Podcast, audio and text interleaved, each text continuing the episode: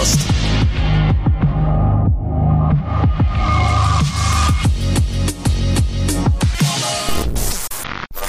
Максима, к сожалению, нету, потому что он по личным э, семейным делам э, отсутствует. Возможно, он присоединится к нам в какой-то момент.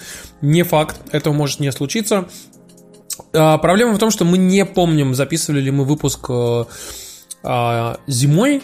Вы знаете, такое ощущение, будто бы, будто бы записывали, и вроде даже говорили, что ну следующий выпуск будет весной. В середине весны мы запишем, да. Вот я прям помню, что было такое. В 2018 году это было, да. И проблема просто... Да нет, нет, нет, нет. И смысл в том, что если вдруг мы сейчас повторим вопросы, и мы начнем вдруг понимать, что мы э, говорим вам какие-то зимние, там, осенние вопросы, которые мы уже говорили, и это будет очень идиотски на самом деле, и нам придется скипануть. И, понимаешь, это стандартная история алкоголиков. У нас сегодня э, будет такой вопрос, я сегодня когда собирал вопрос, я читал там историю про чувак пишет про алкоголь. Вот есть ли какие-то проблемы от алкоголя? Есть. Да. Ну, в общем-то, смотрите, мы стараемся сейчас очень аккуратненько, э, ненавязчиво э, все вам рассказать и, э, в общем-то, попробуем сделать так, чтобы этот выпуск был максимально не всратым. Вот. Кстати, к нам прибежала куча народу, которые поняли, что мы всратые идиоты, и нас надо быстрее бросать, и тут же ушли, короче. Я вас не осуждаю. Как Амденгам, мы э, обсуждали все это на ДТКД в субботу, в субботу, не в пятницу, в субботу. Uh-huh. А, он сейчас лежит на нашем Патреоне. Я думаю, что он завтра-послезавтра выйдет на... Я думаю, что он выйдет э, сегодня ночью. Сегодня ночью, да? Сегодня ночью выйдет на Ютубе. Там мы очень подробно говорим про DevGam, о том, как нам все понравилось, как все замечательно, прекрасно. И вообще, какие у нас там произошли очень смешные истории. И так как на этой неделе мы пишем только подкаст с вопросами и ответами, у нас сегодня не будет на этой неделе традиционного нашего завтракаста, в котором мы обсуждаем какие-то новости и прочее, а, мы в этом ДТКД обсудили в том числе и Rage 2, мы обсудили и э, Джона Уика 3, и все наши mm-hmm. впечатления от э, недели, в том числе и от э, DevGamma. Так что, если еще не слушали, бегом слушать. Такие дела. Так, пацаны, если кто-то в чате задает вопросы, на которые мы уже ответили, помогайте. И э, как бы говорите ребятам, что типа вот так и так. Э, про DevGam уже рассказали, Максим там-то. Э, типа обычного выпуска не будет э, на этой неделе. И вот это все, пожалуйста, помогайте нам, э, чтобы мы не отвлекались. И имейте в виду, если вы вдруг хотите задать нам какие-то еще вопросы прямо по ходу дела, пока мы это делаем. Старайтесь это делать не в чате, а присылайте их прямо к нам на почту завтракас собака gmail.com. Ну, открыто, и мы да и мы просто-напросто ее там как раз откроем, и все новые вопросы, которые накопились э, под конец, мы там отберем, ну, типа таких штук, там, 5-10 самых нормальных, адекватных, и коротко на них нормально ответим. Мне нравится история, куда подать петицию на перезапись последних 50 выпусков Завтракаста, а то сейчас это модно. Лучше на перезапись первых. Не, не, на, на Change.org. Это знаешь, те петиции, которые туда попадают, они ни вот на что не влияют никогда. Вот ты смеешься, а мне сегодня пришло письмо от Change.org. We won! я такой думаю, что? Просто. А ты а там, участвовал а там в написано, А там написано, Джеймс Гант got rehired.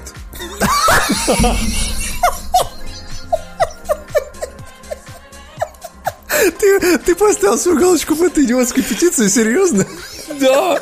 И она сыграла роль, понимаешь? Да, да Джеймс, конечно, Джеймс твой голос был решающим, да. Да-да-да. да. вот. Ну, короче, так или иначе, оно, оно сработало, ну, понимаешь? Конечно, нельзя сказать, что петиция на главную, Я уверен, что сейчас, знаешь, на главную страницу Change.org повесить, типа, мы работаем, посмотрите, Джеймса Ганна взяли обратно. А еще вот эта африканская девочка вернули плащик. Вот. Что за африканская девочка? Я шучу просто, знаешь, там типа а. африканской девочки вернули плащик, потому что 100 человек подписали. Я тебя понял. Так, Uh, Завтракаст. Вопросы и ответы. Весна 2019 года. Сегодня мы вдвоем. Uh, я и Тимур. Это, я, если что, это Дмитрий Замбак. И э, на самом деле, если вы только начали нас слушать, впервые внезапно включили выпуск Автракаста, и такие, что, какие вопросы и ответы, то вам следует послушать, наверное, другие наши выпуски, которые вот там у вас есть в ваших подкаст-приемниках ниже или выше, да, номерные. А это спешл специально для наших э, долгих слушателей и для всех тех, кто нам задавал э, вопросы в нашей группе ВКонтакте wiki.com slash и присылал их нам на gmail э, завтракаст собачка gmail.com. Угу. Эти вопросы собирались с октября, поэтому некоторые из них устарели. Но мы с этим ничего поделать не можем, к сожалению, пацаны. Так у нас получается, к сожалению, собирать ваши вопросы. Итак, первый вопрос. Задает нам его наш э, давний слушатель Гохан Квест. постсовет РПГ, РПГ. про Россию. Тут, кстати, есть на самом деле, э, как, как сказать, э, помечение, что это не просто РПГ, а JRPG. Да-да-да-да. А так, на минуточку, JRPG. Если помните, э, э, эта замечательная штука была долгим нашим патроном, а, которые занесли нам довольно много денег. На кстати, до сих пор так, не знаю, чувака зовут, да, ну ладно. Короче, он пишет, что Замак сказал, что в старые игры сейчас играют в основном те, для кого механика на первом месте, а на сюжет фиолетовый. Но ведь это не так, я сужу по себе. Это первая проблема, чувак. Ты судишь по себе. Ну ладно. Я люблю и играю сейчас старые проекты. Для меня важны и геймплей, и сюжет. Потому что магия видеоигр рождается в сплаве из синергии всего этого. Офигенный сюжет вытягивает Final Fantasy 8. Final Fantasy 8 отвратительный сюжет. А, The Longest Journey и Planescape Torment. Вот Planescape Torment я согласен, там клево. Ведь даже сейчас, разве нет? И вдогонку, Тимур сказал, что переигрывает в 2018 году в FF7, в FFT, это FF Tactics, видимо, Xenogears, FF8, чё как? Чё как FF8 у тебя? М, Это из всех современных Final Fantasy моя самая нелюбимая, но я не играл Final Fantasy 10 и 12, поэтому, наверное, Final Fantasy 8 может быть даже и лучше их.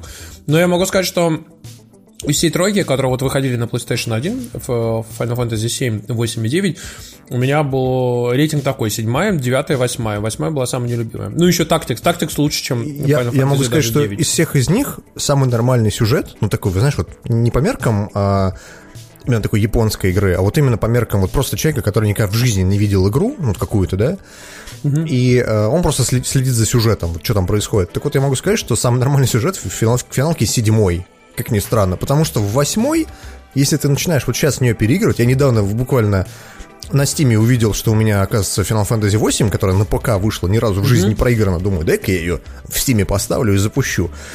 Я вот ее запустил, а, первые два часа я поиграл, думаю, ну ебанина. При этом мне очень нравилось в детстве. То есть не надо ну, путать как бы впечатления свои, которые ты тогда получал, и впечатления, которые ты получишь сейчас. Это немножко разные вещи. Так что, не знаю насчет сюжета, я могу сказать, что в старые игры люди играют очень часто, когда у них есть какая-то ностальгия. Это как бы 90% случаев. То, что ты попал в в отдельные 10%, которые играют, ну, просто потому, что тебе нравится и механика, и сюжет, это ты молодец. Но, как бы, большинство людей не такие. Большинство людей играют только, когда у них есть ностальгия про старья. Вот такая Это именно история. так. Мы, например, берем, заходим э, периодически вот в эти старые игры на наших ретро-стримах, и даже в том числе за, за какие-то классические, очень крутые игры. Например, ам, тот же самый Vagrant Story. Да, вот если уж мы говорим сейчас про вот эту всю историю, как бы с JRPG и так далее. Ну вот Vagrant Story офигительная игра. Но она устарела, Неплохой сюжет, но она старенькая, да, очень старая. она устарела, как бы ты в итоге видишь все вот эти там модельки и прочее, и вот в ней тяжело себя пересилить. Но я могу сказать, что, например, вот, во мне сила ностальгии, если когда я играю там в Final Fantasy VII, она намного выше, чем вот этот вот отвращение там к механикам или там еще к чему-нибудь. Вот я играю в Final Fantasy VII или Final Fantasy Tactics или Xenogears, это вот те игры, в которые прям мне хочется играть. И Я, я просто ничего не могу с собой поделать. Вот я прям понимаю, что вот, а сейчас будет вот этот момент, а сейчас вот этот, и ты прям такой, блин, ну вот круто прям, вот Да, прям классно. Это, знаете, это как «Властелина колец» пересматривать. Вот ты его, если вот он тебе нравится, ты его сидишь и пересматриваешь там в шестой раз какой-нибудь, и он тебе все равно нравится, потому что ты, ты вот знаешь, вот каждую фразу даже, как бы вообще все знаешь, как бы, но... Ну, это как, знаешь, как фанаты смотрят «Звездные войны». Вроде понятно, что как бы ну, сюжет такой примитивный, довольно плоский. Да. Но, тем не менее, ты такой, а, да, помнишь, что, что сказал этот самый... э, э, Солдат Дар- на входе. Нет, нет, что сказал Дарт Вейдер, э, когда впервые вошел в кадр? Этому ч- чуваку, который там стоял имперским флотом, командовал. I found your like of fate disturbing. И «Что? Блин, я всегда так говорил. Но все эти все отсылочки, вся эта история, это все всегда ориентировано в основном на ностальгию. Реально, люди, которые играют в старые игры, они чаще всего играют через ностальгию. Очень малое количество людей, которые играют не вот просто потому, что им захотелось знакомиться. Это Такие дела. В подкасте Так, про пылесос, дальше. э, имя которого, подожди, э, в подкасте про пылесос, имя которого нельзя называть, были музыкальные вставки, а, музыкальные интермедии из Final Fantasy 8, и я скучаю на заметку Зомбаку. К сожалению, мы перестали вставлять эм, К счастью, а, да. К счастью, да. Так что сорян, чувак, но я, я- ты достучался до моего сердца, спасибо тебе большое. Костя, идея для Сторикаста. Первым делом хотел поблагодарить вас за отличный подкаст. Слушаю вас уже не первый год, все очень нравится держать. Кроме вас, я еще слушаю мужиков. Так вот, в одном из своих выпусков они подняли интересный топик в контексте Дока 2 и общей необразованности народа в игровой индустрии. Как мне кажется, ваш новый формат Сторикаста очень круто подходит для подобного образовательно-развлекательного контента. Может получится что-то похожее на 16 бит тому назад Дмитрия Бачила, только с, с уклоном на игры индустрии. Нет, чувак. Сторикаст это все-таки эм, подкаст про интересные истории, не связанные с видеоиграми вообще. То есть он да, абсолютно истории никак... могут быть какие угодно. Это может быть преступления, фанфики, какие-то там а, интересные истории, которые с людьми произошли, там, может быть, даже какие-то преступления, или, например, у людей там как-то жизнь сложилась. Или какая-то мистическая история, которая потом получает свое, а, а, скажем так, нормальное объяснение, да? Да. То есть все эти истории, они интересны именно в плане для людей, которые ни разу в жизни не слушали э, Завтракаст, и это наш отдельный абсолютно проект, он не про игры абсолютно. Мы хотели вам опять похвастаться, что, в общем-то, мы договорились, э, точнее, сами к нам пришли радио «Маяк», и забрали э, наш сторикаст к себе в ротацию. Первый выпуск вышел буквально вот на этих Вчера. выходных. Да, и, э, в общем-то, мы такие порадовались. Я даже там маме отправил, короче, и говорю, вот смотри, на, на радио «Маяк» играли. Вот. Я, и я они... своей матери поставил, короче, кусок вот этот вот, который ты мне прислал, кусок эфира «Маяка», mm-hmm. да? Mm-hmm. И историк она говорит, ну, это не твой голос. Я говорю, в смысле? Она говорит, это, это не твой голос, ты так не разговариваешь. Я говорю, Конечно, я так не разговариваю, потому что для того, чтобы так разговаривать, надо специально тренировать голосовые связки. Суки вы такие. Так это я не знал, что ты так умеешь. Я такой, ну, блядь. Отлично. Ну, видишь, как бы вот а, моя мама вообще говорит, а почему ты там не говоришь? Я говорю, у меня голос отстойный. Поэтому я там и не говорю ничего. Ну вот, но так бывает. Короче, Дима Каноненко нам пишет э, и говорит, привет, ребята, спасибо вам за великолепный и очень интересный подкаст. У меня вопрос, как вы относитесь к татуировкам? Есть ли у вас у кого-то тату? Спасибо за ответ и успехов вам. С уважением, Каноненко Дима. Дим, на самом деле я могу сказать так, у меня огромное количество друзей, там, знакомых, у которых там есть тату, но почему-то мне с детства вбили такую вещь, я понимаю, что, как бы, в принципе, я мог уже миллион раз поменять, потому что о, о большом количестве вещей, которые мне били в детстве, я поменял свое мнение, но как-то по, по этому поводу не поменял, что татуировки в основном это у зэков, и как бы что, типа, ну, обычно, если ты, ну, ты оскверняешь свое тело, то ты делаешь не по своей воле. Тебе обычно набивают тату, и ты как бы ничего не можешь сказать по этому поводу. Так как, типа, мне э, тату никто не может набить, как бы, а сам я особо не хочу. Хотя у меня были моменты, например, Единственное, что можно набить Тимуру, Да, и я уже рассказывал про все эти истории адские, как бы, что у меня нет живого места, живых ранений много, вот, но не будем об этом. И вот, и я говорил уже о том, что на самом деле э, я, если бы и набивал бы себе тату, какой-нибудь, ну, такие классные штуки, я могу сказать, что несмотря на то, что мне бы не очень подошло по стилистике, но мне очень понравилось э, тату у знакомого моей знакомой, а, которого зовут Ярпут. А, у него через Инстаграм, если наберете там Яр, э, ну как Ярослав, типа y-a-r.put, пут. И у него совершенно там есть потрясающий тату, он очень красиво рисует. Я понимаю, что, может быть, что-то я бы, может быть, у него бы и взял бы когда-нибудь, если бы решился, но не что-нибудь такое цветастое, а что-нибудь более минималистичное, прикольное. Вот. И, кстати, к вопросу татуировки, у нас тут смешной момент случился. А, дело в том, что с четвертой попытки тут э, к нам э, в Россию намеревается приехать Дэвид Голдфарб. Это, в общем-то, генеральный продюсер э, Battlefield Bad Company 2 и Battlefield 3, а также создатель идее. Вот. И, в общем-то, он долгое время намеревался, мы с ним долгое время пере...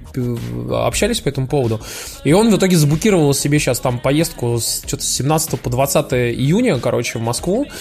И, э, в общем-то, мы будем делать, наверное, небольшой метап. Э, мы скажем подробности чуть попозже. Вот, когда, в общем-то, ну, как обычно, мы просто придем где-то бухать. И если захотите, вы можете с нами пойти побухать. Mm-hmm. И, в общем-то, Дэвид Голфар будет с нами. И первым делом он мне сказал так, что я хочу наебать себе тату в Москве.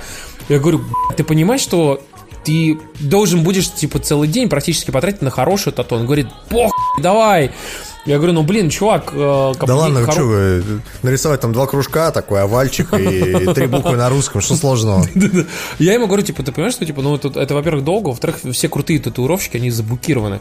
И я ему сейчас там пытаюсь выбить э, места у там у двух очень известных там крутых татуировщиков, Слушай, ну согласись, крутые согласись, это звучит круто. Я такой приехал, такой американец, который никогда в жизни не был там в России, да, условно. В России, да. Приехал, сделал такой, тату. Приехал в Москву и такой тату себе сделал на память, что это было. Мне кажется, это клево. Но я могу сказать так, у меня нет татуировок, э, я отношусь к ним очень спокойно, мне, ну, по сути, наплевать, что люди набивают себе на все эти истории, но самая смешная история была, когда у нас девочка одна пришла на бывшей работе, короче, работать секретаршей, и у нее э, была бабочка на крестце. Ну, ты знаешь, да, эту историю, когда баба набивает себе да, бабочку? слышал про это. И у нас работал такой бывший мент, короче, в службе безопасности, такой, знаешь, мужик такой суровый, лет под 60 ему было, но он, он к ней подходит, короче, хватает ее за жопу, то есть это прям, знаешь, вот до, до всех этих сексуальных скандалов, до всей этой истории было, ну, вот, хватает ее за жопу, такая, она такая, а что, что, что случилось? Он такой, за портак пояснишь? Это было лет 15 назад, это было охренительно. Ладно, Алексей Вороновский написал нам, не вопрос, а пожелание парня отвратительнее фразы говна мочи, только фраза срать ебал. Как с мамой ты в машине слушать? Как с мамой в машине слушать э, такие вот истории? Я предполагаю, что Завтракаст это не тот подкаст, который вам стоит слушать, слушать с мамой в машине, с да. детьми и так далее, потому что серьезно, ребят, э, нам вот нам, например, недавно в iTunes поставили одну звездочку, написали, что задолбали запикивать маты невозможно нет, нет, нет, слушать. Там, там не так написали, написали заебали. Да, запикивать, запикивать маты, короче, и в общем невозможно слушать. И, и ты понимаешь, что вот, вот есть люди, которые с мамой слушают, а есть люди, которые, что ты вы тут пикаете мне, Да, да, да. Я, я что, не взрослый мужик, что ли? Я не могу слушать. Ну, да, поэтому... Чуваки, нету, бы... нету, к сожалению, э, никакого в этом плане консенсуса. Мы запикиваем, потому что нам надо запикивать. Это, к сожалению, требование некоторых площадок, на которых мы публикуемся. Так что да. такое. Okay. Мистер Никсон написал, не могу понять, как вы конкретно дифференцируете ДТКД и подкаст. Темы, на первый взгляд, похожи и там, и там. Спасибо, Очень мистер просто. Никсон. Давай, давай прям быстро давай, сразу давай. на каждый на лицом давай, отвечаем. Давай. Короче, очень просто. ДТКД — это старый формат завтракаста, который существовал э, первые там 20, 20 выпусков, но без какой-либо привязки к тематикам. То есть мы что хотим, то обсуждаем. Ну, захотим, я могу сказать, что я бухаю больше на, на ДТКД, чем на завтракате. Естественно. И, во-вторых, мы больше общаемся со слушателями. То есть, если мы, uh-huh. а, например, делаем обычный выпуск подкаста, то мы часто игнорируем, типа, то, что говорят слушатели. Максимум, что там, есть это прям четко по теме. Вот. А там мы можем резко поменять, например, тематику и начать говорить про самоубийство. Или, например, там, про болезни. Или, например, там, про какие-то счастливые там воспоминания из детства. Или, или про то, очень. что нет в шоу-нотах никогда. И только что вкинули, да.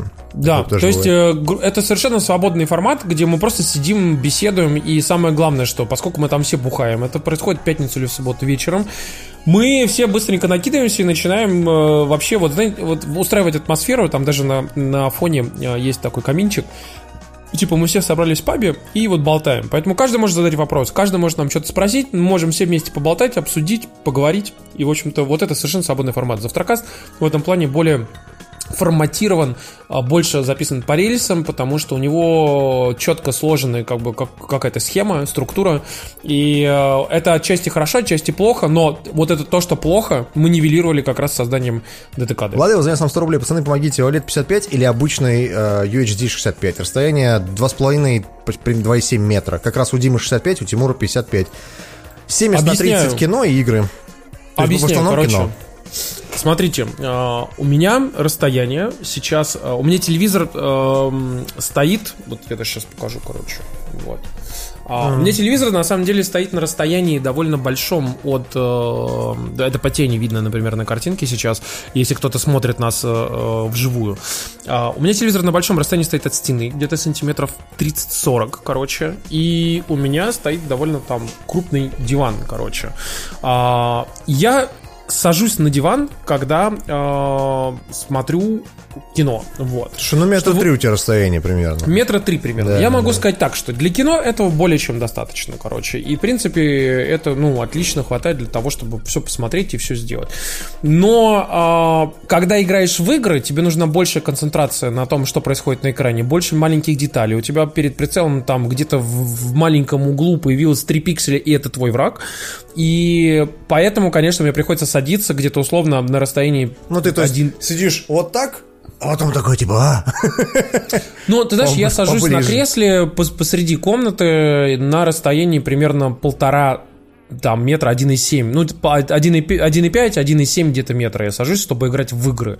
У меня 55 дюймов, соответственно. А, Я могу сказать так, что у Димы комната э, по ширине поменьше, чем у меня, а, но у него 65 дюймов. Но при этом, когда у него садишься на диван, у него, знаете, если ты играешь в Rainbow Six, то тебе приходится смотреть... Для, для того, чтобы посмотреть из одного угла в другой угол, тебе нужно секунду провести.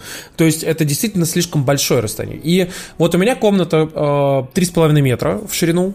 Э, ну, вот эта маленькая часть, короче, ее.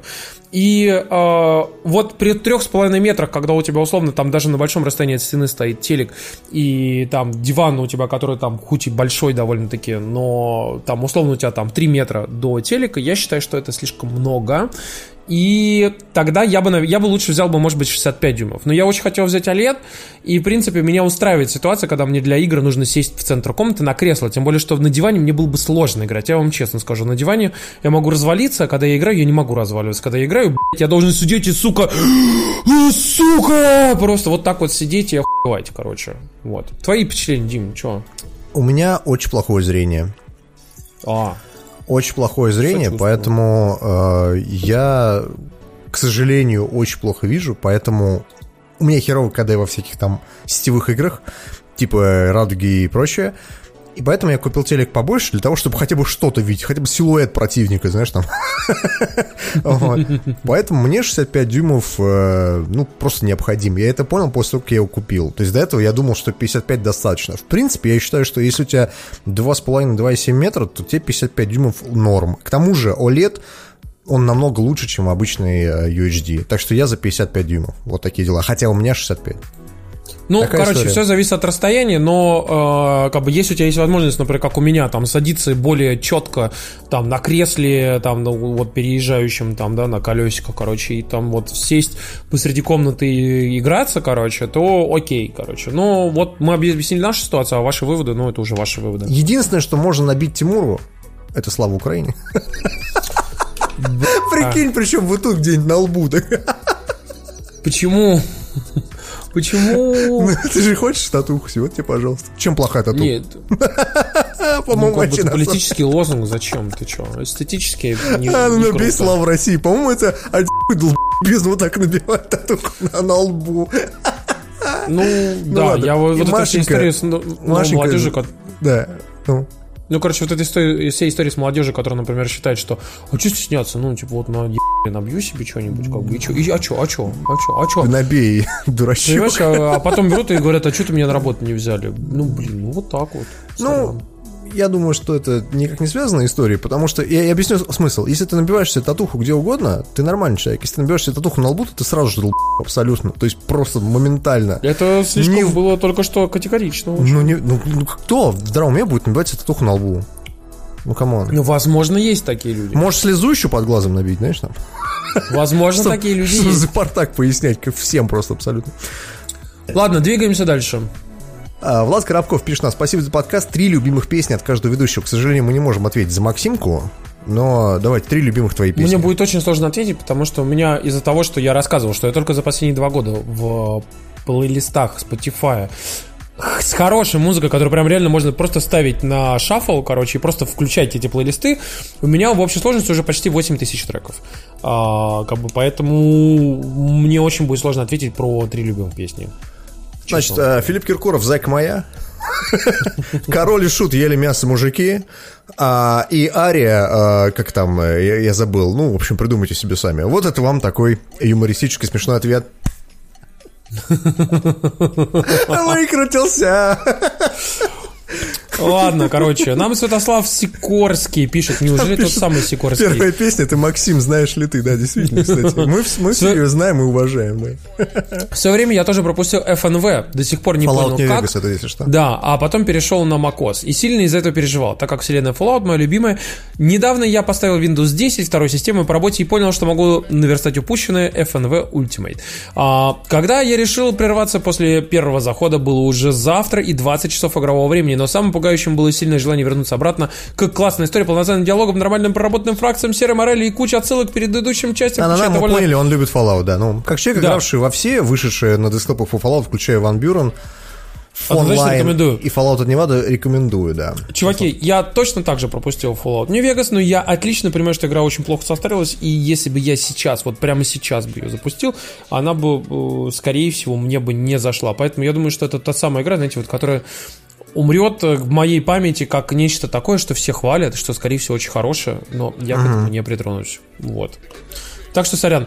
Дальше пишет нам Антон Самохин. А, Здравствуйте, команда Завтракаста. А именно Дмитрий, Тимур и Максим. Максима нету. Ну ладно. Слушаю вас очень долго. Нравится ваше творчество. Периодически есть проседания. Ну вот. Но каждый раз всегда хочется услышать новый выпуск. Наверное, хорошему, быстро привыкаешь. и Хочется чего-то больше, хотя для большего есть Patreon. Да, пацаны, берите на заметку. Как-то раз у вас промелькнула идея э, создать навык для Алисы по типу навыка Радио но Дмитрий, наверное, уже забыл про это. Не хотите попробовать создать этот навык для Алисы? Не хотим. Я бы сам попробовал, но не знаком с таким языком программирования. Удачи вам в творчестве. Пацаны, у нас ни у кого нету Алисы. Наверное, если разобраться, то можно.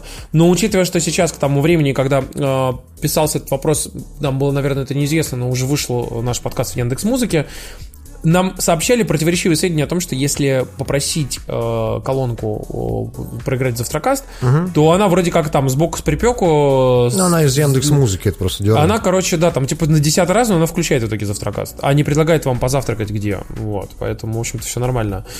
Пишет нам э, 8-bit tart. Ну, Отличный 8 никнейм. битарт, да. Да.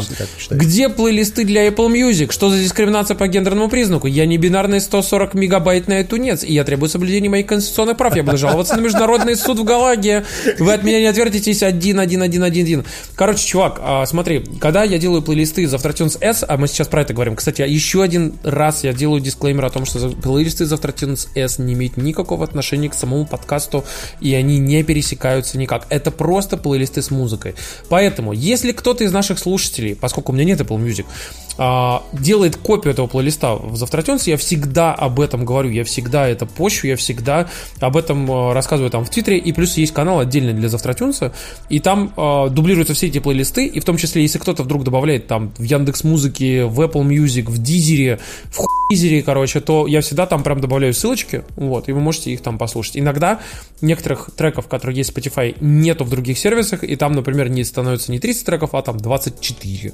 Вот. Ну, с этим уже ничего не поделать. Вот. Анатолий Прилуцкий написал нам 31 декабря 2018 года, в 18-18, мы, в это время- мы в это время были уже в совсем говно наверняка, Я в это время готовил оливьеху. поэтому мы прочитали твое письмо только 20 мая, уж извини. Надо, кстати, выбросить елку и не забыть, да. Ну, это ничего, стоит. Привет, ребят, пару месяцев назад из моих выпусков вы обсуждали, к вам приходят письма от людей, они ниже будут, я уверен. в этом просто. Дима еще рассказывал, что на старой работе он нашел зависимость наплыва таких писем от фазы Луны, я тогда орал в голосину. Так вот, тогда же Дима сказал, что если кому-то есть что написать хорошее, то напишите. Я тогда так и не смог выдавить из себя письмо, но оформил подписку на Патреоне. Спасибо тебе, чувак. Сейчас за пару часов до Нового года я решил все-таки вам написать. Вы единственный из всех подкастов, в котором ни одни ведущие, ни один ведущий меня не бесит. Даже Максимка меня не бесит. Я раньше очень много играл в игры, но последние 4 года до хрена работал, учился после работы. В этом году начал вас слушать, опять начал играть в игры. Благодаря вашим отзывам о э, God of War я купил себе наконец-то плойку и перестал быть проклятым пекарем. Умудрился выцепить лимитированную прошку по нормальной цене. Ты молодец, чувак, на самом деле. Это прям хорошо. Вы реально увлечены видеоиграми, это передается через микрофоны. Вы заражаете этой увлеченностью. Я себе заказал коллекционку God of War и Metro Exodus. Вот с Metro Exodus ты поторопился, но это было в декабре, так что да. Самое крутое, что я дико кайфую от того, что я это сделал. Большое вам спасибо. В этом году я вернулся в видеоигры. Благодаря вам получил разы больше удовольствия от этого. Дима, считаю, что даешь самые адекватные оценки играм. У меня часто с тобой совпадают оценки.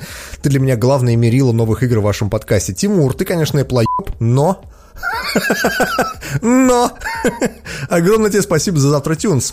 Особенно за S1 и S2, часто их переслушиваю. Максимка, спасибо тебе. Ну, Максимке, понятно, обойдется. Каждый из вас рассказывает... Ну, подожди, ну скажи. Ну, хорошо, ладно, ладно, ладно. Максимка, огромное тебе спасибо. Я так был рад, когда ты понял, что ты понимаешь что-то в симрейсинге, и когда услышал, что ты горишь от оценок кассеты Корса, очень радовался. Тоже, сука, горю. Каждый из вас рассказывает интересные вещи, о многих из которых я не знал раньше. Большое вам спасибо. Продолжайте в том же духе. С Новым годом, завтрака. Спасибо тебе, чувак. Это, конечно, был не вопрос, но все равно Это было впечатление, знаешь, прям вот 31-го прям чувак такой...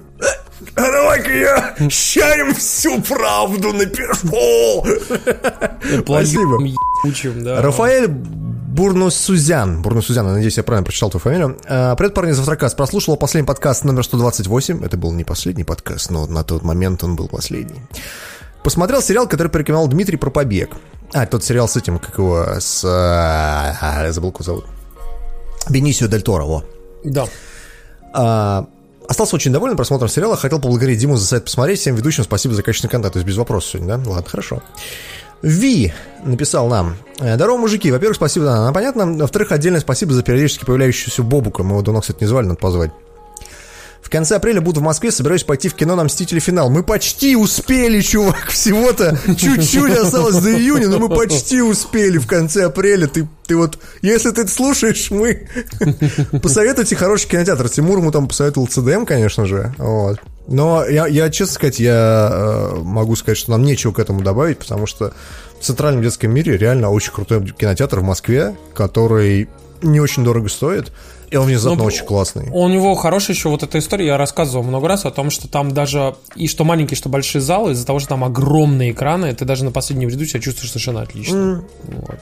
Ну а если есть деньги, идите в IMAX. IMAX в Москве много. Да.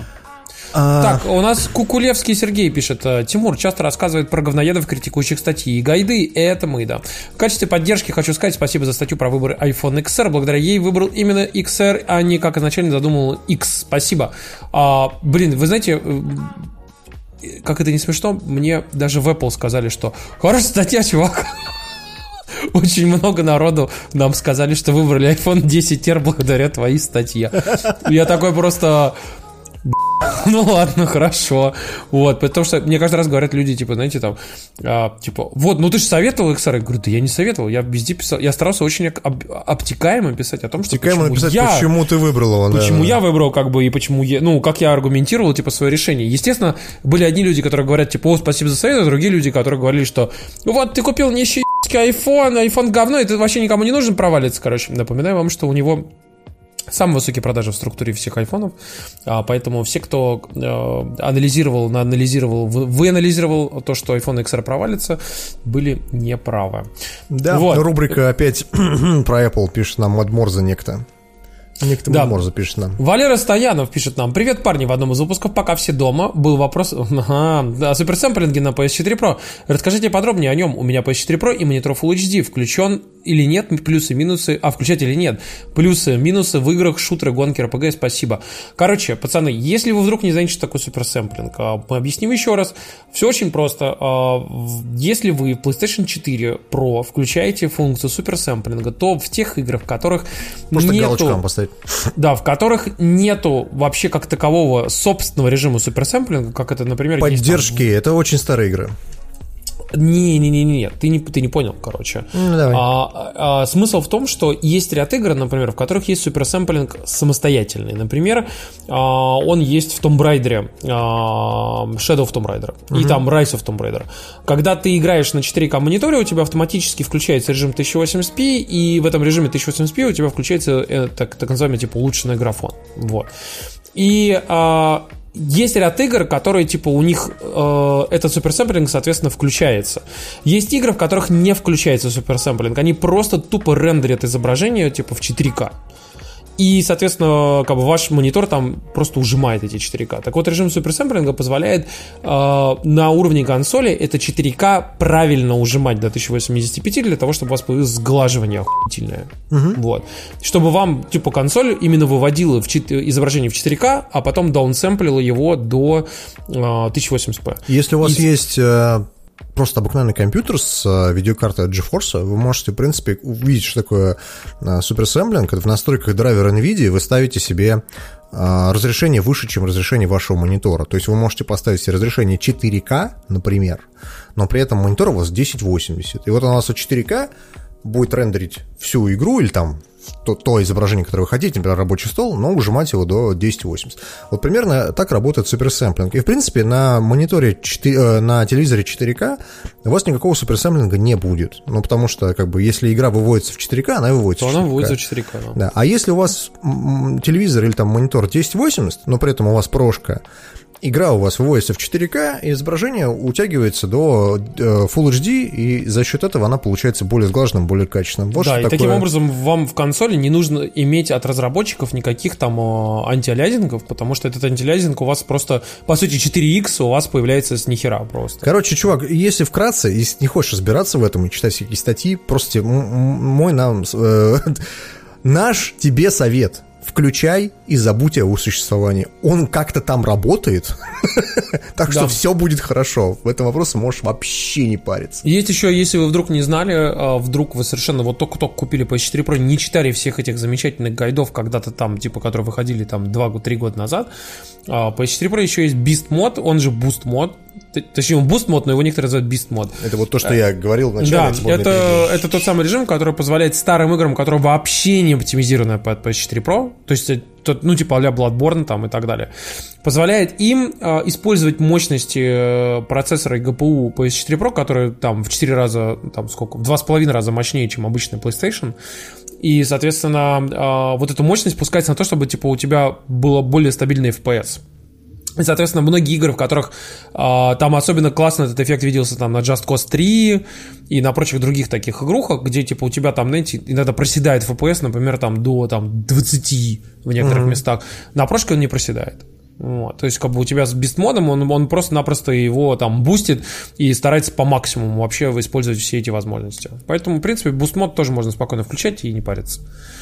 Так, нам пишет Аззамарис. Добрый день. Вопрос к Дмитрию Зомбаку. Дмитрий, угу. подскажите, пожалуйста, как вам удается не работать так долго? Угу. Вы подрабатываете веб-мастером, угу. сдаете бабушку на квартиру?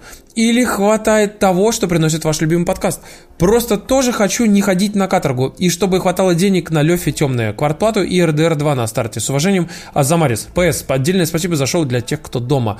Чувак, ну... я, я, я, я уже написал ему ответ просто на e-mail, но я могу сказать так все три вопроса, которые ты задал, все три, ответ на них «да». Ну, вы подрабатываете мастером? Да. Сдаете бабушкину квартиру? Да. Хватает то, что приносит любимый подкаст? Да. Я не хочу отвечать просто на самом деле серьезно, поэтому сорян. Поэтому, да. Азамарис, если у тебя есть замечательный подкаст «Бабушкина квартира» и ты умеешь быть веб-мастером, то в путь дорогу. Да, ты сможешь это сделать. Александр Горбатов пишет. «Э, Тимур, привет, слушаю ваш подкаст и только ваш подкаст. Это хорошо. Хотел бы выразить респект за старание, все очень интересно, весело, собственно, как и должно быть. Круто, что развиваетесь на ютубе. Желаю вам успехов, не останавливайтесь на достигнутом. Интересует такой вопрос. Каким образом ты, Тимур, Тебе вопрос просто. И твои друзья успеваете быть в курсе всех событий, работать, находиться время, находить время на прохождение игр, просмотр фильмов, чтение книг. Лично мне интересно узнать ваш распорядок дня. Сам я не всегда могу найти время на подобные хобби. Ваш совет очень интересен. Думаю, это интересно было бы узнать и другим слушателям. Спасибо, с уважением, Александр. Слушайте, на самом деле все очень печально, потому что я, например, практически перестал играть в игры. Вот, из-за того, что очень много работы. А, я делаю кучу вне рабочих вещей утром, там, например, там, типа с 9 до 10 там, или там с 8.30 до 10. А потом я был на работе в часов до 8, и, соответственно, вечером у меня есть время на то, чтобы что-то сделать. Вот. А вечером я могу, там, я два дня в неделю хожу в зал, один день, два дня в неделю мы, соответственно, пишем подкасты ДТКД. Один день в среду у меня есть обычно свободный для того, чтобы я мог с кем-то встретиться, своих друзей и знакомых. Субботу я обычно трачу за всякими хозяйственными делами, важными делами, там, всякими сторикастами и прочими, прочими вещами.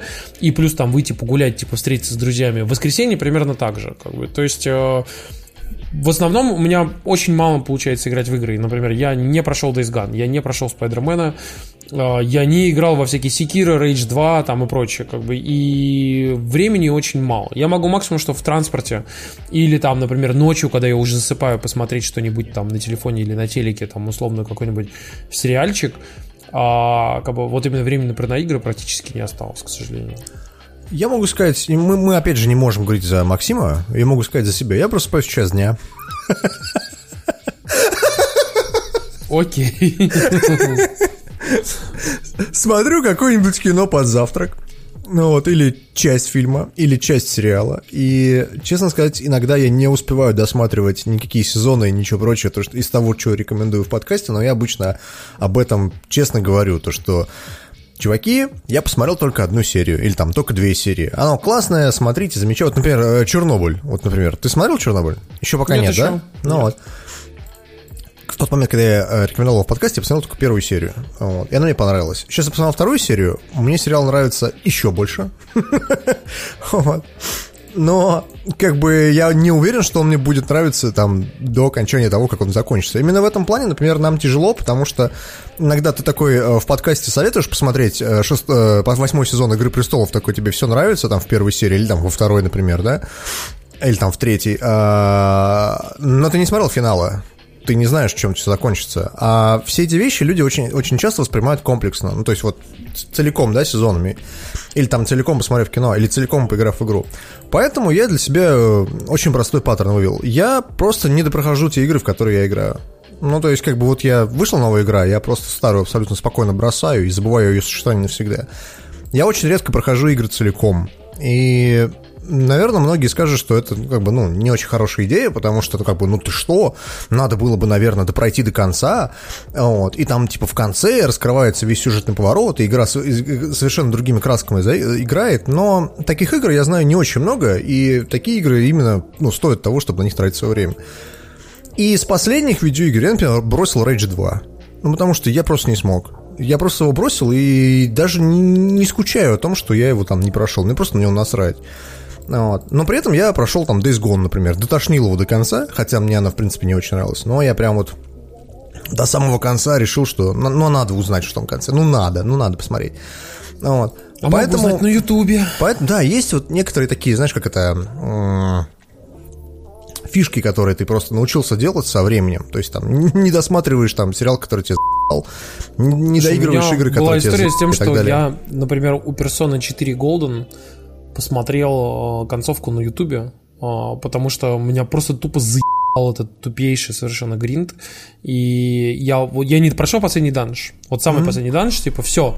И типа я бы его закончил и прошел бы игру, короче. И я просто тупо вот скипанул, потому что мне настолько заебал тупорылые бои в Персоне 4, угу. что я просто вот забил хер. При том, что я вижу, например, что сейчас выходит там Персона 5, новая там Персона 5 Royal, и все такие, да-да-да. И я такой, знаешь, вот прям смотрю на нее и думаю, ну, вроде прикольно, а потом вспоминаю Персона 4 года, ну, такой не в пизду просто как бы не буду в это играть. Вот. Я, у нас дальше ниже будут вопросы по поводу виш-листов и э, как эта штука, которая отслеживает э, бэклог, бэклог э, э, того, как все это происходит, но давайте я чуть-чуть более разверну свою мысль дальше. То есть, как бы с бэклогами и с вышлистами всей этой истории у меня есть один как бы, нюанс, с которым я привык работать.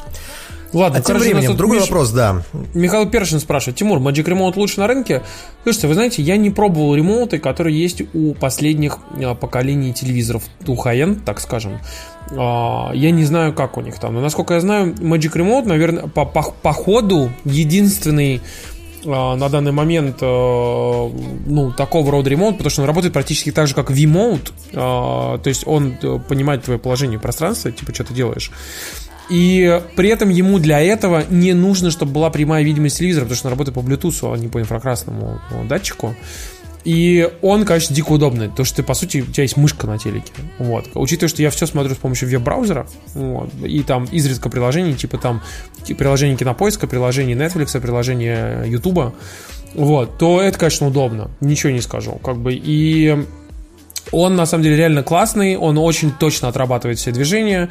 А, можно даже вплоть до того, что ты можешь на, в браузере, там, в каком-нибудь приложении, например, а, навестись на маленький квадратик, чтобы проставить, что ты серию посмотрел. Короче, там, mm. пып, такую галочку, короче. Это, типа, там, типа, 20 на 20 пикселей ты, ты, он настолько точный. Как Я себе да. мышку к телеку подключил просто. Я понимаю, да. Я помню даже, как мы с тобой сидели, и ты такой, типа, сейчас, сейчас, сейчас, сейчас, сейчас, сейчас я все подсоединю, короче.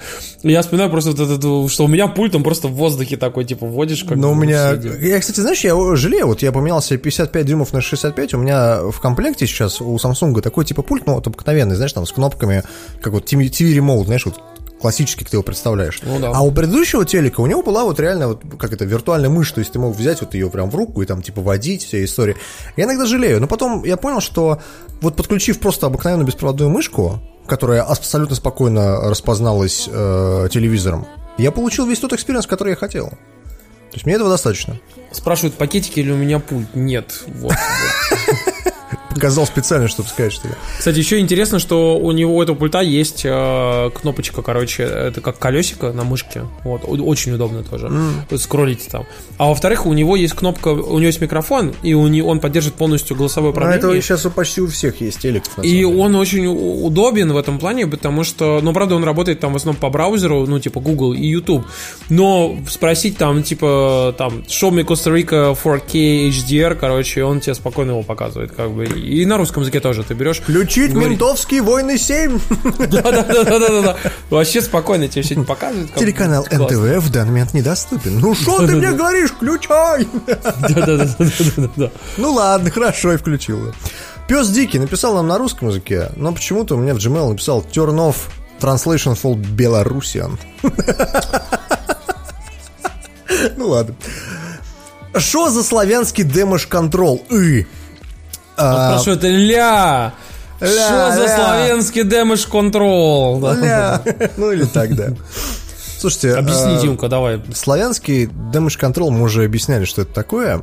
Короче, давайте сначала для чего, в принципе, существует фраза damage control. Вот смотрите, есть какая-то компания, в которой произошла какая-то неприятная для компании вещь. Не знаю, там компания обосралась, пиарщик обосрался, или продукция, которая делает эта компания, полное говно. Им надо как-то спасать положение. Есть такое выражение, как damage control, то есть э, контроль повреждений, э, контроль э, как бы общественного мнения. Контроль, так скажем, того, что на вас накатился негативные последствия да. каких-то там пиар-историй. Вот. Вот. Обычно люди ну, пытаются сминимизировать, э, скажем так, нанесенный ущерб. То есть, если, например, у Samsung взрываются мобильники, то они говорят, что не проблема, вы сдаете все мобильники свои обратно, мы их вам меняем на те, которые точно не взрываются. Ну, то есть, вот так это происходит, да? Или там, например, э, пишут кучу статей о том, что, типа, на самом деле ничего не взрывается, это все социальная конструкция, все хорошо. Ну, вот. А славянский damage control в данном случае означает то, что хотели как лучше, э, цитирую Черномырдина сейчас, если что, а получилось как всегда. То есть, как бы, хотели минимизировать риск, но вместо этого написали, что Че у тебя там взрывается? Да ничего, блин, да пошел ты в хер, ничего не взрывается, говно специального аккаунта аккаунта. Вот это славянский damage control. Мы над этим Прямо как завтракаст. Да, да, мы всегда угорали на этой истории, вот, потому что, ну, это встречается гораздо чаще, и это не означает, что это прям вот э, конкретно славянский damage control. Это означает, что просто ты поступаешь как типичный русский На самом гопник. деле это выражение такое, оно да. уже приобрело там э, какую-то широкую огласку, даже там наш товарищ из беспощадного пиарщика те периодически как бы его используют. А, то есть это реально стало таким, знаете, своеобразным ну, нарицательным мемом, да. мемом, как бы, да, когда у тебя реально люди вместо того, чтобы как-то аккуратненько гасить э, вот этот негатив, или там его как-то убирать, или там забивать, или ну, перекрывать про Blizzard вспоминают, это что? Don't you guys have a phone? Это у тебя, когда у тебя просто берут и говорят, что типа, как бы, а ты сам не мы, тут, я, тут вы вообще. И Если вообще, как что- бы у тебя право есть какое-то. Ты, хоть, ты сам хоть раз вообще готовил, приготовил, сделал, и при, произвел что-то такое. Знаешь, Да-да-да, тут очень, очень часто история звучит Сперва «сперва, добейся», добейся», да, да, да, история. Мне мы придумали мем славянский э, Damage Control, он на самом деле существовал какое-то время, просто его э, популяризировал наш знакомый Турбо Джедай, и мы решили, что это прикольное выражение, которое реально описывает ситуацию, вот серьезно. И подходит под очень многие ситуации, которые происходят на этих рынках. Денис Это правда, Бондаренко да. пишет нам. Привет, Дима, Тимур и Максим. Как вы составляете бэклог? Записываете ли в таблице, держите в голове, сразу покупаете игры в прок, если у вас бэклог в музыке? Давай я начну, да? В музыке ничего нету, никакого бэклога. Вообще, никакого. Ну, то есть, вот вообще никакого, никакого абсолютно. А, насчет фильмов я могу сказать, что я иногда очень-очень редко захожу на какой-нибудь кинопоиск и смотрю, что там понавыходило за последние полгода. А насчет видеоигр, ну, просто мы следим за этими темами, мы примерно знаем, что когда выходит. Ну, то есть мы примерно знаем, что вот сейчас, вот, например, Ну, тут же в мае- бэклог, например, что у тебя Да, там да, да. висит уже купленное, да? Я та- та- в таком случае я скажу так, я ничего не веду, у меня все в голове. Иногда такой, о, а надо бы поиграть там, я не знаю, там в э, Дангобаропа 4. Данганропа! Я не знаю, как оно звучит, я просто так из головы сказал. И даже, по-моему, только третья есть вроде Я шучу, господи. Ну вот, поэтому нет, я ничего не записываю, мне на все насрать, так что по настроению, вот серьезно. Ну, Ну, ладно, у тебя короче. Слушай, у меня проще, на самом деле. Игры у меня практически все э, скачанные, которые я хочу поиграть, там есть на свече, на PlayStation, на Xbox One, но поскольку времени очень мало, и я в основном, знаешь, как бы вот, например, сижу, смотрю на игру на PlayStation. У меня, знаешь, пишет, например, Destiny 2 нет места для апдейтов, надо что-то удалить, короче. На секундочку, 120 гигабайт свободного места на PlayStation, и Destiny 2 такой, говорит, что мест «Удалить нет, Destiny 2». эй, эй, эй. Не, естественно, я такой сижу и думаю, что удалить, типа, из игр. Мне тут недавно Unicode сводил в Shattered Throne а, в Destiny на ПК. Я такой думаю, блин, надо Тимуру показать. Потом вспомнил, что у меня нету на консоли, к сожалению, сезон пасса. Я тебе ничего не могу показать, извини. Я же был в Шаттертроне и практически его... Про... про- А, я даже прошел его, да. Он очень клевый. Да, мне тоже очень понравилось. Короче, и в итоге я сижу и такой думаю, надо что-то удалить из того, что установлено на консоли. Я такой сижу и думаю, так, во что, во что же? Такой смотрю, там, Just Cause 3 установлено. Ну, охуй. И такой, понимаешь, что я просто никогда не запущу. Да, просто да. никогда. Вот И- это, это, это, знаешь, и вот у нас есть там один приятель на букву М. Начинается на М, кончается на э, А- Адморзе.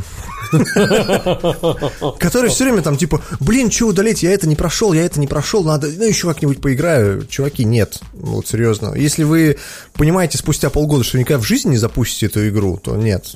Просто можете удалять ее без всяких сожалений абсолютно. Ну, вы знаете, у меня есть куча там классных игр, которые понимаю, что когда-нибудь я все-таки вернусь, и у меня висит там, знаете, какой-то там Prey, например. Я так ни разу не запустил Prey.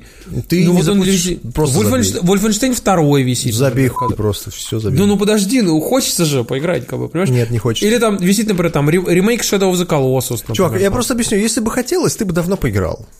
Я медленно же к этому прихожу, потому что мало времени. В итоге, типа, вот, например, я пошел, импульсивно купил себе недавно на распродаже суперход. У меня же был прикол в том, что я же купил этот суперход ебучий. И купил... Игры выходят купил- чаще, чем ты хочешь в них поиграть.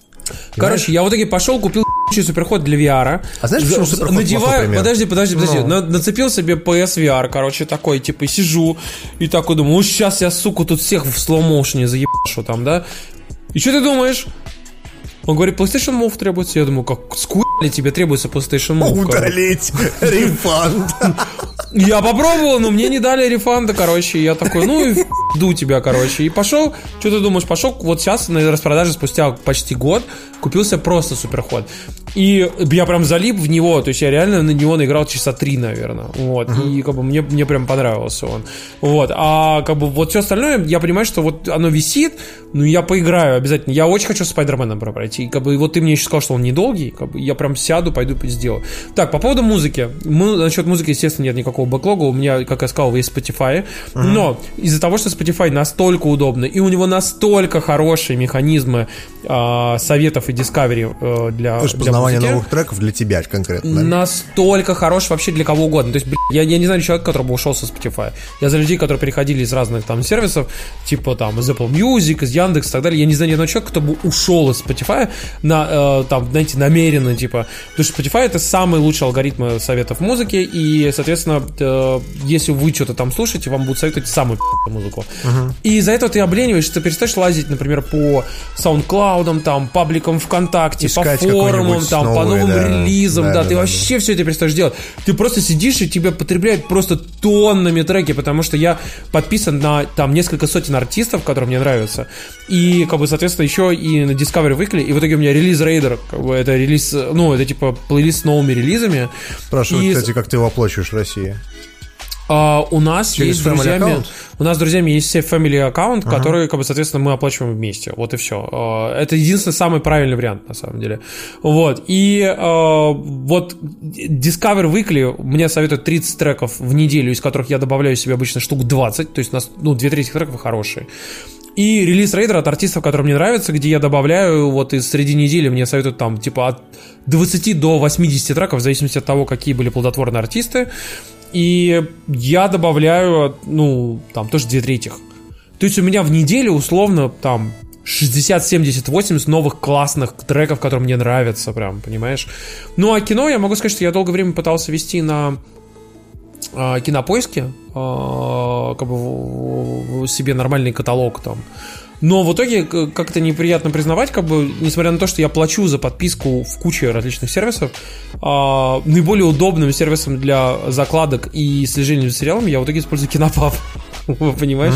То есть, типа, какие сериалы я смотрю, какие серии я посмотрел. Я даже те сериалы, которые смотрю официально, лицензионно, не на Кинопабе, я потом прохожусь и проставляю галочки там, типа, что я посмотрел.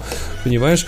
Вот. И, как бы, ну, некоторые из этих, например, из аниме, э, некоторые аниме нельзя посмотреть официально в России никак, кроме как если подписываться на какой-нибудь там А всякие кранчероллы разве да даже не то, что а какой-нибудь совершенно бучий сервис, там, э, типа, японский, с каким-нибудь вообще там, даже вообще без озвучки, без субтитров, без всего.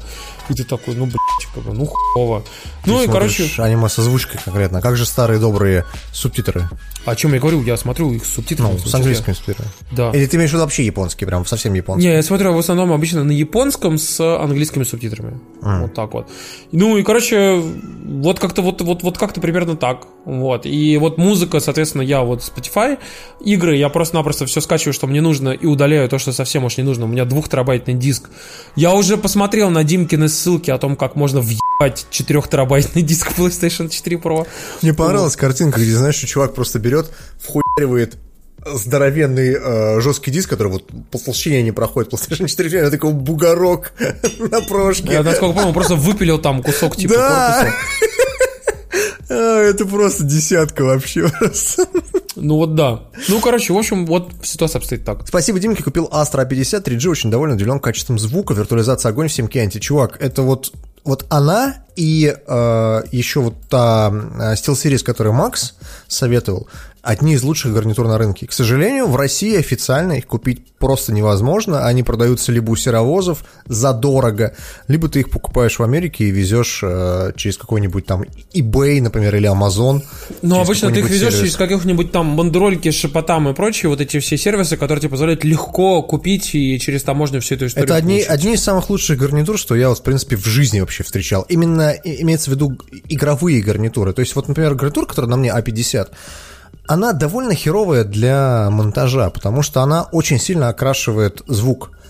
Но когда ты смотришь кино или там играешь в видеоигры, тебе насрать на это окрашивание абсолютно просто. Ты, то есть тебе не нужно там слушать, как там вот здесь звукорежиссер обосрался. Ты ну, не настолько ты там э, продвинутый, скажем так, э, как это, как это, как это назвать, людей, которые через э, вешалку, помнишь, слушали, как, как это назвать, как это, э, аудиофил, во, аудиофил. Ты, Да-да-да. ты не не настолько аудиофил, но при этом они реально очень классные. И я бы с удовольствием купил бы новую, например, Астру, потому что это у меня уже немножко сломано, там, душка и прочее, в России. К сожалению, в России она официально не продается. Все остальные альтернативы за такие деньги, они ну, скажем так, в чем-то да похуже. Кюрсет Проха, за нам 60 рублей. Спасибо. В одном из подкастов Эри ДТКД вы посоветовали Хереси Хаб. Появилось ли что-то новое, что вы начали слушать? Это из подкастов имеется в виду. Угу. Я не слушаю сейчас ничего нового из того, что я могу посоветовать, но я слушаю около 200 английских подкастов, именно нарративных, для того, чтобы перенять какую-то часть фишек в наш сторикаст. Я, то есть я провожу такой research. Я не, не могу сказать, что я их советую. Они все довольно говеные. Слушайте, я периодически сейчас э, очень-очень редко, там, раз в несколько недель там что-нибудь пытаюсь э, включить, особенно из наших, знаете, там, из топа подкастов, mm-hmm. но мне ничего не заходит, в основном, конечно, по тематике, потому что там, знаете, там, про отношения, про там какую-нибудь еще ебанину, которая мне вообще не интересна, и ты такой, типа, бля. Я сейчас решил послушать несколько подкастов про маркетинг, потому что они вроде как появились. На русском я, или на английском? На русском. Как бы. я, я себе добавил несколько штук, и вот сейчас буду, соответственно, пытаться понять, что там как. Если у меня что-то будет, что посоветовать, я, естественно, вам посоветую. Илья Бибиков нам пишет, привет, парни. Вы не раз поднимали тему, обсуждали приватность данных. Насколько это важно и что к приватности данных нужно, под, нужно подходить ответственно? Вопрос, а как вы следите, обеспечиваете, поддерживаете приватность своих данных, документов, паролей, логинов, карт? Где вы храните свои фотографии? Вы классные. Можно я а, отвечу? Товарищ майор, не, я просто хочу как бы ответить. Дело в том, что, например, свои фотографии я не храню в облачных сервисах ни в каких вообще. Они у меня лежат на моем личном компьютере и на моем личном NAS, который лежит у меня дома. То есть там две копии всего. Если все это наебется, я иногда, знаешь, думаю, если все наебется, что я буду делать? И я так поднимаю правую руку вверх и такой, с ними. Это, конечно, очень обидно, но нет, я не выкладываю никакие фотки. Я недавно удалил свой собственный инстаграм, потому что пошло нам в а, насчет приватности документов, паролей, логинов и так далее. Я пользуюсь э, приложением, оно называется, сейчас я скажу, называется LastPass. LastPass. Я, кстати, тоже пользуюсь э, в Chrome его э, для рабочего аккаунта. Да. Но я тут недавно читал, что LastPass скомпрометирован, вроде как, но никаких доказательств я этому не нашел, поэтому я забил на это хер. И как бы я, ну, я отношу, отношусь к этому как, типа, к слухам. Ну, то есть, как бы, пока нету доказательств, я, я не буду тут переезжать. А у меня там хранится практически все. То есть, всякие пароли, там, кредитные карты и прочее дерьмо. Слушайте, я пользуюсь э, Apple Keychain, который используется в Safari э, на Mac и угу. на телефоне. Я очень своевременно обновляю все системы, то есть, соответственно, если там какие-то проблемы начинаются, как я тут, ну, я, естественно, тут же все обновляю.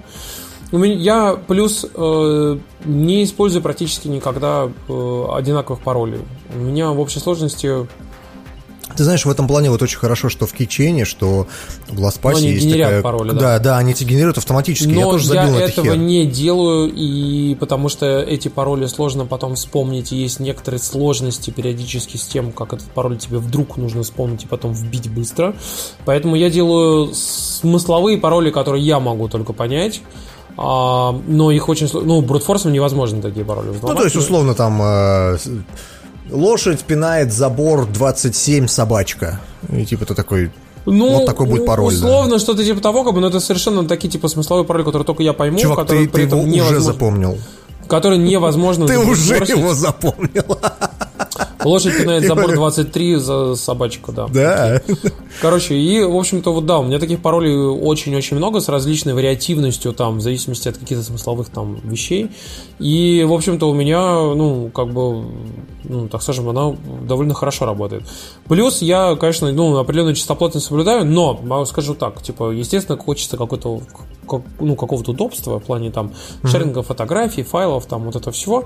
Поэтому для каких-то рабочих вопросов я пользуюсь Google Apps, как бы, то есть я пользуюсь Google Drive там и прочее, а, потому что, ну, так принято там корпоративная этика, как бы. Для своих личных вещей я пользуюсь только iCloud Drive и, соответственно, фотографии для, я храню тоже только если в iCloud, но даже там нету каких-то адских фотографий, там фотографии из ну, просто личные архивы, типа там Питер 2006, как бы, и все. И там нет никакого ада, например. Mm. Поэтому, как бы, я совершенно нормально, спокойно к этому отношусь. Вот. Если, конечно, кто-то взломает, ну, мне будет обидно, но ничего такого там не случится. Вот. Ну, кстати, спрашивают, какие облака мы используем для фото, видео, доков или чего еще. Я могу сказать, что я пользуюсь только Яндекс Драйвом и только для файлов подкаста, потому что их очень удобно передавать между нами тремя, ну, то есть как бы вот туда-сюда. Вот. А так, в принципе, Я вот тоже пользуюсь для рабочих вот этих вопросов всех Google драйвом. Я вот uh Диме скидываю тоже. Вот. А вот Девичью опять же, фамилию матери скажи, пожалуйста. Так, А для личных вопросов я как раз пользуюсь iCloud драйвом. Вот и все. Вот. Ну, короче, двигаемся дальше, пацаны. А, Соответственно, Александр Квитанцев пишет нам. Чуваки, привет всем. Хочу еще раз выразить вам слово благодарность за то, что вы делаете такое крутое шоу. Я на ютубе смотрю под только вас и подкасты. Только Ну, еще вас ради- в подкастах, еще радио Т. А, окей, офигенно, что вы приглашаете Бобука, ДТКД очень нравится, ничего похожего я не видел, что вы делаете, спасибо вам. А, ну окей, Александр, Спасибо тебе, Александр. Булат Булат, Ми- Миниханов, давай, я Давай. зачитаю. Булат Миниханов, добрый день, меня зовут Булат. Недавно начал слушать ваш подкаст, хочу выразить огромную благодарность за работу. Хочется отметить старика, просто великолепно. Спасибо тебе, чувак. У меня странный вопрос. Недавно я слушал special с Дмитрием Колодиным, речь шла про Aviasales. Если кто не знает, у нас был special с чуваком, который э, рулит СММом российского Pornhub а. Рулил а, то- еще ави- Aviasales овским. И Aviasales, да. Да, и самому. До этого и после нигде не искал информацию про эту компанию, но через два дня Твиттер мне начал выдавать рекламу Aviasales. Что это такое? Нас подслушивают? Я читаю вас в Твиттере, может это как-то связано, но я точно не знаю, я в растерянности. Если сможете, ответьте, пожалуйста, что думаете. Отправлено с iPhone. Чувак, я тебе могу сказать так. Во-первых, если ты пользуешься почтой типа Gmail, а, то все письма, которые тебе приходят, абсолютно все письма, которые тебе приходят, в том числе и личные, они а, анализируются нейросетью Гугла. Если у тебя где-то в твоих письмах внезапно написано было слово «Aviasales», то в твоем личном профиле а, Гугла, которым ты пользуешься, проиндексировалось, что типа, ага, Булат ищет Aviasales, значит, Ну, то, что предлагать ищет, ему рекламу. у него есть некоторый интерес, Да, все это, все это обезличено, все это нельзя к тебе конкретно привязать, но можно спокойно привязать к твоему Gmail аккаунту. Все это было известно уже очень давно, эта вся история даже практически не скрывается никем.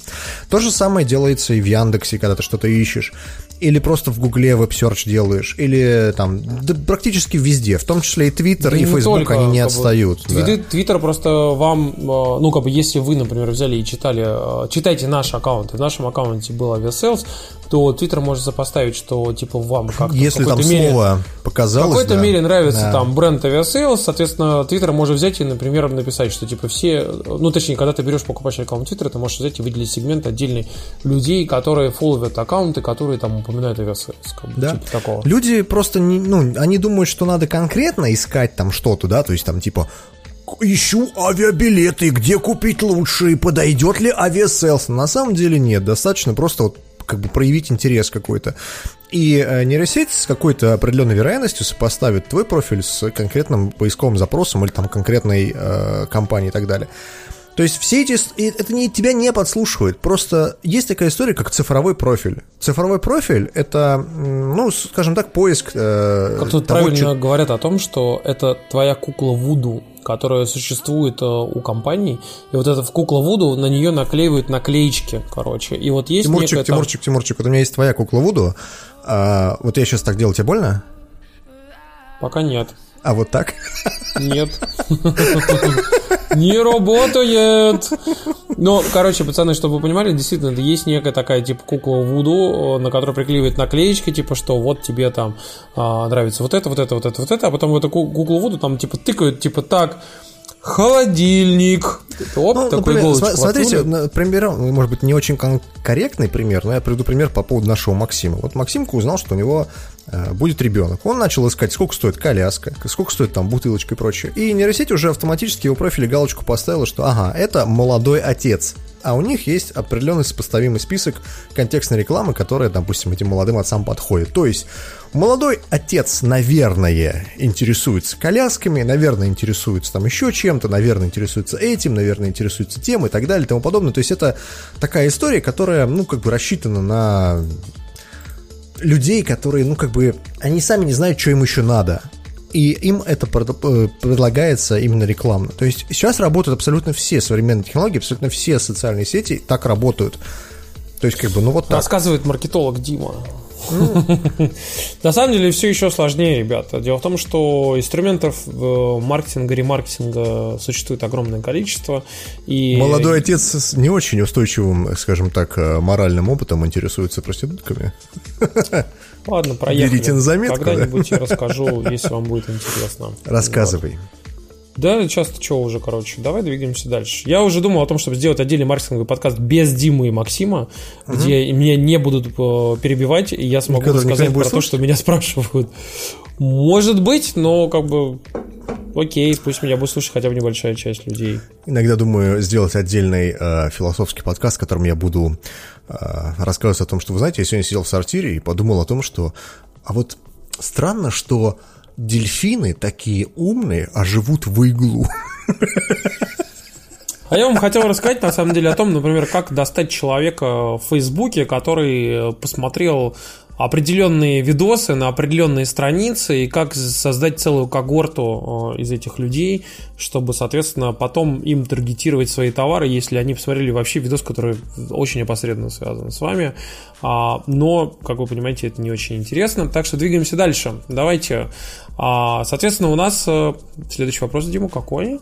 Александр про Кузин. Александр про Кузин мы, кстати, нам. уже, мы уже сказали, на самом деле. Ну, он пишет то же самое, да, про спасибо за подкаст. Э, бэклоги, вишлисты, мы все это ответили. Спасибо тебе большое, Александр, за вопрос. Мы ответили до этого. Крючков Александр пишет нам. Спасибо за подкаст и вам привет. Спасибо, Пара вопросов. спасибо за подкаст с хэштегом, кстати говоря. Да, ну это типа mm. как бы что это то, что можно пропустить. Ну мы не пропустили, мы приличные. Крючков Александр нас спрашивает: Тимур, сильно ли ты заморачиваешься над дизайном своей квартиры и много ли времени тратишь на подбор вещей?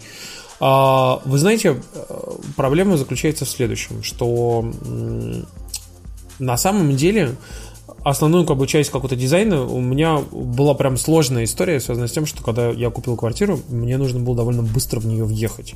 И у меня был не очень большой бюджет. Мне пришлось в этот момент буквально там весь бюджет пустить там, типа, на ремонт одной комнаты, но мне повезло, что в этой квартире, в общем-то, все было отремонтировано до меня. Просто мне не нравился дизайн. Вот. Но все было в хорошем состоянии очень. Дима может подтвердить, на самом деле. Я, кстати, был у Тимур дома, могу сказать, что мне нравится его дизайн который был до этого, который остался у него на кухне, а Тимур такой, да, это же говно. Я такой, да нет, он вроде нормальный. Говно я тебе сказал. Я такой, ладно, ладно, успокойся. Спокойно, чувак, я понял, что тебе не нравится, окей. Но я при этом, знаете, беру кучу мелочей, постоянно покупаю, делаю, там, знаете, тут душ поменял, тут там стоперы сделал, тут там, типа, лампу купил, цветы купил, там, а, горшки всякие, знаете, мелочи. Вот но из-за того, что очень очень очень мало э, времени э, свободного, я уже рассказывал об этом сегодня, что, например, мне из США приехало гигантское количество постеров, ну, такие, знаете, когда Art Prints, которые делают, они э, на хорошей бумаге, типа, очень качественная печать, которые я должен был сделать в багеты. Короче, багеты, багетных мастерских в Москве довольно много, они все безумно дорогие, они дерут просто отдовейшие деньги совершенно. И я нашел более-менее адекватную багетную мастерскую, которая готова сделать там под не совсем стандартные размеры там рамочки, вот. И там я на, на секундочку просто что для восьми рамок, ну, типа от совсем большой, прям большой-большой, до трех там маленьких рамочек, 12,5 а, тысяч рублей, короче, и ты такой просто охуеть, просто принты там, типа, за 10 тысяч рублей, короче, mm-hmm. и еще за 12,5 тысяч еще и к ним рамочки, короче, вот. Я не могу дойти к ним, потому что они работают там, условно, в рабочее время, типа там с 10 до 18, только в будние дни. И я им говорю, чуваки, вот вы, вы знаете, я вот работаю, как вам дойти, типа, вообще? А они там располагаются, типа, довольно далеко. Я говорю, да вообще не типа, как бы, нам по вы, я такой, ну блин. Ну вот я сейчас какой-то из дней, я уже три недели могу до, до них дойти, какой-то из дней я вот там с утра отпрошусь от работы, ну там с работы на часик, приеду, быстро им сдам эти все штуки, типа, а потом заберу через там полторы недели эти штуки и повешу, потому что там очень красивые картинки. Ну, ты вижу, видел, как у меня сделано с постерами. Я просто в свое время сделал историю с постерами из фильмов. Да, да, и да. у меня здесь висит постер, например, «Назад в будущее», там, ну, короче, из тех фильмов, которые я смотрел когда-то в детстве и так далее. То есть, вон, например, видишь, «Команда». Да, если вон... вы сейчас смотрите видео-версию, то японский, вы можете видеть их, да. Японский постер «Чужих». И, между прочим, найти эти постеры тоже, знаешь, дело такое... А, мне больше всего нравится «Il planeta proibito», Это испанская версия фильма Forbidden Planet. Или Планета Проибито. Слушай, ну у меня всякие там такие концептуальные красивые штучки. Например, вот я в прихожую хочу повесить. Я, э, мне приехал типа плакат большой-большой, такой чер, черный цвет, белая надпись гельветикой, такой жирный. Написано типа I don't know what I'm doing, понимаешь, как бы. И вот я такой подумал, вот концептуальная история. Или, например, я себе повешу в прихожую триптих типа из трех картиночек. Это от одного художника три пиксель-артовые картинки. А, это разные типа районы Нью-Йорка, пиксель-артом нарисованы, в разное время дня. Типа утро, день и ночь. Вот. И mm-hmm. как бы они очень красиво смотрятся вместе, типа все такие высокие, длинные, и вот типа хочется там красиво их как-то повесить. Или, например, там на кухне я купил себе а, там 9, короче, планет, но сделаны в виде мороженых. Короче, ну то есть э, такие типа я шарики понял. мороженого. Ну, короче, давай, давай э, немножко я просто, ну, вернемся. Отвечая на этот вопрос, Тимур сильно ли заморочен дизайн своей квартиры? Да, он заморачивается. Да я на самом деле не очень сильно. сильно, но я как бы это все занимает много времени. Если бы я был бы свободен, например, там у меня было бы куча времени, я бы такой, о, пойду куплю там сейчас э, там в Икею, в Леридут, там и там всякие Room и прочее. Вот сейчас накуплю до всего, короче. Пошел, закупил там uh-huh. и прочее, как бы, и все, и похуй. Но как бы так как это времени нет, то ты типа возвращаешься к этому моменту, это очень сложно, долго, как бы, и ну, приходится на это тратить время. Вот, потом дальше второй вопрос. Что вы купили? Поддержанное авто или новое? Слушайте, я вот таки сейчас буду вот покупать машину летом. Я могу сказать честно, что как бы, несмотря на что, там я очень много вариантов рассматривал, но у меня там есть много разных обстоятельств, и я в итоге буду брать новую машину. Вот, как бы, и, ну, как бы так получилось. Но я думаю много о поддержанной машине, но меня и друзья отговаривали, короче, и там знающие люди и прочие, которые говорят, что, чувак, вот сейчас, в 2019 году, вот эту всю хуйню, типа, по поводу того, что, а, типа, купить себе поддержанную машину, типа, и с ней там копаться, как бы, мы, мы все понимаем, что у меня нет времени копаться с этой машиной. Если у меня что-то сломается, а, она будет просто стоять. Угу. Все, короче. А снова машины за ней приедут и увезут, починят там, и вот это все, короче. И поэтому похуй. Третий вопрос. Как все успеть? Слушайте, мы ну мы, знаем, чувак, мы, честно, мы уже да. на самом деле отвечали на этот вопрос э, частично, частично да, как да, бы, поэтому мы, если честно, не знаем, я еле-еле успеваю все.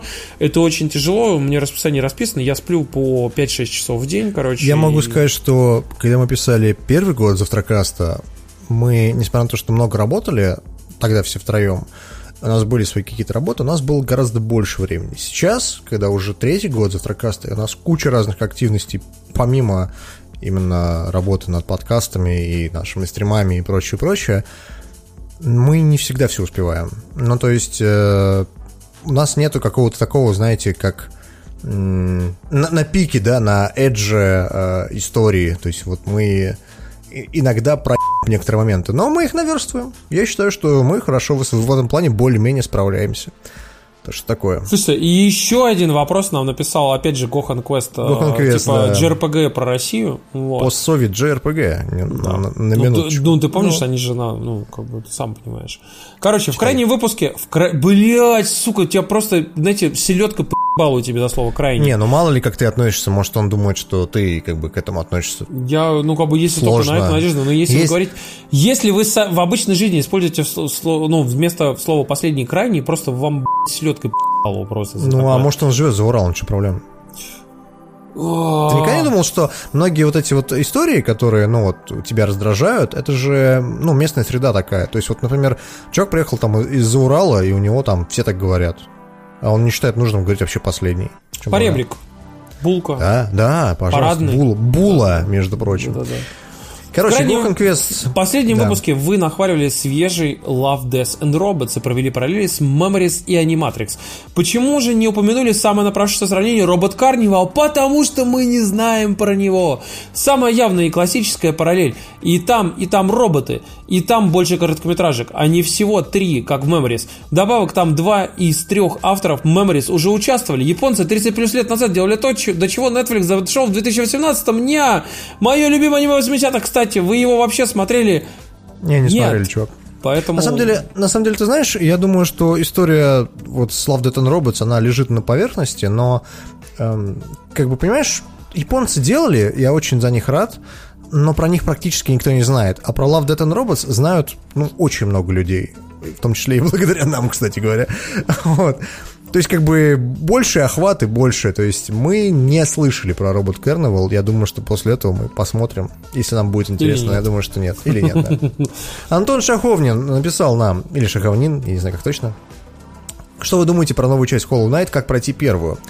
А, я считаю, что Hollow Knight очень классный. Она дичайше сложная местами, просто ад сатаны но надо скрипи, значит, скрипя сердце и стиснув зубы пытаться ее пройти, потому что она реально очень клевая. Это одна из лучших метроидований, которая вот может, в принципе, быть на компьютере.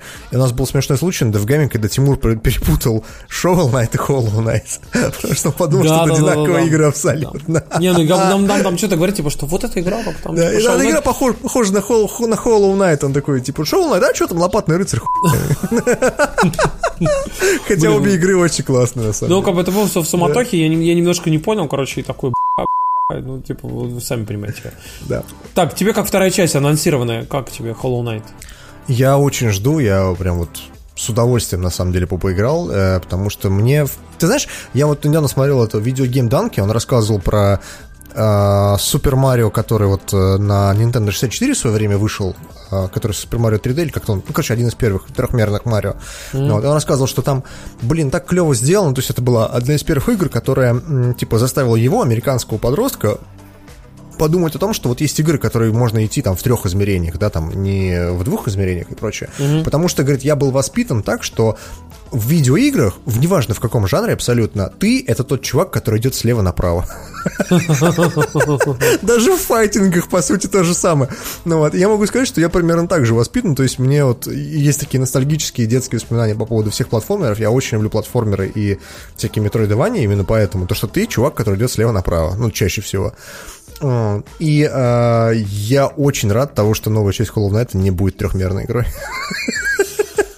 Ой, ладно, Хотя, хорошо. может быть, это во мне говорит старпер. Иван пишет нам, а, спасибо за творчество, очень круто вас слушать, спасайте от скуки, на -на, и как ведете виш-листы. А, да, мы уже отвечали на вопрос. Спасибо Поделитесь другими вам. приложениями не на эту тему, а просто, которые вам нравятся по дизайну функционала юзабилити, которые не являются чем-то мега популярным. Чуваки, есть очень хорошее приложение для этого, которым я пользуюсь редко, но я знаю, что куча моих друзей, которые очень увлекаются там дизайном и прочим-прочим, пользуются этим приложением, называется Must Up. Вот, его сделал э, чувак с Лепра, которого звали, зовут Альтаир. Подожди, маст это которая через Ю пишется? Муст? Да, да, да. Вот. И... Кто-то, кто-то его недавно так мне упушил, что я сказал, что я ни за что в жизни его не поставлю. Смотри, оно довольно хорошее, оно хорошо работает по дизайну. Я могу сказать, что многие мои друзья пользуются. Я, я понял, я, я знаю, кто его мне упушил. А, скорее всего, тебе или Карина, или Паша тебе могли пушить. Нет, нет. Мне упишил чувак, э, пушил чувак, который работает с этим чуваком, который делал этот мастап. А, ну тогда может быть. Они, кстати, переехали в Нидерланды и, по-моему, даже получили инвестиции. Вот. Но, в общем-то, приложение довольно классное. Вы можете его попробовать. Не то, что я его эндоршу или там говорю, типа, что оно прям заебись.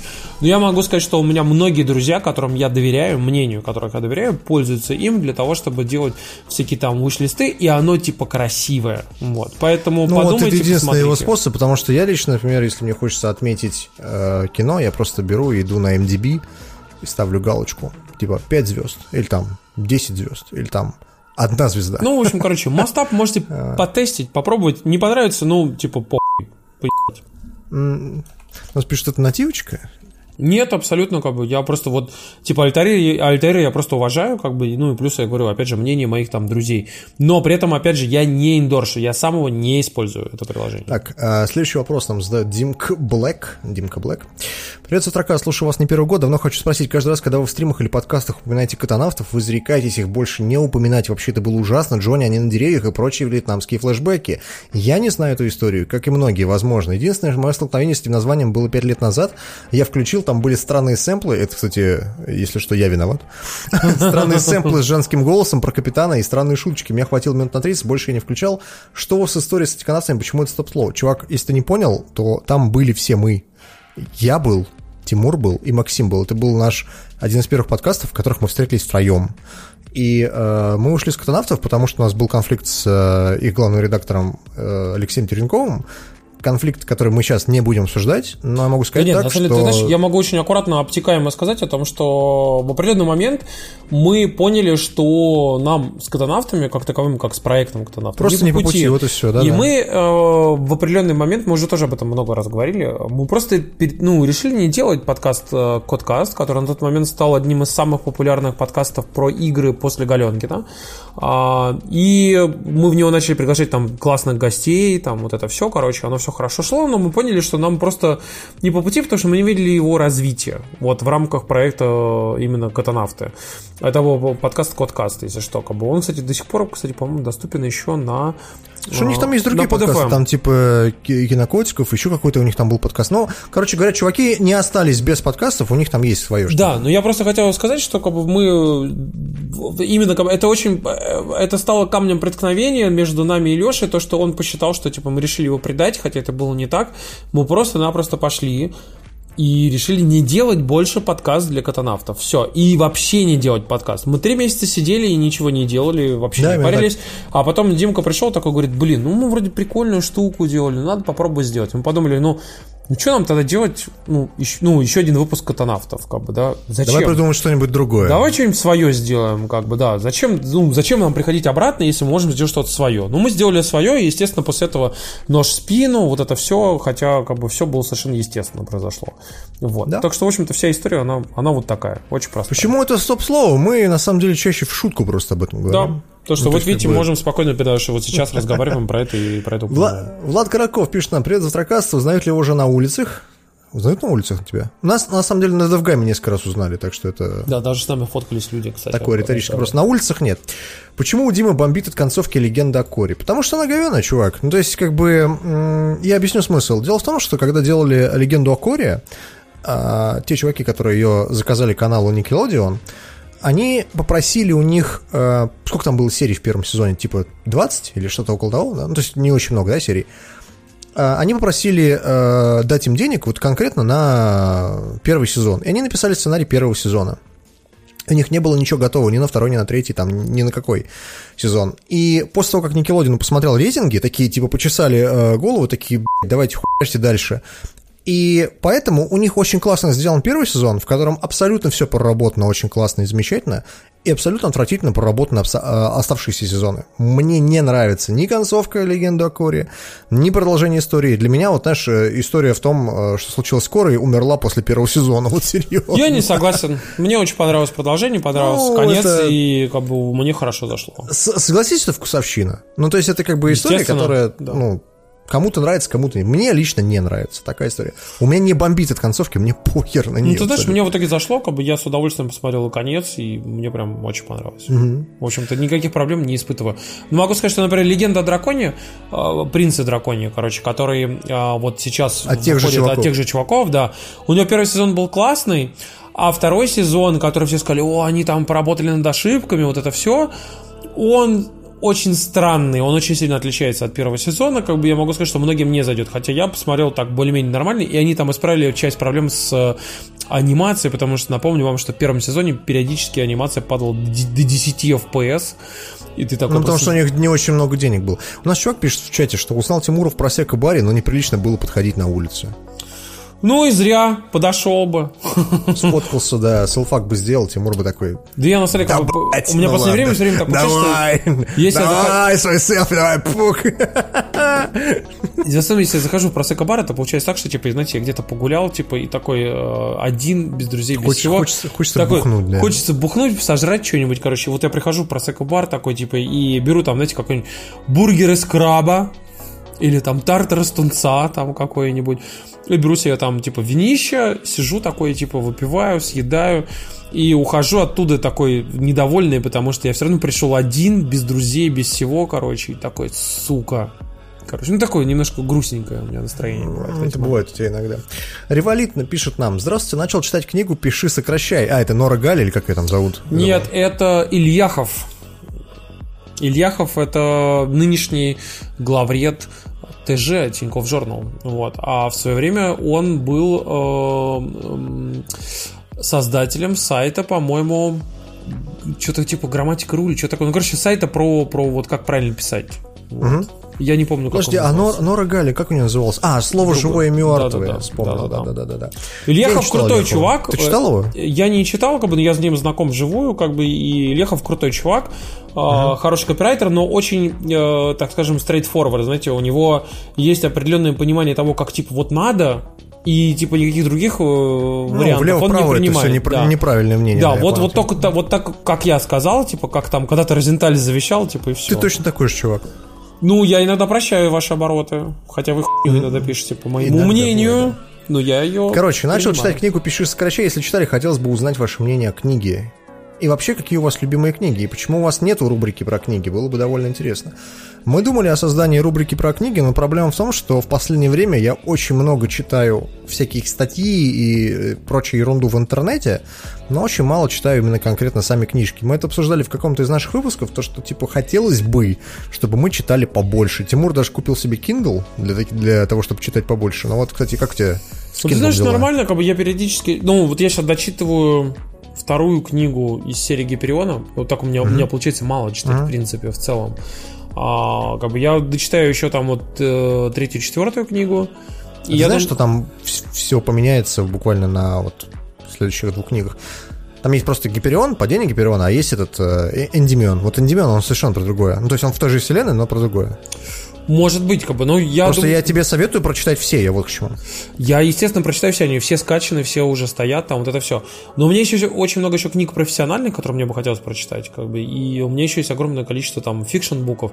Я хотел в том числе восстановить «Темное начало» в памяти и прочитать новую книгу, четвертую из серии «Темное начало». Они у меня тоже все скачаны, все стоят, все висят, но у меня просто нет времени, потому что, когда я, например, еду где-нибудь там, типа в метро, в автобусе или так далее, типа я в основном там, э, типа читаю какие-то социальные сети, новости, там всякие профессиональные статьи, а там, когда ты едешь там где-нибудь в транспорте, типа далеко, ну там условно поезд, самолет, ты играешь в Switch, смотришь сериалы.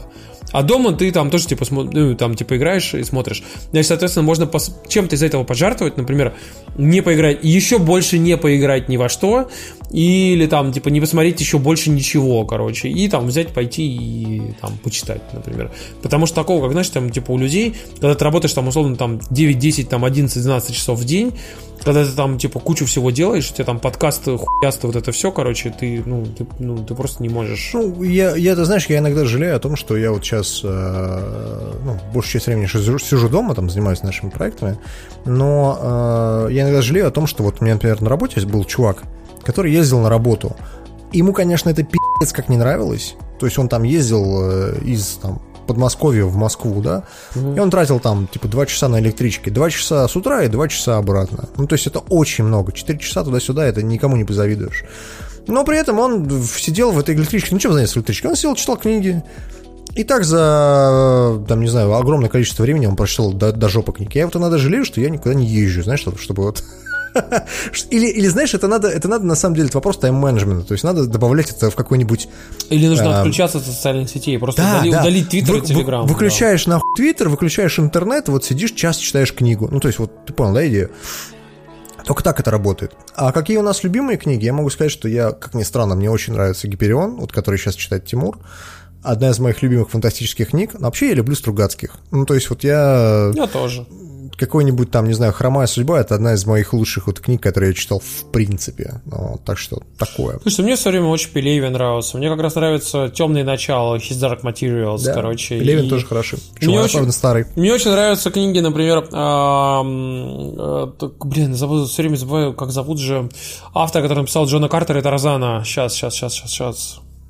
А, Берроуз? Да, да, Берроуз, например. Я, мне нравится Хемингуэй, Диккенс там и прочее. А, бы, мне нравился, и мы, мы много раз это обсуждали в подкасте, что до того, как сошел с ума, мне очень нравился Лукьяненко. Но я был молодой, я был ебаным тинейджером, и когда я был тинейджером, мне безумно нравился Лукьяненко. Ты знаешь, если ты сейчас будешь перечитывать те, те книжки, которые тебе нравятся, они будут не очень, вот серьезно. Возможно, Но да. я, я поэтому люблю вот именно классическую фантастику, там, вот именно из золотого фонда фантастики, знаешь, там всяких Рэд Брей, Рэя Брэдбери, Хайнлайнов и прочих, то есть вот таких, которые, знаешь, там Брэдбери общепризнанные тоже мастера. люблю, да. Вот. И вот вся эта история, она как-то так, у меня больше по фантастике вся эта история. То есть я даже фэнтези не особо люблю, я больше люблю вот именно... Ой, я в свое время с удовольствием прочитал э, несколько раз «Властелина колец», а потом, когда э, случайно узнал про Ника Перумова, прочитал его сначала трилогию, которая прям прямое продолжение «Властелина колец», а потом трилогию, которая так опосредованное продолжение, продолжение. Знаешь, что, что Перумов пиздец какой графоман. Ну, то есть вот прям вот, прям у него такой хуй слог местами, просто пиздец. Но при этом я могу сказать, что у Перумова, например, мне не нравилось вся, все его книги про там, типа, рождение мага, возрождение мага, убийство мага, маг вернулся с волыной 3, там вся вот эта история. Мне абсолютно не нравились, но мне нравились у него книжки, которые назывались, он писал их совместно с Полиной Каминской, тоже писательница, э, они назывались «Один на один». Э, раз на раз за гаражами. Что-то такое, да. И там была история про то, как, э, ну, типа, немного сумасшедший доктор придумал э, лечить алкоголиков и наркоманов тем, что он их отправлял в виртуальный мир, а мир оказывается просто параллельной вселенной. Как так. То есть, ну, это, это сложно объяснить, очень классно написано, вообще замечательно. Так, двигаемся дальше, пацаны, короче. Здравствуйте, команда Завтракаса. С приходом различных стриминговых сервисов потребность торрентов все больше сходит Пишет на нет. нам а, Мистер Уайт, да. Это да. на самом деле ну, довольно распространенная история, это правда. Если с музыкой все более-менее понятно, можно подключить любой из популярных сервисов, практически ни в чем себя не ограничивать. Да и цена на музыку весьма приемлемая. С сериалами совсем другая история. Если ты смотришь большое количество проектов от разных компаний, то количество подписок резко возрастает. В этой ситуации торренты не выглядят такими уж устаревшими. Если у вас похожие проблемы, если да, то как с ними справляетесь? Если нет, то что вы можете посоветовать в этой ситуации? Ничего против халявы не имею, но желание поддержать людей есть. Вы стали одним из первых подкастов, которые вообще открыли для меня мир подкастинга. Большое спасибо за все, что вы делаете. Слушайте, я уже говорил о том, что я пользуюсь огромным количеством сервисов. А, у меня была довольно длительное время подписка на медиатеку. Через нее я смотрел многие типа сериалы, на самом деле. А, у меня до сих пор есть подписка там на Netflix. Я смотрю Netflix, Netflixовские сериалы там, как бы, но иногда я смотрю их же на кинопабе, как бы, несмотря на то, что у меня есть подписка на Netflix. Mm-hmm. Вот. У меня есть подписка на кинопоиске. У меня э, периодически возникают подписки различные, типа, например, на ОКО, короче, которые, знаете, там бесплатно там выдают, но никогда в жизни я их не оплачивал, как бы я пока не знаю, имеет ли это Вот ты знаешь, делать. забавно с ОКО, потому что очень часто я где-нибудь вижу, что там типа промокод на око там 30, месяц, 30 дней бесплатно, там, или там промокод на око там 3, 3 месяца бесплатно. Я так часто видел эти промокоды, я ни разу в жизни не пользовался око. Вообще ни разу. Ну, я вот как раз пользовался этих... на PS4. И она нормальная? Ну, то ну, есть, ты... вполне себе адекватный сервис, как бы, но не знаю, как бы мне не очень нравится. А, но при этом я могу сказать, что довольно хороший сервис, как ни странно, у Кинопоиска, во-первых, а во-вторых, э, у Иви.ру, вот, как бы, ну, у них пересекаются часто каталоги, на самом деле, с Кинопоиском. Я могу сказать про себя, что я довольно а часто еще пользуюсь я пользуюсь Иви, да. отвратительным сервисом под названием Мегафон ТВ. Ой, ни разу не пользовался. А, при том, что у него есть приложение на, в, в моем Smart TV Story, который mm-hmm. у LG на Вибосе, и оно такое пиздец короче. А у меня подписка, которая позволяет тебе смотреть, типа, премиум фильмы, а, по-моему, 5 штук в месяц. И я несколько раз даже пользовался и там, типа, смотрел эти премиум фильмы, то есть прям, типа, такие прям совсем крутые фильмы, типа, а условно, Мстители всякие там. Uh-huh. Но uh-huh. у меня при этом есть подписка Яндекс Плюса, как бы, и из-за этого я могу смотреть 90% фильмов, например, в Кинопоиске, и я периодически этим пользуюсь. Вот. Но иногда я смотрю эти же самые фильмы, которые, на которые у меня распространяется подписка на кинопоиске, например, в Яндекс Плюсе. У меня есть условно, например, возможность посмотреть там Мстителей. Например, время, ну, как вот, там, Мстители, перчатка бесконечности. Угу. Я иду ну, смотрю их. называется, но, но не важно. Да. Ну окей, хорошо. Но я иду смотрю их там на кинопабе, потому что там 4К HDR. Я могу сказать, что, ты знаешь, у всех этих э, сервисов я пользовался очень многими. Э, но вот тут чувак пишет про торренты, а я могу сказать, что я в основном пользуюсь стриминговыми сервисами. Даже пусть они там и пиратские, но мне так э, держать торренты качалку, вообще что-то качать, если я могу вот сразу же нажать кнопочку и сразу же посмотреть прямо в стриминге. И э, я пользовался и Ави, и э, Netflix, и, ну, то есть, а медиатекой, всеми вот этими историями, которые там, типа, лицензионный контент. Но меня каждый раз поражает, вот, например, в случае с медиатекой, они, конечно, очень адски обосрались с «Игрой престолов». Я всю «Игру престолов...» Особенно с финалом. Да, я всю «Игру престолов» по старинке качал с торрентов. То есть я, я могу в этом признаться, уж извините, чуваки.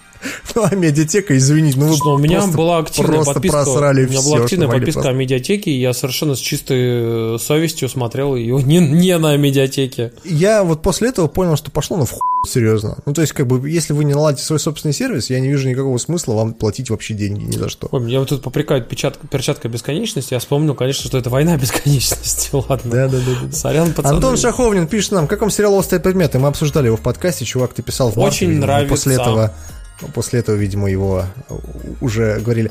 Дима рассказывал, что только начал смотреть, а Тимур с Максом что скажет. Макс ничего не скажет, а Тимур говорит, что очень нравится. Лично я с концовки пару дней в себя приходил. Да, чувак, это очень классно. Не читайте ничего, чем закончится острый предмет, просто посмотрите вот от начала до конца, он очень клевый. Да. Иван пишет нам, спасибо за творчество, очень круто вас слушать, спасает от скуки в транспорте. Благодаря вам узнаешь много нового, чего я не видел в других местах. Как вы ведете свои виш-листы? А, опять тот же самый вопрос. Ну, мы уже ответили. Э, Михаил Першин пишет нам, парни, привет, вопрос не по теме. Как вы относитесь к русскому стендапу? Знакомы ли со стендап-клубом номер один и можете ли посоветовать каких-нибудь комиков? Я не могу посоветовать никаких комиков. Я смотрю э, ту историю, которая выходит по каналу ТНТ. По-моему, она просто называется стендап или как-то так. Или просто, или стендап-клуб, как-то так. И там как раз участники Куджи подкаста, которые вот э, в, в, в iTunes сейчас. Тимур Бекмамбетов и Андрей Кончаловский. Я шучу, я конечно. не помню, я, честно сказать, не помню, как их зовут вообще. Я не знаю ни одного из них, я не запоминаю их по фамилии, но я вот смотрю их стендапы, но при этом я не слушаю их подкасты. Ну, то есть они классные, но я просто ну, не нахожу времени на то, чтобы их послушать. Слушайте, я могу сказать так, что типа я вообще не смотрю стендап, я изредка, очень редко могу посмотреть нетфликсовские отдельно подготовленные такие типа фильмы Ну, имеешь в записи виду- выступлений, да. Да. Как бы это, это вот очень редко можно типа посмотреть. А так, в принципе, я э, в основном вот, вот эти все стендапы, которые, особенно русские наши, они все выглядят, как, знаете, как будто они выпустились из э, КВН. И это выглядит очень, очень жалко, конечно. Нет, чувак, ты просто не смотрел вот эти последние истории, которые вот с русским стендапом. Могу сказать, что за последние пять лет русский стендап очень хорошо поднялся. Они реально делают сейчас контент, ну, практически на уровне западного. Единственное, в чем разница, то, что ты э, ходишь смотреть на, ну, условно, ты смотришь там то, что по ТНТ показывают, да, там такая маленькая, вот, вот такой небольшой зал, там сидит, не знаю, там чек 100, ну, то есть вот зрителей, да, которые смотрят эту историю, а потом ты смотришь стендап какого-нибудь там, не знаю, ну, пусть будет Карлин, например, да, и там Фантастически здоровый, блядь, стадион, куча народу его смотрит. Ну, то есть, как бы, э, мал золотник да дорог. То есть, ты понимаешь историю, что до такого нашему еще пилить и пилить, вот Ой. Димка, скоро будем собирать наши стадионы. У нас пишет Хованский первый стендапер. Я могу сказать честно, что я не смотрел ни одного стендапа Хованского. И я даже не знаю, кто это, не смотрел ни одного ролика его на Ютубе. Мне постоянно там, типа, в предложке Ютубе предлагают посмотреть, а я не хочу. Мне просто неинтересно. Туда же все вот эти поперечные и прочие, знаешь, которые себя сделали на Ютубе, чуваки. Я просто их ни разу не слушал. Я вот тоже- может быть, я тоже может быть, я теряю, может быть, я теряю что-то важное, но э, как бы я не уверен в этом. Ярослав э, Хришенко пишет нам Привет, пацаны, я бежал с Фейсбука в Твиттер, так как в украинском Фейсбуке из-за выборов творится полная ёба, и теперь не знаю, на кого подписаться. То, что рекомендует Твиттер, мейнстрим. Подскажите, кого вы сами читаете? Тематика, как у любого задрота. Мимасики, технологии, игры. Было бы классно видеть рекомендуемый завтракастом список аккаунтов. Чувак, это очень много. Э, Я не могу тебе ничего конкретного посоветовать. Я могу серьезно. сказать очень простую вещь. Для того, чтобы узнать, кого мы фоловим, вы можете перейти в Твиттер и посмотреть список тех, кого Да. мы фоловим. Да. Но, а, смотрите, давайте как бы я разобью очень просто, короче. У меня на- основная часть людей это журналисты. Журналисты про игры, технологии, политику и там жизнь. А, в первую очередь американские, европейские и немножко российские. А, у меня СМИ большое количество технологических, политических и опять же про игры, а, которые я, ну там в основном из мировые и СМИ в том числе. И у меня большое количество каких-то отдельных личностей, которые, например, там, ну вот к примеру, да, у меня есть, например, а, девушка, которая ведет блог, который называется. Wine Folly это, наверное, один из самых классных блогов про вино в мире вообще, французский блог.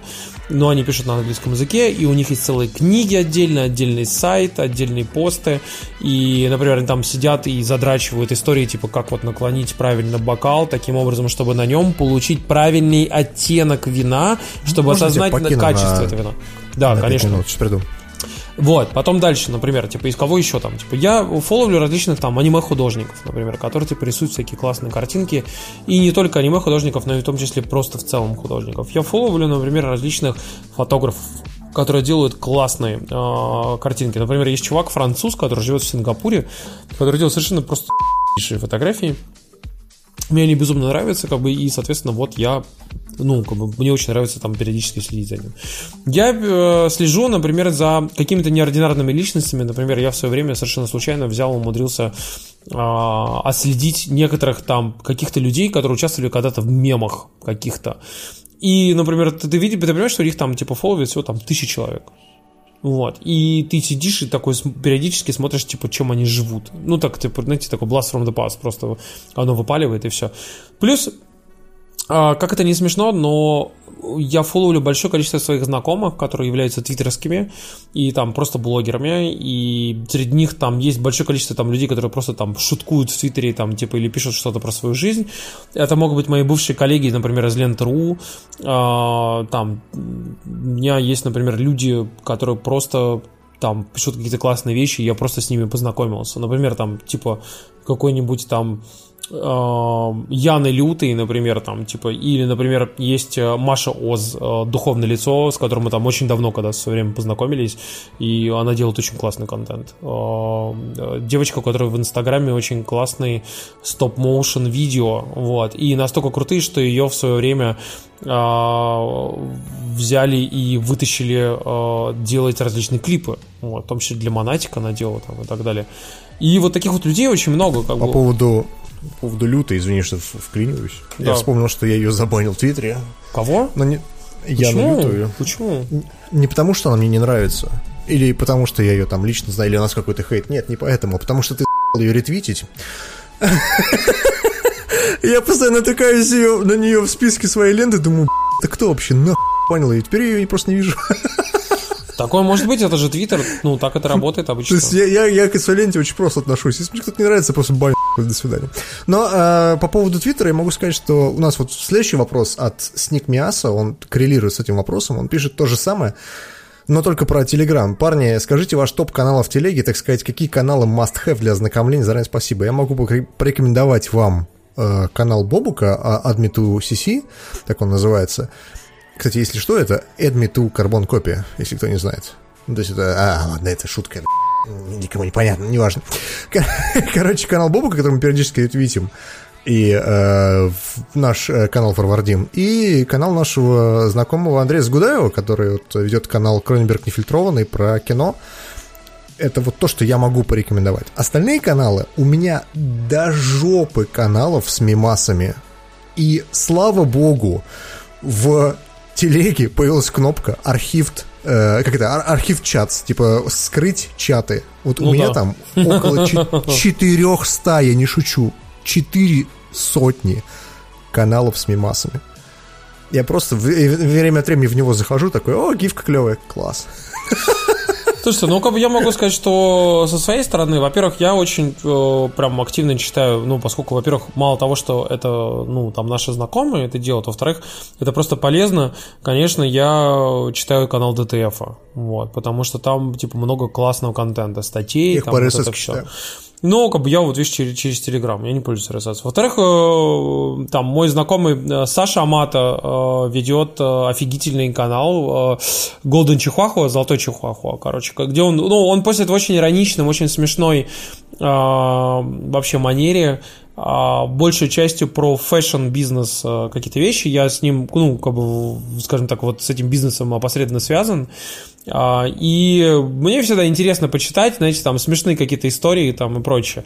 Ну вот нам тут уже припоминают Dankest Memes, конечно, как бы мы там тоже все читаем, как бы его периодически индорсим, как бы, потому что наши... Это, кстати, канал нашего читателя и слушателя, который с нами вместе ездил на Игромир, очень классный чувак. Ну, короче, это, в общем, это наши знакомые ведут Dankest Memes, поэтому, естественно, мы, конечно, его как бы периодически там, типа, ну, про него говорим.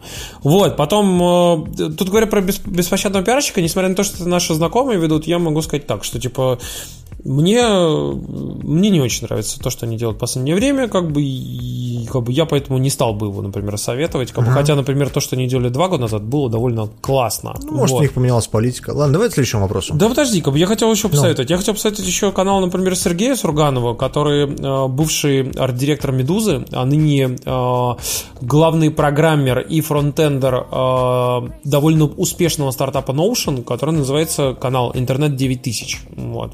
И э, это действительно хороший канал, в котором он постит э, довольно классные штуки а, про там вообще типа долину, про там опыт бизнеса, про какие-то интересные такие вещи. Плюс еще к тому же, как бы довольно классный канал. Это наш знакомый ведет э, человек, который по сути возглавляет весь продукт в комитете, то есть DTF, ВЦРУ, это журнал Денис Ширяев, и он называется Денис Секси IT. А, у него действительно, у него очень классные вещи, которые он там пишет. Э, ну, мне прям правда очень нравится. Вот. И, наверное, из всего остального, как бы я еще, я еще хотел... А, я еще, я еще хотел посоветовать э, канал, который делает бывший технический директор «Медузы», которого зовут Самат Галимов. Нынешний он технический директор э, стартапа Rogue.io, который принадлежит Гаджим Активу. Это рекомендательный сервис про игры. И канал называется «Запуск завтра». Вот. И а там, что канал? У него там технологически чистые вещи, часто довольно задротские, но как бы они очень классные и местами прям, ну, прям реально прикольные. То есть, как бы это действительно то, чего а, имело бы смысл вам почитать, как бы, если вам это интересно. Если вы хотите, например, посмотреть, какие тусовки в Москве, то я посоветую канал моих знакомых, это Первый ночной, но про него, если вы интересуетесь тусовками в Москве, то вы про него и так знаете. Если вы хотите узнать, так скажем, более-менее эстетично эстетично, эстетическое такое восприятие мест в Москве, ну, такое немножко богемное. И если вас заебало читать всякие вилледжи, афиши и прочее, то я вам посоветую канал моих там старых знакомых. Э, как бы это чуваки там из нашей тусовки, там давние-давние-давние, короче, называется Психодейли. И это люди, которые делали в свое время Village, афишу, интервью, журнал, короче. И а, вот психодели довольно классные, если хотите узнать, например, куда сейчас надо ходить, в какое место, где что посмотреть, и вот это все, короче, где, что вообще происходит там в Москве. Артем Денисенко пишет нам, доброе утро, Тимур, Дима, Максим, в этом письме хвалить вас не буду. Ну вот. Ну, только Тимура буду хвалить за Затратюн Спешл номер 7, он прекрасен. Я понимаю, что его не сделал не я, если что, да. Просьба вам большая, не перебивайте Тимура так часто, он порой что-то очень интересное рассказывает. Я до сих пор помню его неудавшийся рассказ, и как результат статью о смерти маленьких на провинциальных газет США. Мне было так интересно, что я даже жене ее вслух читал. Дим, я рекомендую тебе прислушаться, потому что это далеко не первый раз, когда А вопросы у него такие, короче. Ну, в общем, вы поняли, что надо делать маркетинговый подкаст. Когда ну, ну, люди извини, не будут пожалуйста. меня ради смешных шуток сиюминутных, которые вот прямо в данную секунду им захотелось пошутить, они не будут меня прерывать, когда рассказывают что-то интересное. Да, давай продолжай. Могу... А, спасибо большое. А, про формат. ДТКД основан потому, что вы хотели говорить о вещах, которые не вписываются в формат завтракаста. Какие же темы для подкаста являются неформатными? Если у вас жесткие правила, что в завтракасте никакой политики, никакого Вархаммера или Доктора Кто? Есть ли какие-то темы, которые вы осознанно пропускаете? Я бы сказал, наверное, так, что мы стараемся не занимать какую-либо позицию в основном. И, например, если мы обсуждаем политику, то мы стараемся делать это по касательной, чтобы максимум что обсудить, ну, как это напрямую связано с какой-то технологической тематикой. Например. Вы знаете вот эту историю, когда э, чуваки рисуют э, 9 квадратиков, и там типа хаотик, нейтрал, там тру-тру, тру нейтрал, там вот мы тру нейтрал, мы пытаемся центристскую позицию занимаем в этом плане. То есть мы не пытаемся в какую-то сторону там вас... Э, типа подвинуть.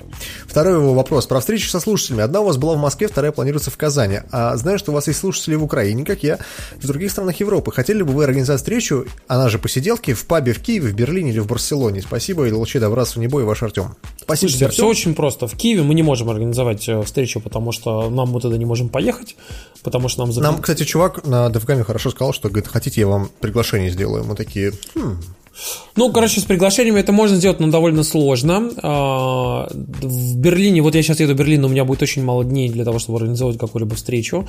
А, например, в Барселоне легко. Как бы я, может быть, летом там поеду в очередной раз, и мы можем совершенно спокойно типа сделать. Но я думаю, что в Барселоне нас наберется там 3-4 человека, если только кто-то не захочет прилететь из там условных Мадридов, Берлинов, Парижа и так далее, короче. Но, в принципе, можно было бы, наверное, да. Мы бы хотели организовать, чувак, но вопрос в том, э, как бы, как, когда и как, и вообще мы такие, типа, весь, все из себя невластные из Москвы. Было да нет, классно, просто сложно, потому что очень мало времени на что-либо. Да. да. Антон Пудиков пишет нам. Вопрос следующий. Круто было бы услышать от вас топ-N, ну или просто несколько реально полезных приложений, которыми вы пользуетесь по работе или нет, не критично. Я как-то раз услышал от Тимура про Ghostery и пользуюсь до сих пор. Но вроде этого делает Бердикас, выпуская статьи по типу, какими менеджерами задач я пользуюсь. Напоследок, а, come on, вы все равно этого не дочитаете, спасибо за то, что вы делаете, реально крутое, интересное дело, спасибо тебе, спасибо тебе, чувак. Я не дочитал, как ты просил. По поводу приложений. Э, мы периодически советуем их в э, подкасте, в последнее время перестали советовать, но вот я могу сказать, что я поставил себе... Facebook. Нет, есть такое приложение Box Breath. Э, типа коробочное дыхание. Оно позволяет, когда вы очень сильно волнуетесь или по какой-то ху заморачиваетесь, дышать по методу коробки. Знаете эту историю, нет? То есть, да, Четыре, четыре э, вида дыхания. То есть вы три секунды вдыхаете, потом три секунды задерживаете дыхание, три секунды выдыхаете, и опять три секунды задерживаете дыхание. То есть получается вот такая типа квадратик. И приложение платное, но вот оно мне помогает иногда успокоиться, когда я кого-нибудь хочу просто придушить. Очень часто это бывает Тимур. Ладно, я шучу это из того, что я последнее время э, поставил себе на телефон. А так, в принципе, у меня список приложений, я не знаю, уже, наверное, года два не обновляется, то есть я ничего нового не ставлю. Единственное, что какие-нибудь там всякие э, игры, например, я вот недавно ставил себе Elder Scrolls Blades, я про него даже в подкасте рассказывал. Такая история. Слушайте, ну я могу сказать, что у меня, конечно, приложений много, которые периодически ставлю, чтобы что-нибудь попробовать, ну, как маркетолог, да. И э, у меня есть там самые разные штуки. Например, вот сейчас я поставил там Angry Birds, вот это AR, короче, да, чуть поигрался, mm-hmm. взял, убрал. Или там взял, например, там поставил City Mobile, как бы, да, для того, чтобы попробовать другой сервис такси. И у меня про City Mobile огромное количество вопросов. К Яндекс Такси тоже большое количество вопросов, типа, и к Uber большое количество вопросов. И ты сидишь такой и думаешь, блин, идеального приложения нет, как бы. Или, например, вот я тоже так же, как и Дима, ставил Blades, и я ни разу его не запустил. Но Ни ты, ты имеешь в виду, что каждый раз, когда я, я думаю, что ты поставил Blades, типа, она такая вся обновленная, хера лысого, ты каждый раз будешь ее запускать, я такая, типа, скачайте 600 мегабайт а ты в это время, знаешь, где, где-нибудь, где-нибудь в метро, ты такой, ладно, окей, значит, до свидания, Блейдс. сегодня, не буду ничего качать. Слушай, ну так обычно это происходит, но я могу сказать так, что я, типа, в основном, конечно, на телефоне, ну, 90% там времени я пользуюсь там социальными сетями, а каких-то особенных приложений под какие-то особенные кейсы. В основном это, знаете, там, обработка фотографий, а я обрабатываю почти все время сейчас. Э, я фотографирую в Lightroom и, типа, делаю первичную обработку в Lightroom на уровне RAW, короче, а потом э, экспортирую в Visco, которая VSCO. Вот. Это типа там вот фотографии, например. Видео я все собираю там, например, в э, приложении Carve. Я уже говорил об этом, я даже, ну, постил его. А, у нас там Carve, как, типа, знаете, высечь из камня Carve. Вот. И, короче, остальные это эти вот эти вещи, которые, типа, это очень что-то мелкое такое, изредка что-нибудь там запускаешь и что-то такое, типа, делаешь, как бы, и не паришься. В основном это, знаете, там, финансовые приложения там и так далее. Но что-то такого сверхъестественного, особенного, чем я пользовался, например, каким-то там Pokemon Go. Нет, я этого не делаю. Вот. Ну, а те приложения, которые Тимур советовал, мы советовали в подкасте, так да. что я так думаю, что, что двигаемся дальше, да. Олег Соколов, а, точнее так, Олег, некто с а, именем Олег, Почему? Он решил... Олег Соколов. Подожди секундочку. Некто с именем Олег решил поделиться с нами инвестиционными вопросами. Да, но там довольно... Там очень-очень-очень-очень-очень-очень длительное письмо, как бы. Очень подробно, но мы, короче, тебе... Спасибо тебе большое, Олег. Там чувак, типа, расписывает о том, что на самом деле а, нужно обязательно обращать внимание на дивиденды, нужно обращать внимание на налоги, угу. налоговые вычеты, что нужно обращать внимание на валюту, когда что покупать, продавать, и, типа, по поводу зарубежных акций, в том числе о том, что, типа, он в итоге пришел к тому, что нужно покупать акции не дороже 15 долларов, вот, и э, это довольно классная, конечно, история, я могу сказать, что это не всегда так работает. И мы, кстати, до сих пор все еще никак не можем сесть и обновить, блин, наши ссаные акции, что мы там наделали. А мы уже очень много чего нахуй Например, у меня большое количество акций сейчас американского рынка, которые просто наебутся на после того, как типа Трамп... После Китая, да. После... У Макса Китай наверное, да, да, там прям вообще все, сказать, все упало. Меня... То есть у меня, у меня, у были, у самое, меня были да. акции, типа, там, знаете, Apple там под 200, там, 10 долларов, и сейчас они там 188, типа. То есть там все ну, очень плохо. Короче, читать весь этот э, отзыв, он реально занимает почти страницу, его не имеет смысла. А главное то, что Олег спрашивает, планируется ли сходка по аналогии из днем рождения подкаста, очень понравилось. Да, и мы уже сказали о том, что мы, э, смотрите, одну такую сходку промежуточную мы сделаем в конце июня, где-то в районе там типа 19-20 июня, когда приедет Дэвид Голдфарб, потому что мы типа и с ним бы затусим, типа и с вами затусим, и будем там бухать как черти. Вот, и вы просто, и мы просто скажем место, где мы будем, и типа вы захотите, просто придете к нам. Вот и все. Mm-hmm. А второе место уже более централизованно мы будем в Казани делать в районе июля. Мы пока еще не знаем, какого числа, но в июле будет такая сходка. А, мы будем чествовать э, рождение ребенка Максима и просто встретимся со слушателями, которые живут там в районе Казани, Нижнего Новгорода, Ульяновска, вот этого всего. Ага. Там. Илья Бибиков пишет нам, «А, привет, пацаны, Макс, как тебе гарнитура SteelSeries? Макс ответил э, в ДТКД, э, который вот у нас был в субботу, когда он выйдет для всех, послушайте, он там ответил. Комментарий по подкасту. Тимур, хватит говорить при смене темы, что «а вот сейчас мы поговорим о действительно важных вещах». Создается такое впечатление, что все ранее обсуждаемые темы были полной фигней. Всем вам оладушек. Ладно, применя... принимается. Нет, не принимается, потому что, ну это же это просто это заход. Смехочек. Это да, заход. Но, но все равно, как бы, да, у многих может создаться такое впечатление. Это не очень правильно. Ну, не знаю, ладно. Барсикс, ух ты, надо же, пишет нам. Привет, Завтракас, вопросики вам такие, больше как темы для рассуждения. Первое. Наверняка, как минимум, у Тимура, а то и у остальных бывает такое, насколько много потребляешь контента на английском, то бывает хочешь сказать или написать фразу, но помнишь, что ее на английском, затрудняешься с аналогом на русском. Вопрос в чем? Как вы относитесь к такого рода смешениям языка? В чате я вижу довольно часто, да и сам сталкиваюсь с таким. Боретесь ли вы с этим как-нибудь и боретесь ли вообще? Я могу сказать, что, во-первых, это пропадает, с, с, э, ну, то есть это пропадает со временем, когда ты начинаешь все больше разговаривать на каком-то определенном языке. То есть, когда я только начинал учить английский, то есть мне было там лет 25, я постоянно путался, вот эта билингвальная история с Э, тем, что ты постоянно какие-то фразы произносишь, хотя ты знаешь аналог их на русском, но ты просто произносишь, она постоянно встречается. И это не проблема. Это у всех абсолютно бывает, у тех, кто и учит какое-то количество языков. То есть я с этим сталкивался лично, и э, я с этим не боролся никак, оно само по себе через какое-то время проходит. Иногда есть некоторые фразы, которые проще сказать на другом языке, чем на том, на котором вы говорите. Ну, то есть в данном случае, в моем конкретно, это некоторую фразу проще произнести на английском, чем говорить ее на русском. А бывает, люди учат другие языки, там, например, испанский, иногда у меня, у меня вот девушка бывшая учила испанский, она во сне иногда произносила какую-нибудь фразу. там, Мучи Да-да-да.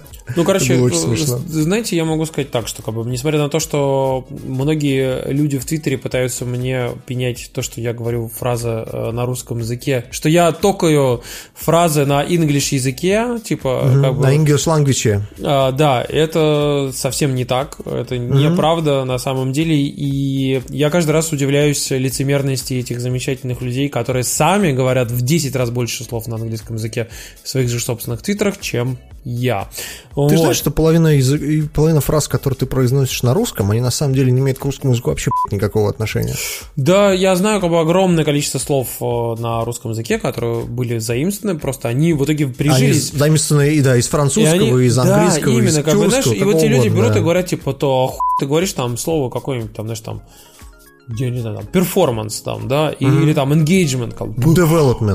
А, а почему ты этого говоришь? Вау, есть же русский аналог. Я говорю о том, что, как бы, блин, чуваки, есть огромное количество русских слов, более русский аналог, чем то, что вы, типа, да. говорите. И на самом деле э, они просто в свое время из-за того, что язык становится, ну, язык живой, да, и просто люди все чаще, чаще, чаще используют какое-то слово, и оно становится в итоге нормальным для, там, какого-то языка. А другое слово уходит куда-то на нет, да, и просто сейчас у вас спустя там 200 лет, например, не возникает вопросов, почему какое-то слово стало нормальным. Мы просто такие, ну оно же заимствовано, оно уже мы к нему привыкли. Ну да, а какому слову engagement вы просто еще не привыкли, потому что оно только станет нормальным, типа там через 20 лет, 40, 50, 100 лет.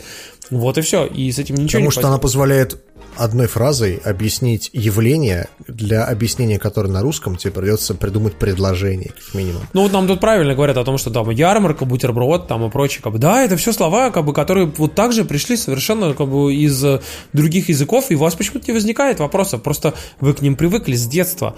А к engagement вы не привыкли с детства. А ваши, прав... ваши внуки привыкнут к engagement, понимаете, и будут говорить, что да, вот engagement, вот и все.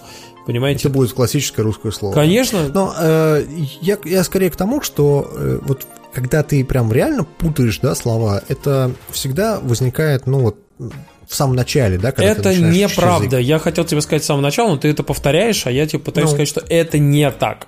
Это возникает от того, какой контекст тебя окружает. когда ты учишь язык, твой, твой конкретный кейс, о котором ты говоришь, это тот самый момент, когда тебя окружает большое количество английских слов. Они сидят в твоей оперативной памяти, когда они вот они прямо сейчас сидят в твоей голове. И когда ты читаешь большое количество контента на Чем английском это коррелирует языке, с тем, что я сказал, когда чувак учит язык? Естественно, он окружает себя информацией. Это не, это не только вопрос в том, что когда когда учат. Такая ситуация возникает даже тогда, когда ты там уже выучил язык, и ты просто читаешь, например, большое количество контента на английском языке, профессионального, непрофессионального, такого, сякого, и ты сидишь там, ну, вот условно, например, у меня, вот в моем, ну, в моем распорядке дня, когда я читаю, допустим, там, твиттер, статьи и прочее, у меня 90% контента на английском языке.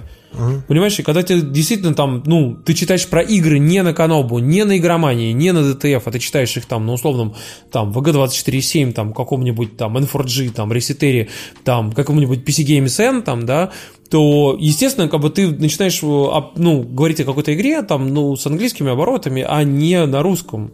У нас было пара довольно embarrassing moments, которые я испытал на этом DevGame, например, когда э, при разговоре с тем же самым Адамом Бойсом, про который мы говорили, да, а, он такой, типа, а вы что, Дмитрий, типа, стоите тут в углу, типа, улыбаетесь и, типа, ну, ничего у меня не спрашиваете и молчите. Вот. А я ему сказал, что, типа, чувак, ну, я как бы не, не очень хорошо говорю, но, как бы, вот, зато все понимаю, как собачка. Вот. Он такой, а, ну понятно, короче, и, и ушел. Ну, вот. И второй момент у меня был, помню, когда мы ездили в офис Apple, э, у меня была история, когда я я понимаю, как сказать фразу на английском, но в голове мысленно начинаю переводить ее с, с русского на английский. Вот я быстро перехватывал фразы Димы да, и да, говорил, да. типа, он да. хотел сказать вот это, вот это, вот это, вот это, вот это, короче. Да, да. И самое смешное, что э, это же все достигается практикой исключительно. То есть, если вы очень много разговариваете по-английски, я могу сказать, что Тимур очень много говорит по-английски, поэтому у него английский намного лучше, чем у меня. Ну. То есть вы можете понимать английский замечательно, но разговорная речь вам будет даваться с трудом. Именно поэтому, эм, когда те люди, которые, например, формируют свои фразы тем, что переводят с английского на русский, и потом печатают ее какие-нибудь, да, там, типа в Твиттере или там в Фейсбуке, или еще где-то в каких-то социальных сетях, у них получается билиберда, потому что очень часто у тебя вот эта вот переводческая машина в своей башке иногда не срабатывает. Вот. Ну и опять же нужно, ну, как-то развивать, наверное, тезарус, то есть, чтобы у тебя было побольше слов, побольше Синонимов. фраз каких-то. Да, и очень часто помогает в изучении вообще какого конкретного языка, это то, что ты смотришь всякие там сериалы, фильмы и прочее, или там игры, конкретно на английском, потому что ты примерно понимаешь, например, шаблонные какие-то фразы, типа там «Hello, how are you?» Там вот эта вся история. И такой «Okay, I'm fine», там «Thanks». Ну, то есть такая стандартная, да, чит-чат, типа того стандартная история. Это помогает тебе выучить язык, потому что ты э, приучаешься учить шаблонные такие какие-то ответы, да, то есть на какие-то вопросы. И эта шаблонность помогает тебе, э, ну, в таких, в таких ситуациях. Mm-hmm. То есть, как бы это, это не самый плохой вариант для изучения.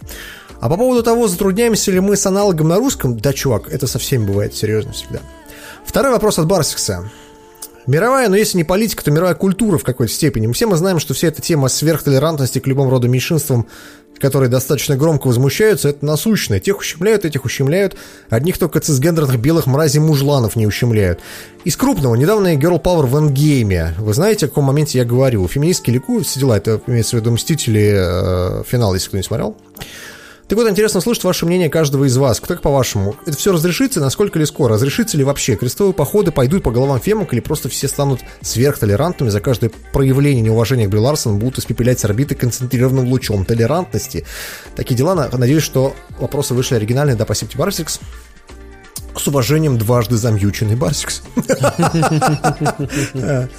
По поводу толерантности я могу сказать, что только на моей памяти стрелочка коснулась два раза в разные стороны, то есть туда-сюда, все поменялось. И это я не так долго живу, мне всего 34 года, годика я бы так это назвал. Вот. Поэтому сто процентов стрелочка качнется в другую сторону, и потом она качнется еще раз в другую сторону. Это бывает постоянно, потому что история это э, дело такое. То есть всегда ну, то есть все эти вещи, они всегда проходят. Это знаете, как у царя Соломона было кольцо, на котором было написано, что все пройдет. Это когда ты снимаешь это кольцо, выбрасываешь. Все пройдет. Поднимаешь это кольцо, и там внутри, на внутренней стороне написано, и это тоже пройдет. Ну, вот, так что вот такой мой подход. Твой какой, Тимур? Слушай, ну как бы я э, могу сказать, что у меня немножко сложнее, конечно, ситуация, потому что, э, ну, мы пытаемся же поговорить по поводу того, что, типа, а, как работает вообще социальная психология а, в плане каких-то там популярных вещей. С одной стороны, есть же понимание того, что есть это маятник, да, но, с другой стороны, как бы многие говорят о том, что этот маятник на самом-то деле является, ну, там, спиралевидным. То есть э, история идет как бы по спирали, развивается в каком-то направлении, и как бы она может двигаться туда-сюда, туда-сюда, но она при этом все равно начинает давлеть в какую-то определенную сторону, да. И там, условно, например, там, типа, брали там меньшинства там национальные там, там превозносили, ненавидели, превозносили, ненавидели, но в итоге в целом, в общем, их начинают больше уважать.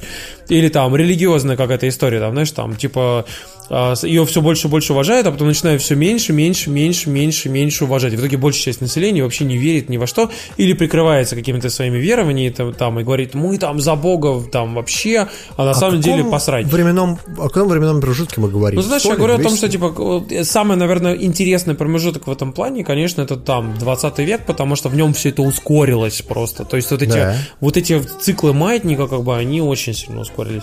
Я искренне считаю, что на самом деле вся эта история с феминизмом, там, толерантностью и так далее, она опять же качнется маятником. В другую сторону люди скажут, типа, я тут должен, типа, вообще кого-то что-то уважать, уважайте меня наоборот. Потом опять это все качнется в другую сторону и, скорее всего, может пойти в еще больше какой-то там, э, ну, там, скажем, крайности, да, когда, Раскачку, он, да. когда у нас там начнутся, знаешь, там, типа, полиция нравов, там, вот mm-hmm. это все, типа, ах, ты тут написал что-то про геев, все, сади в тюрьму, вот это все. Как бы, а потом опять обратно, типа, что, ой, что ты вы тут зажимаете права, а потом опять, типа, о, все, типа, вы должны уважать все религии, у нас будет совет религий, короче, и вообще он будет править всей страной. У нас тут будет и мусульмане, будет... буддизм там и христиане, да. Вера в семерых? Ну, типа того, как бы, да. Я, я не удивлюсь, если на самом деле так и будет. Как бы, и в итоге я, я считаю, что нужно держать нос по ветру. Вы должны, как бы, ну, как минимум стараться как бы быть в, в курсе конъюнктуры какой-то там, потому что это все конъюнктура. Вы же сами понимаете, что любое вот это все христианство, знаете, когда вам приходят условные там какие-нибудь попы и говорят, что какие-то свои там, э, как это, заявления, да, которые касаются очередных там каких-то дел, там, скажем, резонансных, и все эти дела, как, ну, все их заявления, они противоречат Библии, они противоречат там всем высказываниям до этого, они, и типа люди вообще глазом не моргают и говорят, о, ну, ну, хорошо, окей, а на самом деле там люди просто просто говорят такую ересь абсолютную. То есть, если это было бы средневековье, за это бы их просто повесили, на как бы, да. Ну да, ну да. Вот, а как бы сейчас вообще норм, как бы. И я думаю, что вот эти вот вещи, они будут испытывать пертурбации, и как что будет на самом деле, я боюсь, что мы не знаем. И по поводу религии, и по поводу толерантности, и по поводу каких-то там таких вопросов. Но, опять же, вот интересный вопрос, я опять перескочу, что я об этом говорил. Э, вы знаете, мы тут говорили много раз с друзьями о том, что, знаете, вот есть чуваки, которые там, например, сидят и топят за гей-парады, например. Вот они там топят, типа, должны быть гей-парады. И там выходят, естественно, люди, которые там, типа, знаете, там, типа, нихуя, никаких гей-парадов, короче, вас там все. Ну вот. А те такие, нет, вы нас ущ- ущемляете, унижаете, там, типа, Евросоюз постановил, там, вы имеете право сделать. И как бы люди говорят, что вот, вот эти люди борются за права, там, геев, да.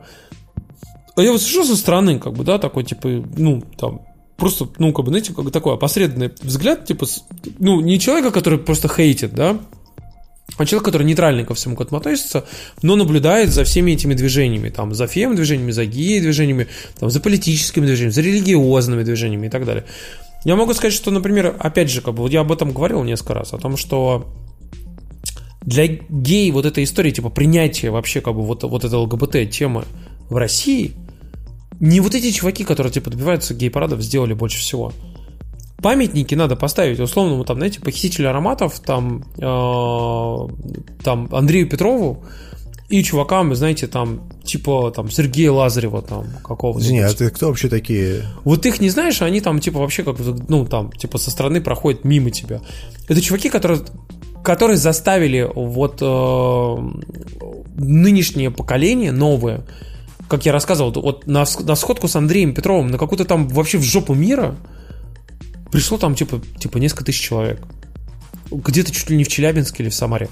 Ты даже Я не- понял ты- твой point. Ты даже не знаешь, что такое Андрей Петров. Да. а чувак такой, Я- типа, типа откровенный, прям, ну, прям откровенный, такой, прям вот супер гей просто, понимаешь? Ага. Как бы, и с ним приходят обычные ребята, обычные ребята, молодые, в, в провинциальном городе встретиться, потому что они там смотрят его, потому что он для них кумир. Я, я понял твой поинт, но я приведу другой пример. Э, вот смотри, я не очень люблю Бэткомедиана, потому что, на мой взгляд, он вообще не разбирается в кино.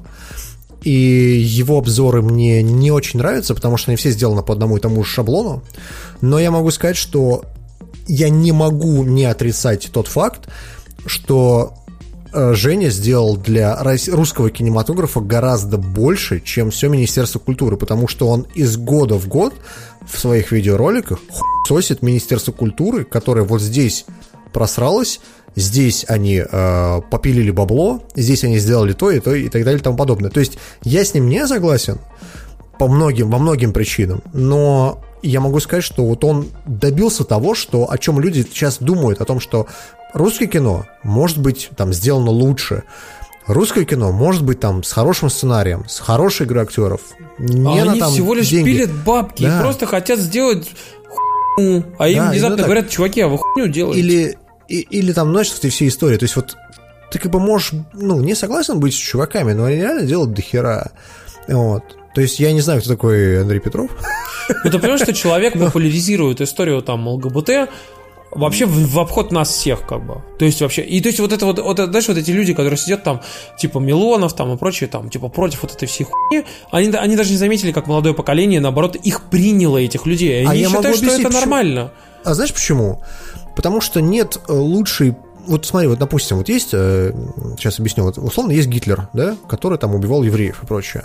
Под Он амфетаминами. же, он же популяризировал идею того, что евреям нужно собственное государство, тем, что он их убивал. Ну, то есть это такая довольно сложная точка зрения, но я объясню смысл. То есть это, естественно, трагедия. Это, естественно, ни в коем случае нельзя прощать, и ни в коем случае нельзя допустить никакого там фашизма и прочего. Но я к тому, что если бы не было бы этой всей истории, ну вот представьте, вот Гитлер просто бы не существовал в истории, да, вот просто вот его не было. 6 миллионов человек остались бы живы. Там хер знает, какое количество э, русских человек остались бы там живы, потому что не было бы Второй мировой. Почти ну, 20 условно, да? миллионов человек. да. 25, там, почти 30. Ну, вот, то есть, как бы, вот вс- все эти истории просто отменились бы, да? Но при этом, как бы, у евреев не было бы своего государства. И какой-нибудь там вот условный японский отряд, который пытал заключенных и, и узнавал о том, как, типа, как... э, э, какое количество они должны выдержать, там, например, там, ки- кипятка выльного на гелиталии, чтобы, типа, понять, сколько может выдержать человек, условно, да, этих бы медицинских знаний у людей бы не было, их приходилось бы добывать каким-то другим путем, и так далее и тому подобное. То есть все истории, все плохие истории, они всегда, э, из них надо делать хорошие выводы. То есть, да, человек убивал там хуя народу, но надо смотреть на как бы это позитивные какие-то моменты, да, из этой ну, истории. я бы все равно не стал с этической точки зрения это делать, потому что это, это та вещь, которую люди понимают, но им не хочется это... Им не хочется это обсуждать, да, я согласен. Это обсуждать. И, и то же самое с э, всем этим обсуждением там геев и прочих. Вот смотри, Милонов, ты, блядь, видел Милонов, как выглядит? Ну, мы же... Он, он, же, он, же, он же выглядит так, что ты просто не хочешь быть с ним согласным вообще ни, Чувак, ни с я, чем. я просто знаю троих людей точно, которые были его мужиками. Ну просто Понимаешь, ты, ты просто- поэтому как нет, бы, просто ну, смо- бля. смотришь на Милонова, и тебе хочется, блядь, чтобы вот просто ты, ты с ним не был бы согласен ни в чем. Или там какая-нибудь, там, я не знаю, Яровая какая-нибудь. Тебе просто не хочется быть с ней в чем-то согласным. Потому что, ну, она же, ну, как бы такая, как бы, злодейка, знаешь. Это как, как увидеть, там, не знаю, какой-нибудь э, может быть, дурацкое сравнение с, с «Игрой престолов», знаешь, какой-нибудь Серсею Ланнистер и сказать, да, действительно, я с вами согласен в том, что вино дарнийское отлично. То есть, как бы, не-не-не, я с тобой вообще ни в чем не согласен, не хочу никакого отношения иметь к твоей точке зрения, мне просто похер на твою точку зрения. Ну Вот. Ну, короче, ладно, я, я к тому, что все эти истории э, по поводу концентрированного луча толерантности, чуваки, качнется маятник в другую сторону, будьте уверены. И потом качнется обратно в другую сторону, поэтому давайте будем наблюдать за этим всем. А пока просто, если вы живете в Барнауле, Алтайском крае, то не нужно париться о том, что где-то прижимают американских актеров в Голливуде, Да, потому да. что Ну, ты потому живешь что- в Барнаул! Алтайский край! Давайте париться о том, что происходит у нас все-таки Александр Волков пишет нам, Тимур, как найти музыку, которая играет на фоне стримов, иногда попадаются любопытные треки, но хер знает, как их найти, Шанза мне помогает. Может быть, для затравки какой-нибудь один примечательный трек выкладывать в описании стрима, или вы, может быть, придумаете розыгрыш плейлиста годной музыки. Уважаемый Александр. Нет, мы этого и делать не будем. И опять же, я объясняю, что типа у меня большое количество музыки появляется из алгоритма Spotify, очень много я дергаю из SoundCloud и так далее, и так далее, и так далее. Но мы выпускаем плейлисты в виде Завтратюнс э, S, они находятся в Spotify, иногда есть их версии в Apple Music, плюс мы выпускаем сами по себе Завтратюнса. Такого, чтобы, например, писать весь плейлист, конечно, мы этого делать не будем, и там какие-то конкретные треки тоже нет. Но иногда, когда нас спрашивают в Ютубе, например, там, типа, а что у вас там за трек в конце играет, мы обычно говорим, или там на 2.30. Если я, например, взял, послушал, узнал этот трек, я обычно отвечаю там в Ютубе, типа, в комментах, что вот там на 2.30 там играл такой трек. Вот и все. Да. Траксимус пишет нам, здравствуйте, дорогие ведущие, слушая Тимура во время стрима Days Gone, в котором он сказал, что в 24 года получал 80 тысяч рублей. Мне стало за себя очень стыдно, потому что мне сейчас 24 года, я живу в Ростове-на-Дону и получаю 40 тысяч. Есть высшее образование, бакалавриат, магистратура, работаю в сфере закупок и логистики, а занимаемая должность не предполагает дальнейшего роста. Повезло, что родители оставили мне трехкомнатную. Вроде бы и понимаю, что мне нужно двигаться дальше, но страх остается. Мне бы родители оставили трехкомнатную. А, это что было. Страх остаться ни с чем мешает предпринимать мне шаги в данном направлении. Как быть? Прошу вас совета с высоты жизненного опыта и профессионального опыта. Спасибо вам, всех благ.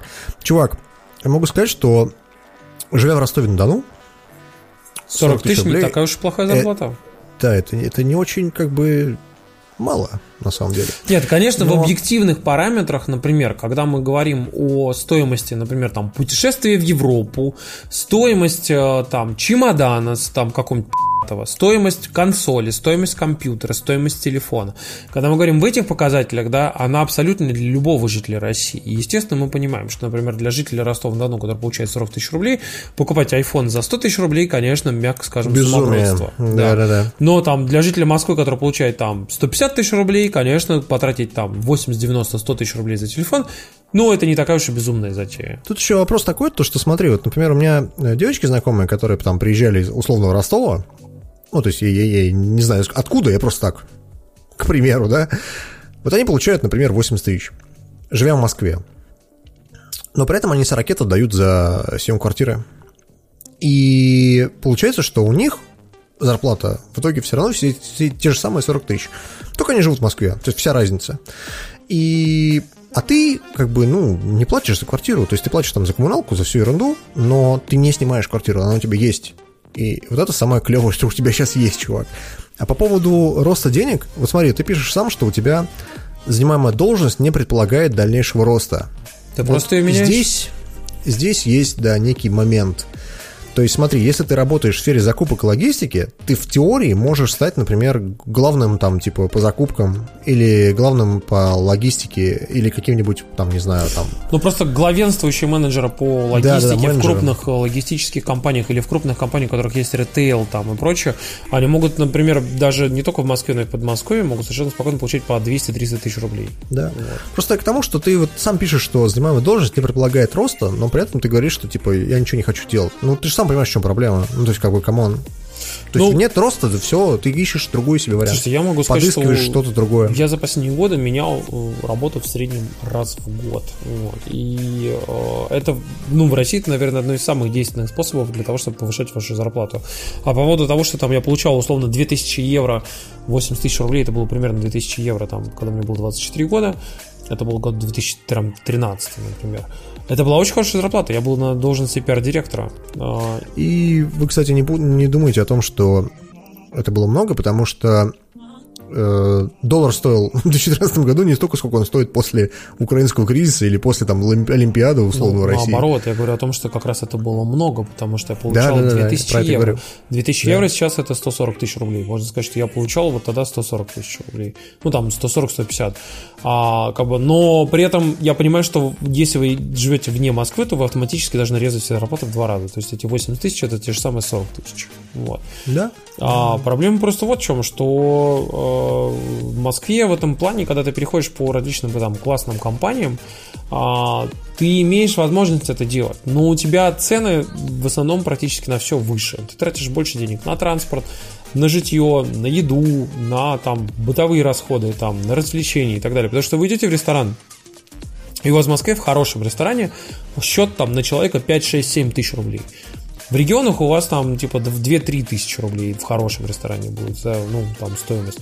Потому что вот, например, ты идешь в бар там побухать с друзьями, как бы, да, и ты там классно забухал, там выпил классных коктейлей, классного вина, вот это все, ты можешь на одного человека 15 тысяч потратить спокойно совершенно, как бы, и а для в регионе, блин, это, извините меня, это, ну, половина зарплаты иногда может быть, как бы, да, а в Москве это может быть там один поход в бар 15 кэсов, как бы, совершенно спокойно, понимаете, поэтому тут уже ничего не поделать. И я опять же хотел бы сказать, меняйте работу, если вы видите, что ничего не получается. Причем меняйте ее не на то, что типа ушли с одной, типа, и там начинаете искать, как бы, да, как вот нас вот Ваня пишет э, в чате о том, что вот я меняю год работы. Блин, ну чувак, ты уехал вообще в другую страну, а в другой стране, мягко скажем, не просто... Не самый, не самый простой experience. Не самый простой experience, тем даже в русскоязычной стране, uh-huh. такой как там Латвия, например, там получить работу. Тем более, когда ты молодой шкет, которого типа мало там какого-то опыта, тебя вообще никто не будет брать. Потому что, ну, типа, охуй кому-то нужен вообще. Поэтому с работы, ну, как бы, блин, не парьтесь, э, попробуйте поискать что-то новое, как бы, но переходите, когда там, знаете, как говорится, safe bet, как это, Верняк, когда верняк, короче. Вот когда верняк, Ну и самый, самый главный момент, чувак пишет, меня за тебя стал очень стыдно. Чувак, деньги вообще не главное, вот серьезно тебе говорю. То есть главное твое отношение к жизни, потому что я в какой-то момент заработал очень много денег, и я понял, что деньги не главное. Я еще зарабатываю очень мало денег, практически ничего. И я больше счастлив, чем когда я заработал очень много. Ну, то есть, как бы это вопрос отношения, наверное, к жизни в принципе, потому что... И еще такой момент, ты пишешь, что тебе 24 года. Я могу сказать, что я в 24 года получал что-то около 20 тысяч, мне был норм.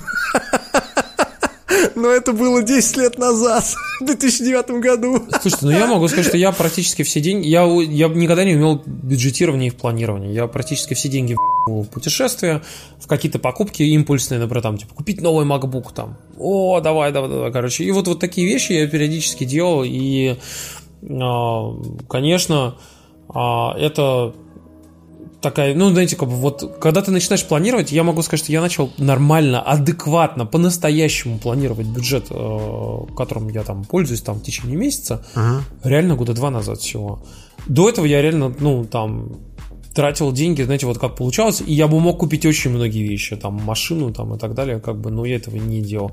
А сейчас, ну, как бы я прям очень сильно планирую, как бы я четко прям вот куда, чего, как, а вдруг что-то не получилось, у меня есть там резервный, я там пишу, так, там, типа, знаете, день рождения, там, подруги, 9 тысяч рублей, там, знаете, там, типа, Да-да-да. сходил в бар с друзьями, 7 тысяч рублей, такой, лишние 16 тысяч потратил, короче, думаю, Ну ладно, короче, ну там... Ну, типа... ты же знаешь эти истории о том, что что-то 80% жителей России э, живут от зарплаты к зарплате, у них нет вообще никакой финансовой грамотности, абсолютно. То есть вообще никакой. Я, я, я иногда жалею о том, что у нас финансовую грамотность не преподают в каких-нибудь институтах, там, колледжах и прочего. То есть, как бы, это одна из вещей, которая тебе реально в жизни пригодится. Блин, если ты не умеешь так делать, почитай хотя бы какую-нибудь книжку. Желательно, наверное, русского автора, потому что американцы тебе напишут, что «Ну, попробуйте 15 тысяч долларов не покупать яхту, а инвестировать их во что-нибудь другое». Ты такой «Да, сейчас я 15 тысяч долларов вот так просто нахуй выложу». Ну, то есть, плюс-минус там какие-то довольно простые вещи, вещи, там, типа того, что ты берешь там 5% отставляешь от типа своей зарплаты просто в НЗ, типа того. Ну, видишь, нам тут пишут о том, что да, со школы надо финансовую грамотность преподавать. Да, ребят, да, ребят, но вы как-то да. не понимаете, что со школы надо преподавать азы православия. Так, тихо, все.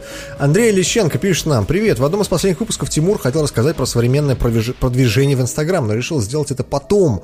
Но потом так и не наступил. Все-таки нужен подкаст про маркетинг, Тимур. Ну, что-нибудь придумаем, да. Можете ли вы снова поднять эту тему в подкасте или в ДТКД, только не про западный рынок, а про Россию? Или конкретно про Москву в 2019 Или, если вы считаете тему не очень уместной, то можете хотя бы вкратце рассказать про целесообразность покупки рекламы у самого Инстаграма и как это лучше делать.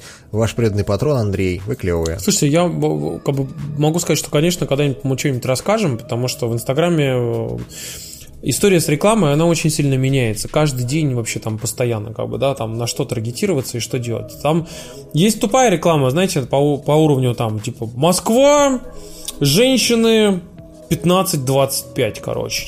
Ешь давай, короче. Есть более сложные типы рекламы по, с ремаркетингом, а, с различными там engagement, э, action triggers, которые есть у Фейсбука, типа кто когда где зашел, что сделал, кто когда что посмотрел, кто на кого подписан, и вот это все, короче. Это там, это очень круто можно делать. Но вопрос в том, что в Инстаграме реклама, конечно, для некоторых вещей хорошо заходит, для некоторых плохо, и никогда не знаешь, как вам повезет, потому что, возможно, именно ваша аудитория, пока вы этого не попробуете, совершенно в Инстаграме не будет конвертироваться. Она даже может там сидеть, она может даже смотреть ваши рекламы, но просто не конвертироваться в ваш бизнес именно. Но я считаю, что весь самый классный всей истории в итоге побеждает контент-маркетинг, потому что контент-маркетинг в любом случае всегда будет рулить, а, что это бложек, email-маркетинг, Instagram, Facebook, ВК. Самые классные все истории — это всегда контент-маркетинг. Чем круче ваш посыл, чем круче ваш контент, тем лучше он зайдет, и тем лучше он будет конвертироваться. Да. Геральт из Сирии пишет нам «Привет, привет. Такой у меня вопрос. Как жить после новости о том, что у тебя обнаружили камни в желчном пузыре? Вроде ничего не беспокоит, но так грустно жить без пива и без нормальной еды, а я еще совсем молодой. Может, у ваших знакомых была такая проблема, они ее как-то решили? Сейчас я пью лекарства с надеждой, что они растворятся, а операцию очень не хочется делать. Чувак, я не знаю насчет камней в желчном пузыре, но вот у меня, например, у э, бывшего босса были э, камни, в, камни в почках, да. И, ты знаешь, диета пошла ему на пользу. Во-первых, как ни странно, у него стало намного лучшее настроение после того, как он пересел на другую диету. У него стало совершенно другое отношение к жизни, потому что он, ну, ел более-менее нормальную еду, знаешь, там, типа, ты выпиваешь не бокал пива там или там бокал вина за обедом, а ты выпиваешь стакан апельсинового сока свежевыжатого. Вот. Увеличились расходы на еду, а, но где-то за примерно полгода он, вот этот камень у него вышел. Ну, то есть, как бы абсолютно спокойно, естественным путем, то есть у него не было никаких операций и прочее. Не знаю насчет желчного пузыря, то есть я не, не врач, я не знаю, как это все лечить. Но опять же, про операцию ты тоже не думаешь, что это какой-то какой там адский приговор и вообще и все прочее. То есть не надо думать о том, что не сделано. Думай о том, о другом. Думай о позитивном. Потому что у меня я не знаю, как, как сказать, короче, а, у меня была история с э, женщиной, у которой э, мать заболела раком. И э, она лечила ее почти два с половиной года. И история закончилась не очень хорошо, но я могу сказать, что, по крайней мере, отношения с матерью, отношения с родными у нее за эти два с половиной года очень сильно улучшились, потому что они сплотились, типа, перед общей бедой и прочее. Если у тебя нет каких-то друзей, которым, которым ты можешь там поговорить, поговори с своими родственниками, поговори с родными, потому что это не смертельная болезнь. Камни в желчном пузыре. С этой ерундой можно спокойно себе жить и получать удовольствие. Да, может быть, тебе не, нельзя какие-нибудь там виды пива или там какие-нибудь виды еды, но это же, ну, ерунда, это не должно влиять на твое настроение никак. То есть, как бы, вспомни кодекс какого-нибудь там, не знаю, воина Бусиды, что помни о смерти, чувак, самурай. она, она ко всем к нам придет, и никуда от нее не деться, к сожалению. Но при этом надо жить, ну, весело и хорошо, потому что пока ты живой, пока ты молодой, у тебя есть много моментов, из-за которых стоит жить, а не грустить из-за того, что вот тут есть такая ерунда, как камни в желчном пузыре. Ну, такая пишет, история. Мементо море. Да. Да, да. Но это на самом деле реально помогает история. То есть некоторые от этого расстраиваются, я наоборот отношусь к этому весело. Антон Шаховнин пишет нам, как вы думаете, почему на «Игру престолов» последние пару недель такая лютая волна хейта? Чувак, ты написал нам 4 дня назад, волна хейта сейчас. Просто несопоставимо с тем, что было 4 дня назад. Ну, он там долго-долго расписывает, типа, такая вот там волна дизлайков, нам вот это все, короче. восьмой сезон очень нравится, почему он тратится впечатление, что говорят о другом шоу. Мы, по-моему, кстати, в каком-то из ДКД пытались обсудить это, да? И Ты знаешь, я хотел вот что сказать, совершенно неожиданная вещь. Сегодня Вадим Елистратов написал офигительную колонку, а, которую я вам очень на советую. Да, на ДТФ, которая заключается в следующем. Дело в том, что в определенный момент а, у Game of Thrones поменялась система повествования и система ее вообще создания сериала. Дело в том, что в момент, когда закончился материал книжный, а, когда соответственно, начали снимать уже не по Джорджу Мартину, а как бы самостоятельно, существенно поменялась система повествования. Как это выглядело? Дело в том, что вообще Game of Thrones опирались на социальную систему повествования, когда рассматривались политические интриги, государства, а, различные ситуации, которые влияли на героев, и, соответственно, герои влияли на ситуацию, а ситуация влияли на героев. Вот. И как бы был некий фатализм иногда, иногда были типа какие-то вещи, знаете, типа там государство, бог, вот это все, короче, непреодолимые обстоятельства. А в момент, когда все это закончилось, э, шоураннеры сериала пошли по другому пути. Они начали, они пошли по голливудскому психологическому пути. Вот есть герой, ему нужно пройти вот этот путь. И чтобы пройти этот путь герою, должны с ним случиться вот такие-то обстоятельства. Что в данной конкретной серии мы сейчас вот сняли Йобу, и в этой Йобе герой должен был развиться вот так вот, а в следующем в следующей серии вообще, ну, там, типа, у героя вообще все другое, как бы, потому что сейчас фокус на другого героя. И типа ты понимаешь, что вот у героя, который был в предыдущей серии, как бы вообще полная хуйня происходит в этой серии. И как бы ты такой, что? И ты понимаешь, что типа когда, когда каждая конкретно отдельная маленькая серия воспринимается как маленькая мелодрама или маленький блокбастер, а, без оглядки на предыдущие серии и с очень маленькой возможностью соединения всех этих историй, как это бывает, например, а, у Марвела, например, в их фильмах, когда типа вот каждый конкретный вот фильм это center point вот на вот этого там spotlight вот на этого человека, да, там на Тора или там на Железного Человека, на Человека-муравья, а все остальные сбоку с припеку, знаете, типа там, например, как у там у Спайдермена появляется там Тони Старк, в фильме. Но он такой, типа, вот где-то там, короче. Пришел, да? ушел. Ну, да. типа, пришел, ушел. И здесь то же самое. Типа, у тебя вот, вот, вот в этой серии конфликт Джона Сноу и Дейенерис. Вот, вот он развивается, а все остальное где-то там. Вот где-то там что-то происходит, да, и тут у тебя внезапно, знаете, там дотракийцев нахуй всех положили, прибитые при Интерфеле. Да ничего, в следующей серии дотракийцев опять 100 тысяч просто стоит. И ты такой думаешь, какого ну, ну, нужно же было показать, э, типа, вот в данный момент героиню, ее развитие через вот эту армию сумасшедших людей, которые да, ее да, поддерживают, их и так много, они все, вот их все захватили, вот их, их так дохуя, и ты такой сидишь и думаешь, да их всех же положили. Какого хуя они вообще здесь стоят, как бы? Да по в этот момент вот как бы вот нужно было для развития героини вот это вот показать. Как бы, и вот это и стало своеобразным камнем преткновения для всех этих э, фанатов. И многие говорят, что, эти, конечно, если бы возможно бы они там заморозили этот сериал, там, например, на там три года, и Мартин, возможно, дописал, скорее всего, не дописал бы. А, да. Если бы он дописал, Только то... можно ждать. Да, то, возможно, как бы продолжили бы все в той же самой конве. И опять же, вот эта история с социальным а, повествованием, которое было основано на социальных каких-то парадигмах, оно сыграло злую шутку, потому что оно было очень медленным. Они очень медленно раскачивались и показывали какие-то вещи. А теперь, когда им сказали, чуваки, у вас два сезона. Аж. И они, они, они, они, они, им бы понадобилось еще пять сезонов, а не два сезона, чтобы... И, и хронометраж в два раза урезали, да. Ну, типа, как бы у последнего сезона хронометраж примерно такой же, но серии меньше. Типа, но... Ну, 6 вместо 8 там или сколько. Но зато, типа, полуторачасовые серии есть, да. И вот ты сидишь такой, понимаешь, что, да, ну, как бы, можно было подождать бы три года, и сделали бы как бы, да. Или, например, еще бы сделали еще два сезона, как бы, да, и там бы медленно все это развивали, как бы там подводили бы, вот почему герой поступил вот так вот, а вот этот герой поступил вот так, и вообще не так вот в это, как в этом сезоне, а поступил бы по-другому герой. И у него был бы длительный более путь, как, например, у Вариса, был бы более длительный путь с большей мотивацией, с большим там количеством действий, с большим количеством проблем, проблематики и так далее. Ну, блядь, времени нет, все, до свидос, шлеп, шлеп, шлеп, короче, все. Вот. И вот у Вадима хорошая, я очень вкратце пересказал его идею, но идея хорошая. Я советую почитать. Вот. Ты-то что думаешь? Я, я про «Игру престолов» могу сказать так. Я э, большой фанат.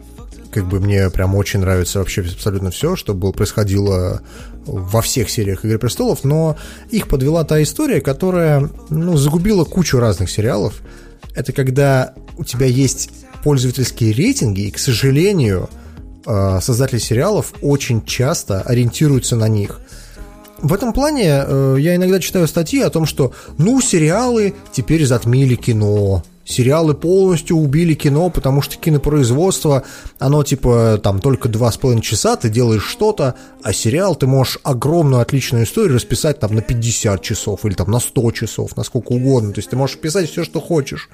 Но проблема у сериалов в том, что когда у тебя пользовательский рейтинг внезапно после окончания сезона падает, то создатели делают все, что только возможно для того, чтобы эти рейтинги поднять обратно и там, условно, тебе показали какую-нибудь там адскую историю, как, не знаю, там, как кровавая эта свадьба, или как она там, красная свадьба в «Игре престолов», да?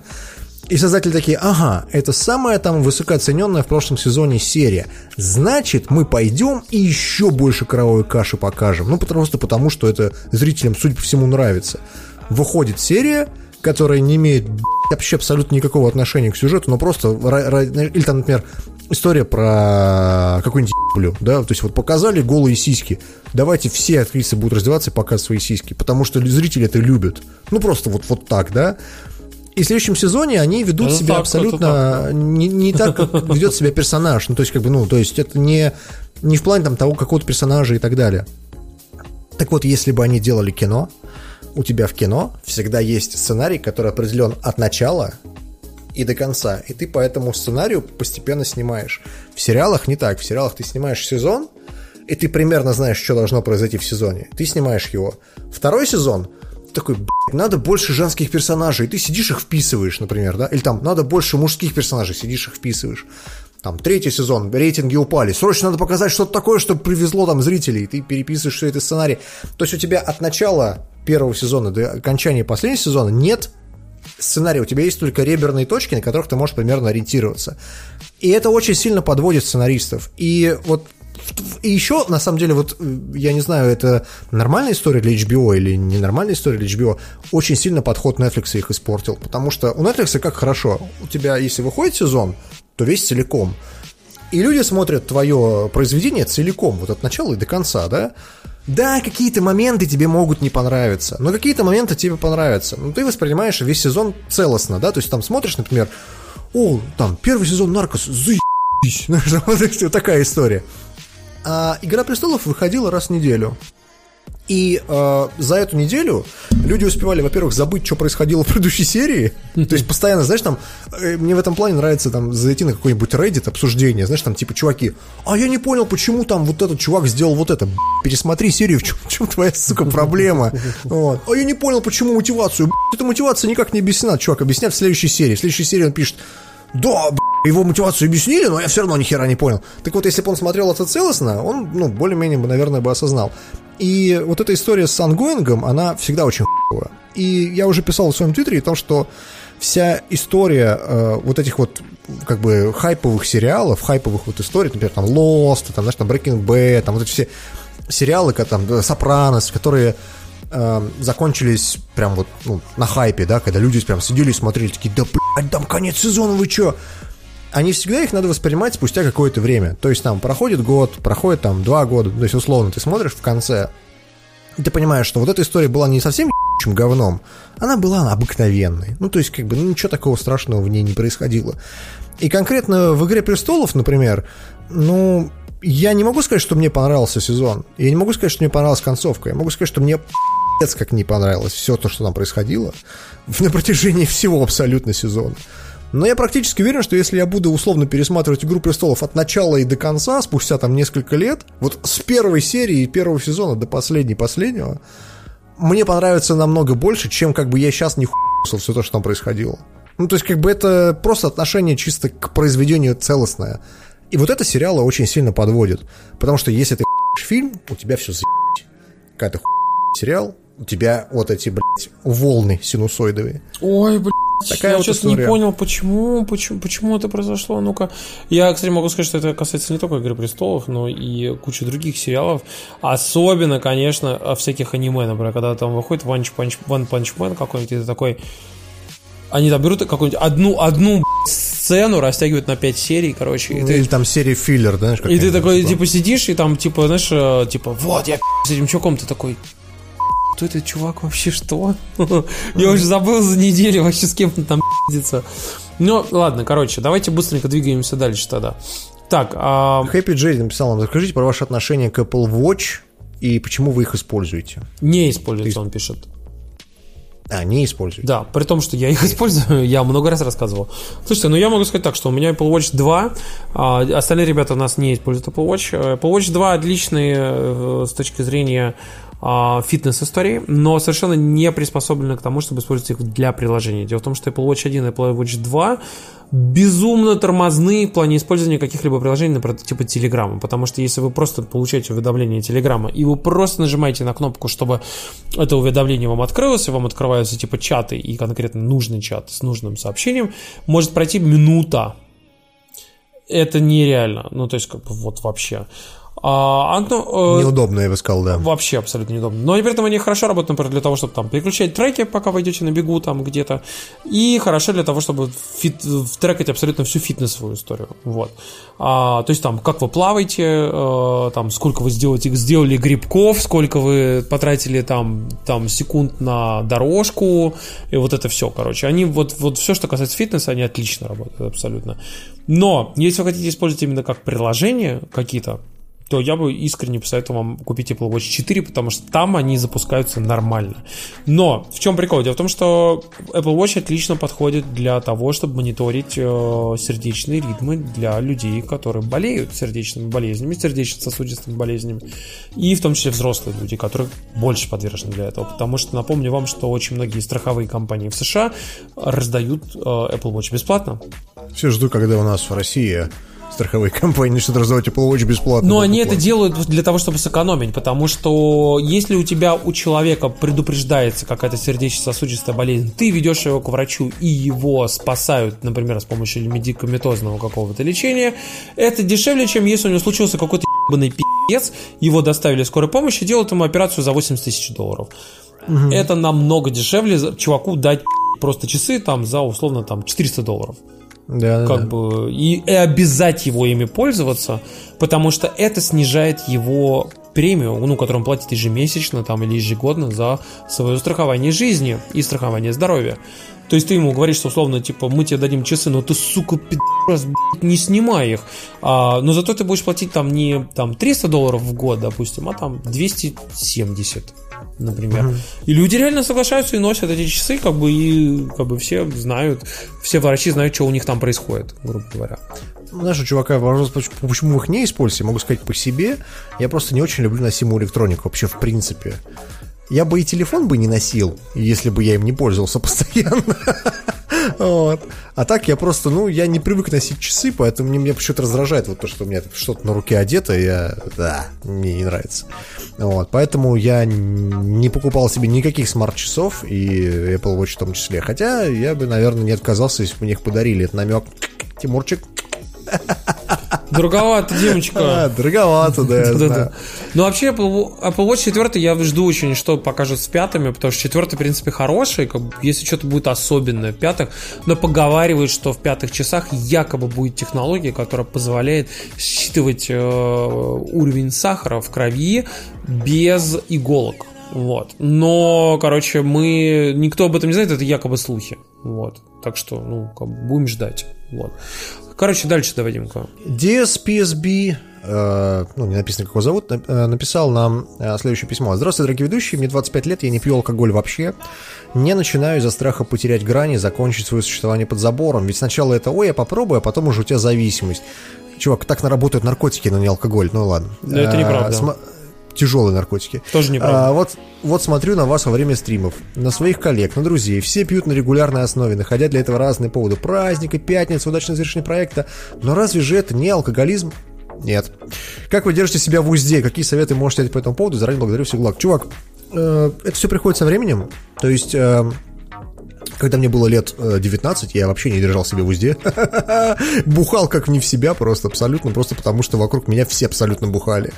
Но спустя какое-то время ты, ну, понимаешь примерно свой уровень. То есть вот, например, пьешь ты пиво, да, и ты такой, ну вот там, две бутылки пива, это мой, типа, уровень, все, ни больше, ни меньше. Или там четыре бутылки, или там шесть бутылок, неважно сколько. Но просто ты примерно представляешь, какую историю. Это все приходит с опытом. Второй момент, насчет алкоголизма я могу сказать так, что человеческий мозг, в принципе, не может выдержать какой-то определенный стресс, а очень долго. То есть мы можем выдержать только кратковременные а, какие-то стрессы. Когда у тебя уровень твоего стресса в организме повышается настолько, что ты не можешь это выносить, люди начинают употреблять всякие разные штуки. Алкоголь, наркоту, или какие-нибудь там, не знаю, упражнения йоги на заре, там, на крыше дома, что, что тоже, может быть, формирует тебя зависимость. Вот. Но в любом случае тебе надо как-то разгружать мозг. И алкоголь это социально приемлемый и самый дешевый способ это сделать. Это не самый лучший, наверное, способ, но, к сожалению, э, ну, нервишки у всех как бы ну, немножко расшатаны, мы не все такие, э, все из себя крем-кремни, да, которые могут изо всех сил держаться и не пить. Вот. Поэтому это не то. А вот насчет, ты говоришь, что это алкоголь, что это алкоголизм, я могу сказать, что я видел в своей жизни кучу алкоголиков, и алкоголики ведут себя вообще не так. Они практически все скрывают свою зависимость, ну то есть вот абсолютно. До того момента, пока ее уже невозможно скрывать. Да, до того момента, пока ты понимаешь, что это уже даже не человек, это такое существо, которое, э, для, которому для существования необходимо бухать. Ну, это очень тяжкое зрелище. Всегда. Короче, э, я хотел немножко в контру Диме сказать о том, что вы знаете, я знаю большое количество людей, которые становятся алкоголиками не по какой-то своей воле. У очень многих есть физическая предрасположенность к этому, у некоторых есть психологическая предрасположенность. Дело в том, что большое количество людей в целом предрасположено к каким-либо зависимостям. И вы не знаете, кто вы есть, если только вы не общались с психологом, или вы просто про себя не знаете, что, например, вы увлекаетесь чем, что бы вы ни делали.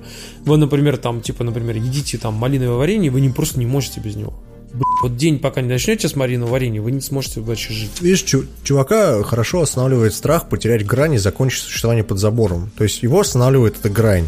То есть у тебя хотя бы какие-то тормоза есть, чувак, это, это уже не так, явление. потому что вполне возможно, что чувак, например, просто понимает, что, например, он может забухать. И вот он забухает, и он пойдет и реально забухает. И реально mm-hmm. будет просто без перерыва бухать, пока не станет настоящим алкоголиком. И это очень индивидуально. Я бы сказал так, что, типа, что если вы чувствуете, что вы не хотите бухать, блин, пожалуйста, да не бухайте. Вот и все. Или там пробуйте по чуть-чуть это делать, как бы, например, там взяли, выпили там бокал шампанского, и, как, и все. И типа, и потом сами себе говорите, вот больше нельзя. Все, вот я больше не могу. Я вспомнил, когда мне было лет, наверное, 14, я себе дал зарок, что я никогда в жизни пить не буду. Ну, то есть просто вообще никогда. Потому что вокруг меня было огромное количество моих родственников, которые просто адские алкаши. Ну, то есть прям совсем пи***ц. И все эти зароки и все эти истории, они развеялись как дым, как только ты начал встречаться с женщинами. Лет так, наверное, в 16 это просто пропадает, знаешь, так пук. Исчезает как дым. Так что, чуваки, все, это все очень, очень индивидуально. Да, это как бы Да, вот реально у каждого совершенно свое, поэтому мы не можем здесь ничего, к сожалению, посоветовать. Я могу сказать, что у меня, например, в моей жизни было куча там людей, которые очень ну, большие проблемы име- имели с алкоголем. Даже я понимаю иногда, что, знаете, там, например, когда можно не выпить, я беру там, например, выпиваю. И как бы иногда, знаете, там приходится там силы, например, брать там, типа, и там не бухать там две недели, например, подряд, потому что там очень ответственное время, например, ты сидишь, работаешь, там что-то делаешь. Потом ты сделал какой-то супер важный там проект, какой-то супер важный этап прошел, ты так, о, за***ь, короче, там, ну, взял пятницу, там, выпил, вот, и как бы там взял, ну, обычно это происходит так, типа, что ты тусишь с друзьями, там, типа, записываешь завтракаст, пошел там где-то в клуб, там с кем-то пошел, затусил, как бы, ну, обычно это происходит вот так вот всегда. Вот, и как бы, ну, если это не приносит какие-то прям совсем большие проблемы в жизни, ну, типа, например, начинаешь там не ходить на работу, например, или там перестаешь общаться с друзьями, там, или перестаешь- Потихонечку выносишь вещи, вещи из дома. да, или там не начинаешь не, не- ну, нет, ты уже сказал, это уже более дальний этап, а там ранний этап, например, ты перестал выходить из дома, например, потому что ты постоянно в перманентном состоянии похмелья пребываешь, и там про- по, по вечерам тебе удобнее выпить, например, дома там, или там с друзьями буквально на лавочке около дома, и Да. потом, типа, никуда не пойти, ничего не поделать, и ты просто понимаешь, что, типа, нахуй тебе куда-то выходить, там, идти в ресторан, в кафе с друзьями и так далее, если ты можешь это сделать, условно, там, прямо около дома, бухнуть, короче, да. Вот это, конечно, уже, это уже не то, что тревожно, это уже, блядь, тревожный набат уже хуярит, понимаете, уже там звонарь стоит. Вот, и, конечно, опять же, это очень индивидуальная история, как бы никто не, не сможет посоветовать, вам нужно самим следить, и если вам вдруг начинают рассказывать, ну, там, ваши очень близкие люди говорят, что что-то, что-то не так, надо обращать внимание и, по крайней мере, рассматривать. Возможно, они тоже вам пиздят, короче, да, но нужно реально рассматривать такие вещи. Нужно к ним прислушиваться и думать, блин, а вот я правильно ли я все делал, а вдруг, вот вдруг что-то не так. Вот. Ладно, короче, от тяжелой темы алкоголизма передвигаемся дальше. И у нас пишут Антон Живцов. Привет, дорогие ведущие Завтрака. Стоит ли сейчас лезть в авантюру по сборке игрового ПК с нуля? Вроде бы и хочется, а вроде бы и эти деньги можно на, ну, за эти деньги купить современный 4, э, 4К ТВ и консоль. Цель именно играть. Для работы есть iMac. Ну, блин, идеальная ситуация, чувак. С одной стороны, это будет э, сто- стоить сейчас больше 100 тысяч рублей, с другой, неизвестно, что будет с экономикой РФ дальше, и потом уже может стать еще хуже. Интересно ваше мнение, заранее благодарю. Я от себя скажу, чувак, не думай даже собирать ебучий игровой ПК. Если у тебя есть iMac для работы, покупаешь себе PlayStation 4 Pro, э, какой-нибудь 4К OLED телевизор, короче, у тебя примерно получится те же самые 100 тысяч рублей, потом продаешь свою PlayStation 4 Pro через год-полтора за 15 тысяч рублей и покупаешь себе за 35 тысяч рублей PS, PS5, и все, и ты не паришься. Я не могу сказать за Макса, но я бы сказал так, что, чувак, если тебе хочется конкретно играть во что-то, и играть очень много, и э, получать при этом какие-то новинки, и там, условно, вот сейчас ты, там, не знаю, купил сейчас новую игру, завтра ты купил новую игру, то ты покупай себе консоль и телек. Но это очень сильно зависит от жанра, потому что на консолях практически полностью отсутствует, например, такой жанр, как стратегии. Вот только недавно вышел Stellaris, например, на PlayStation 4. а, Ну, есть еще если- XCOM, Mutant Zero, э, там, Ну, я скорее про 4X. Ну, короче, ладно, неважно. Я к тому, что есть целое огромное, прям вот целый пласт жанров, которые отсутствуют на консолях просто потому, что они там не выходят. Вдобавок на ПК игры стоят дешевле. И э, если их не покупать, то вообще копейки. Но мы тебе этого не советовали, если что. Вот. И э, у меня есть и ПК, и игровая консоль, и я очень и очень не люблю играть на ПК. Я в последнее время понял, что у меня болит спина, когда я сижу в кресле, очень долго впырившись в экран, я этого терпеть не могу. Поэтому я люблю сидеть на диванчике, развалившись удобненько и э, пыриться в телевизор, в котором у меня воткнута э, консолька. Наше мнение нерелевантно, потому что мы оба с Тимуром консольщики со стажем. То есть мы играли в консолях еще когда э, их не называли консолями. Я тут недавно, кстати, услышал на Девгаме слово приставка. Я такой, «Б***ь, что? Серьезно? Кто-то кто еще говорит приставки? Да, говорят. Вот. Максим, как бы, наверное, топил за ПК, но мы, наверное, стоим на том, что Слушайте, ну получше. я но... думаю, что у меня, скорее всего, появится там в каком-то обозримом будущем, например, там мощный MacBook. И я могу сказать, что если я на него накачу винду, я смогу поиграть во все эксклюзивы ПК, потому что в основном эти игры не требуют от вас каких-то супер ёба графона. Во все остальное вы сможете поиграть на PS4 особенно на iMac, если он у вас хотя бы 2015 года более-менее мощный с внешней видюхой, вы сможете поиграть там Divinity Original Sin 2, когда она еще не вышла, кстати, на консоли в тот момент. Или там вы сможете поиграть в какой-нибудь там, я не знаю, XCOM, там, всякие вот эти там 4X стратегии там, да вообще, ну, естественно, кроме Star Citizen, на который лучше вообще не играть, в принципе. Ну, я, короче, к тому, что, чувак, если ты не хардкорный геймер, а судя по твоему письму так и есть, э, лучше возьми консоль. Ну, то есть вот как бы такая наша история. Но я могу сказать, что э, ты пишешь, что ты работаешь на маке. Вот если бы ты работал на винде, то тебе даже не стоило бы и думать о том, что купить. Ты покупаешь себе комп якобы для работы, вот, но на самом деле плюс-минус для того, чтобы еще и играться. То есть две штуки в одном. Это, говорится, not a big deal, потому что ты, ну, как бы, живешь в России, как бы мы, мы все прекрасно понимаем, как люди в России покупают видеоигры. Ну, то есть, ну так, типа по дешевке в Стиме на 75% скидки. вот. Как для учебы, да, но он для работы, правильно нам пишут в чате, примерно так. Вот, так что, если ты пишешь, что работаешь на Маке, мы тебе советуем консольку. К сожалению, э, чем старше становишься, тем меньше играешь в видеоигры. Вообще, в принципе, я помню, я, когда мне было лет 15, я играл вообще во все, что выходило. Я скачивал с торрентов просто игры пачками просто. Знаешь, я тоже, когда у меня был прошитый Xbox, кстати. Я орел, сука, во все просто, блядь. Это что такое говно какое-то? Все равно скачаю. Вот. Сейчас я стал гораздо сдержаннее, потому что, вот, например, вышел этот э, Plague Tale, который, знаешь, вот э, игра про кучу крыс и чуму. Я очень хочу поиграть, но я так и не нашел ее, но почему-то в сторе на PS4. Я, я, я посмотрел про нее э, на ютубе ролик какого-то стримера и понял, что игра клевая, но я не собираюсь с ней играть.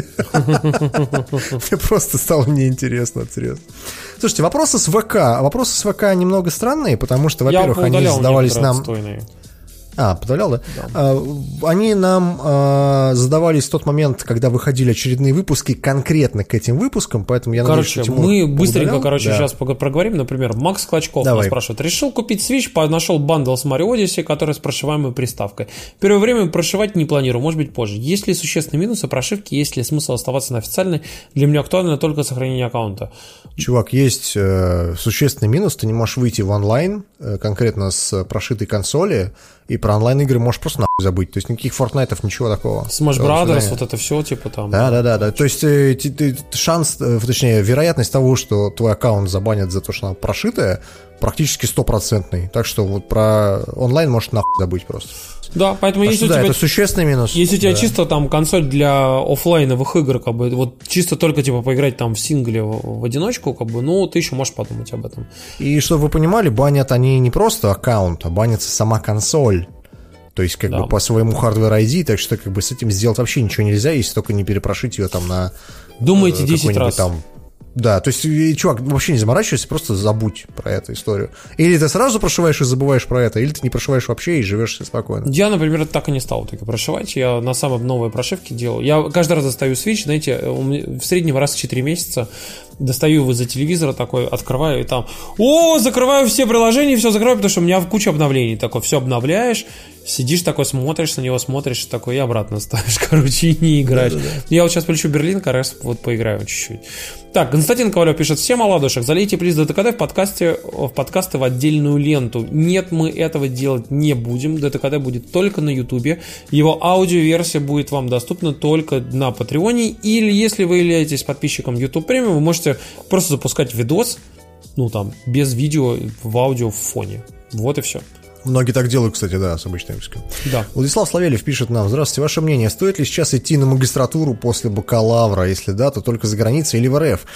Или же все-таки лучше сразу идти после работы по специальности, набираться реального опыта? Специальность маркетинг по этому вопросу в большей степени к Тимуру. Спасибо. Слушайте, я могу сказать так, что если вы учитесь в России, то ваша специальность и ваше образование не значит ровным случаем вообще Всем срать ебать на ваше образование вообще с высокой колокольни. Просто прям по level 9000, как бы. Я могу сказать, что я с образованием довольно престижной финансовой академии, а, приходил даже в самые первые моменты, когда я устраивался работать, всем, всем уже тогда было по на то, что у меня там финансовая академия охуенно престижное образование.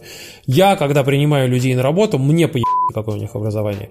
А, очень редко я могу новых ребят, как бы когда принимаю их там типа на работу или там, например, участвую там в каких-то там таких вещах, я могу понимать, что, например, условно, например, на какую-то гуманитарную историю, типа там, ну вот а там, там какой-нибудь аккаунт-менеджер, там, маркетинговую какую-нибудь там компанию, а, и человек закончил вышку, я понимаю, что, например, там высшая школа экономики дает более-менее нормальное структурированное понимание различных вопросов, определенную эрудицию, определенный уровень интеллекта поддерживает, и, соответственно, человека можно чему-то научить в ближайшие полгода. А, в остальных случаях обычно по Особенно если люди там технари и приходят в нетехнарскую какую-то историю, ты понимаешь, что не в обиду технарям будет сказано. Ребят, а, дело в том, что большая часть технарей это люди с очень зашоренным мозгом, как бы очень мозгом таким, знаете, заточенным под какую-то конкретную там задачу или под несколько конкретных задач. И когда ты начинаешь, я, ну, у меня просто большой опыт общения с технарями, начиная от моих там родителей там и заканчивая там людей, которых я принимал на работу. Это люди, которые мыслят вот прям, знаете, по прямой вот так вот. Ты берешь и начинаешь им ставить задачи и говорить, а как ты поступил вот в этой ситуации, вот это, вот это, а типа, а если такие-то условия, а такие-то условия, и как бы если это что-то хоть чуть-чуть отличается от того, что они более-менее понимают или что-то им прилично, привычно, они просто теряются и не способны вообще что-либо воспринимать.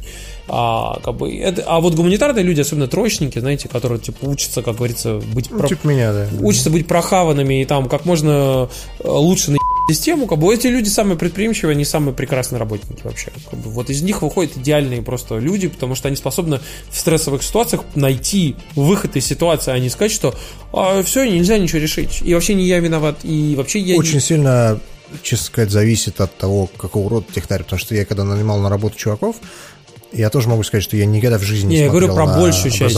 Есть уникумы, да, как бы, но как бы эти уникумы, они уникумы. Угу. Понимаешь? Самый охуенный сисадмин, который у нас работал, знаешь, кто был? Угу. Крупье. А, а знаешь, на кого он учился? На кого? На химика. Ну, блин. Ну, блин. Ладно. Понимаешь, как бы, ну... Следующая история, давай следующую. Тимур Набиев пишет нам. Привет, ребята, пользуясь ли вы парфюмерией, всегда то какой? Я могу сказать, что у меня Хьюго Босс всю жизнь. Очень люблю Хьюго Босс. То есть, я, как бы, я вот... в юношестве очень любил Хьюго Босса, потом, естественно, от него ушел. Вот. Мне нравится Хьюго Босс, не знаю, что тебе... Ну, мне нравился когда-то Хьюго Босс и Семьяки, когда я скажем так, стал более сознательного возраста, я начал подх... Э, я, во-первых, осознал простейшую истину. Мне многие мои друзья там рассказали, плюс я сам это понял, что практически все, 99% лицензированных духов производятся на, на ну, там, на, на буквально нескольких заводах. На заводе. Но это буквально несколько заводов, это, и это зачастую очень низкого качества духи. Вот. А, я бы вам посоветовал покупать духи не лицензированные, то есть это неизвестные бренды типа Hugo Boss, там Dior, и Семьяки, там и так далее, Дольче Кабана, там. А, я бы посоветовал не покупать эти духи, потому что самые классные духи, которые можете купить, это от брендов, которые не на слуху, потому что зачастую они производятся как раз не на заводах самостоятельно. Я могу сказать, что, наверное, одни из самых любимых духов за последние годы, которые мне очень нравились, это э, были три бренда. Первый бренд это Etro, это один из немногих брендов, которые, вот из известных брендов, которые не производят на заводе э, духи, а делают их тоже там самостоятельно. А, у них совершенно потрясающие запахи есть. А, второй э, бренд, который мне очень нравится, ну, я бы даже, наверное, поставил его на первое место, это Afflactive Studio, э, французский mm-hmm. бренд. Я пользуюсь духами, которые нравятся мне и моим женщинам. Это Шамбр Нуар, черная комната. И э, мне очень нравится еще довольно специфический бренд, который называется Rouge Bunny Rouge. Руж как это по-французски красный, типа бани, как mm. э, этот кролик. И у них есть большое количество различных э, ароматов. Как бы мне очень нравится аромат Эмбрес. Это все, это унисекс э, духи, которые подходят там мужчинам и женщинам, но у Руж Бани Руж есть конкретный аромат, который прям больше прям мужские, есть больше женские. Вот из больше мужских мне нравится Эмбрес, который с запахом сандала. И там куча других всяких различных там ноток, как бы очень крутой. Я вспомнил, что мне как-то мой дедушка покойный уже говорил, что мужчина должно пахнуть огуречным рассолом и одеколоном шипор. Да, и я бы не рекомендовал прислушиваться к таким людям. Вот. Ну, к сожалению, ничего другого не было в те времена. Да было, на самом деле. Я Поэтому слышал все эти других истории историй, там- да, в том числе. Ну ладно.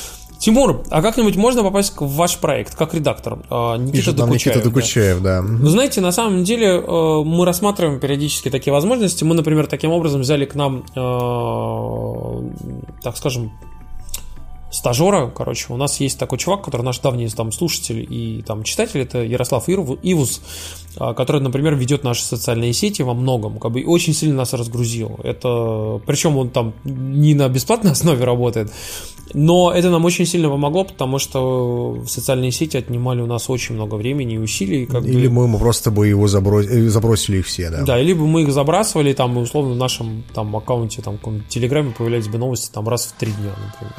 Вот. И мы рассматриваем возможности, потому что у нас мы там думаем о том, чтобы взять, например, сценариста под StoryCast, потому что у нас есть куча историй, и мы можем написать их классно, но это отнимает так много времени, потому что мы не суперпрофессионалы, как бы, а нам, мы думали о том, чтобы взять какого-то профессионала, который эти все истории там для роликов, для фильмов, для сериалов, там, для каких-то там э, аудиоспектаклей там и прочих вещей, которые просто их пишет, как бы, да, и ну, с человеком с этим может быть сработаться, если мы поймем, что типа как бы, например, для нам подходит такой вариант, да, то мы могли бы это делать.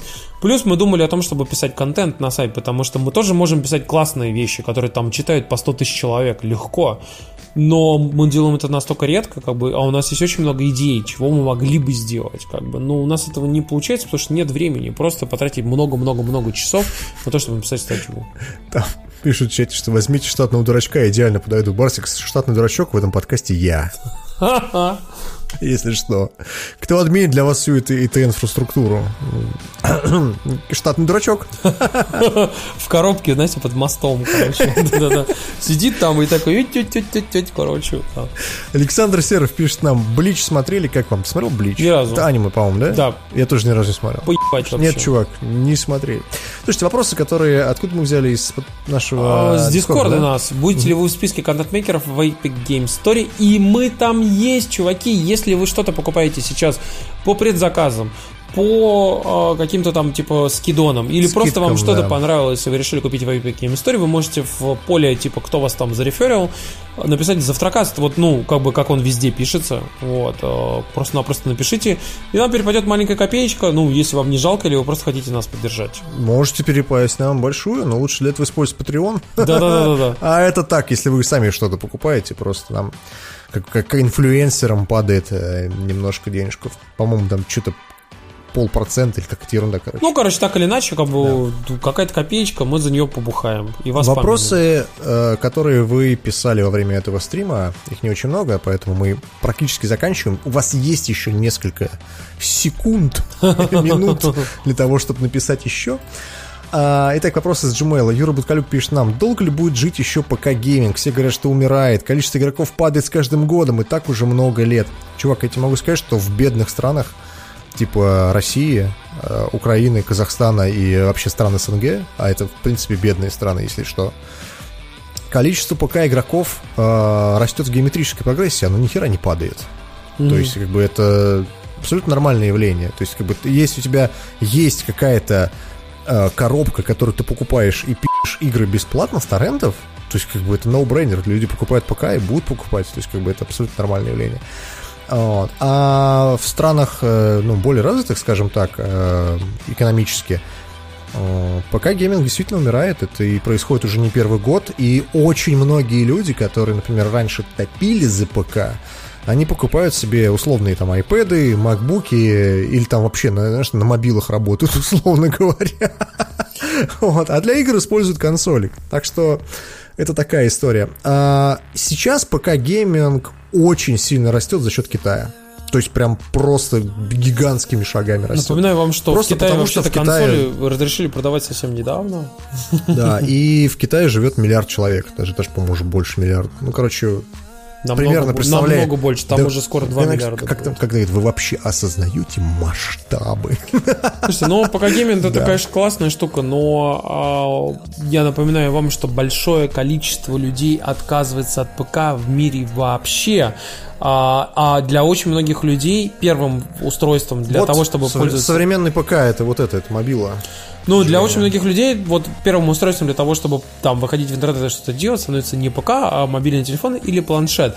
И там особенно те люди, которые приходят там в интернет, например, в Африке там и так далее, они там в Индии, там во Вьетнаме, они, они покупают в первую очередь телефон, и он покрывает 99 их процентов э, потребностей, и им просто физически не нужен ПК. Вот и все. И, соответственно, у них нет возможности, желания и какого-либо вообще инициативы, чтобы начинать ну, играть на ПК. И вот эти люди, которые им, особенно учитывая, что для того, чтобы играть на, на ПК хорошо, классно и лучше, чем на консоли, вам нужен дорогой ПК. И людей, которые действительно хотят пойти и вложить условные там полторы-две тысячи долларов в ПК чисто для игр, а, их очень мало. Их все меньше, Да. меньше, меньше в мире становится. Именно так. Да. Именно так. Роман Гришков, вопрос скорее к Диме. Я фанат таких серий, как Silent Hill и Resident Evil. Речь, естественно, про первые части, где был еще именно хоррор, а не экшен. Вот сейчас есть игры с такой же атмосферой? Чувак, Resident Evil 2, ремейк, который вышел в январе, есть. Вот. А насчет хоррора, насчет хоррора я могу сказать, что из, вообще, в принципе, из хорроров мне очень нравился Layers of Fear. И я сейчас вот жду, когда Layers of Fear 2 выйдет. Мне дичайше не нравится Outlast. Ни первая, ни вторая часть. Мне кажется, это вообще какая-то ерунда, а не хоррор. Вот. И, конечно, я очень расстроен от того, что не вышло пяти. А по поводу вот того, чтобы конкретно как Resident Evil, Тимур правильно сказал, что Evil Within и 1 и 2 прям замечательные, мне прям очень понравились. Я их же сделал вроде тоже Миядзаки. да? Нет, нет, их сделал другой чувак. Я не помню, кого зовут, но не Миядзаки. Ну, говоришь, там какой-то чувак, Другая. который типа тоже участвовал в свое время в Resident Evil. Сделали. В разработке, да, участвовал, да. Да. Ну ладно, понятно. Руки напрягов, э, пишет нам. Привет, мужчина. Пишет вам дурачок из Твери, хорошо. Который приехал на скотку Мидпапец в 7 вечера, никого не увидел, расстроился, подумал, что все разошлись. Поехал дальше по делам, а потом в 9 вечера увидел стримы, фоточки и расстроился втрое. Успехов вам всяческих, жду новые сходки. Два небольших вопроса. Есть ли у вас опыт настольных ролевых игр типа D&D и Pathfinder? Не думаете ли вы их постримить? Слушайте, у меня А. есть, я играл в упрощенную версию ДНД, оказалось прикольно, но постримить, если честно, я не очень себе представляю, потому что... У нас сложно с организацией такого рода, такого рода вещей. У нас нет как бы студии, и мы не можем собраться втроем, потому что Макс в Казани. А, Мы, наверное, могли бы собраться на хате у Тимура, но там нужны как свет, нужны дополнительные камеры, нужно, короче, куча всего. Это слишком геморройно, мы не будем этого делать, к сожалению. А так, в принципе, собраться и поиграть мы вполне можем, но без стрима. Мужики, видели ли HBO-шный сериал Girls? Один из немногих зашедших мне драматичных сериалов. Нет, я не видел, даже не слышал ни разу. Я про него Смотрел. слышал, но не смотрел, поэтому, к сожалению. Всем здоровья, Всем здоровья, особенно Димкиному, Димкиному котику, да. котику, да. Спасибо, чувак. Его, кстати, зовут Егорий, если что, человека. Да. Руки напрягов это Егорий. Вот. Ну ладно. Александр Дровосеков нам написал. К своим 26 годам практически не смотрел аниме, кроме Moon и покемона в детстве. Но услышал от Тимура про Евангелиона и из любопытства посмотрел, и мне понравилось. Поэтому вопрос, Тимур, можешь ли назвать несколько культовых аниме? То, что нужно обязательно посмотреть, заранее спасибо. Блин, чувак, Даже я тебе могу ответить. Смотри, я могу сказать так, что типа, кроме культовых и кроме того, что я ну, советовал за последнее время, есть, во-первых, полнометражные аниме, например, такие как а, тот же самый Миядзаки, а, Гибли Студио, то, что делают. Ты можешь просто спокойно их посмотреть, они, скорее всего, тебе понравятся. То есть то, что, делало Гибли Студио за последние там 20 лет, а, или даже там 30 лет, короче, тебе понравится. А, еще, наверное, из того, что прям действительно культовое-культовое за последние там много лет, я бы, наверное, сказал, это Cowboy Bebop. Э, Потом Да. это Самурай Чемплу от того же автора, как, бы, как он, Шиничиро Ватанабе. А, Соответственно, Ghost in the Shell Stand Alone Complex. Ну, то есть, во-первых, Ghost in the Shell, во-первых, Не советую именно Stand Alone Complex, лучше сначала на полнометражку посмотреть. полнометражка, а потом как вообще отдельное произведение, у которых просто чуть-чуть совпадают герои, но оно очень отличается по своему духу, но я безумно советую Standalone комплекс, потому что там совершенно охуевший просто сюжет, очень крутой, мне очень понравился. И там безумнейший саундтрек. Йоко Кано написал такой саундтрек, что я слушал годами после этого а, треки из Standalone комплекса. Он действительно очень классный. И причем я бы посоветовал смотреть не выжимки краткие, а именно сериал. То есть именно первый и второй сезон просто посмотреть. То же самое, кстати, с Евангелионом. Вот вопрос того, что ты смотрел, чувак. Потому что если ты смотрел полнометражки, которые вот, типа, сейчас делаются и снимаются, и там пытаются выйти, все никак не выйдут, э, они немного отличаются от э, оригинального 26-серийного сериала. Вот, так что я бы, наверное, советовал сначала посмотреть сериал, а потом уже посмотреть, э, как бы, пере, как это, ремастер, да, ремейк. Ну да. в этих полнометражках, да, потому что, ну, есть некоторые моменты, которые переделаны, скажем, очень сильно. Вот. По поводу э, классики я могу сказать, что посмотрите Акиру. Никто да. почему-то никогда не советует Акиру. Блин, Акиру да его все советуют. Да прямо даже фильм да сейчас никто не советует, come on. Слушай, я... Э, советую только те, кто, знаешь, э, смотрел его Я могу, например, посоветовать еще из, из классических полнометражных, например, фильмов. Это Perfect Blue, например. Perfect Blue совершенно потрясающий мультфильм. А, он, это психологический триллер, очень такой, очень крутой, очень, очень напряженный и классный. Я могу посоветовать, например, как, э, несмотря на то, что это, так скажем, огрызок целой вселенной, но Wings of Escaflowne а, «Крылья из Кафлона» совершенно потрясающий мультфильм, у которого э, только открывающая сцена просто достойна Оскара. Я вам честно скажу. Вы просто вы смотрите на этот саундтрек и эту сцену, как там типа на дирижабль нападает чувак. Блять, это просто, это такая ёба, просто, это просто пиздец ёба, короче, это очень круто. И плюс я бы еще посоветовал посмотреть, например, мультфильм, который нарисован довольно посредственно, но он произвел на меня неизгладимые впечатления, а, скажем так, в юношестве это Уруси Яцура. Uh, Уруси Яцура 3, uh, ну, на самом деле можно все посмотреть части. Uh, Уруси Яцура 3, чем мне понравился, у него очень классно, uh, так скажем, рассматривалась идея того, что ряд людей попадает uh, в ситуацию, когда они последовательно, постепенно, не сразу понимают, что они спят. И что они видят сон. И не понимают, чей это сон. Именно. И что именно с ними происходит. И вот этот момент, когда люди действительно понимают, что что-то не так, и, э, и причем, что нарисован в таком супер деформ стиле, примерно как Ранма одна, вторая, как бы вот этот старый такой, сти, старая стилистика. И ты, поним, и как бы ты понимаешь, что вот насколько круто подана вот эта ситуация того, что люди не сразу понимают и друг другу не верят, когда говорят, ну, ну это не может быть того, что сейчас происходит, это невозможно, мы, мы, мы обязательно спим. Ну, такого не может быть, как бы. И вот, вот, вот эта дичь, которая с ними происходит, это очень круто, конечно.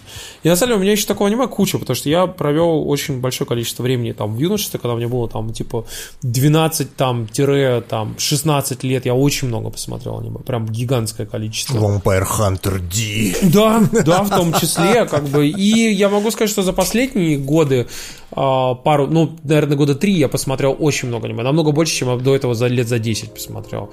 А, и вот сейчас я периодически натыкаюсь на классное какое-то аниме, которое мне так нравится, что я просто сижу, как я мог это пропустить там. Типа. Ну, знаешь, мы говорим скорее про классический золотой век, типа того. То есть вот того, что там тогда происходило, мы все это смотрели еще в свое время на видеокассетах, да, мы тогда настолько старые. Ну да. Ну вот, кстати, тут советуют, советуют в чате да. еще Serial Experiments Lane тоже очень угу. крутой, конечно. Это вот такой прям киберпанк, киберпанкович такой прям настоящий. Вот. Это действительно классная штука.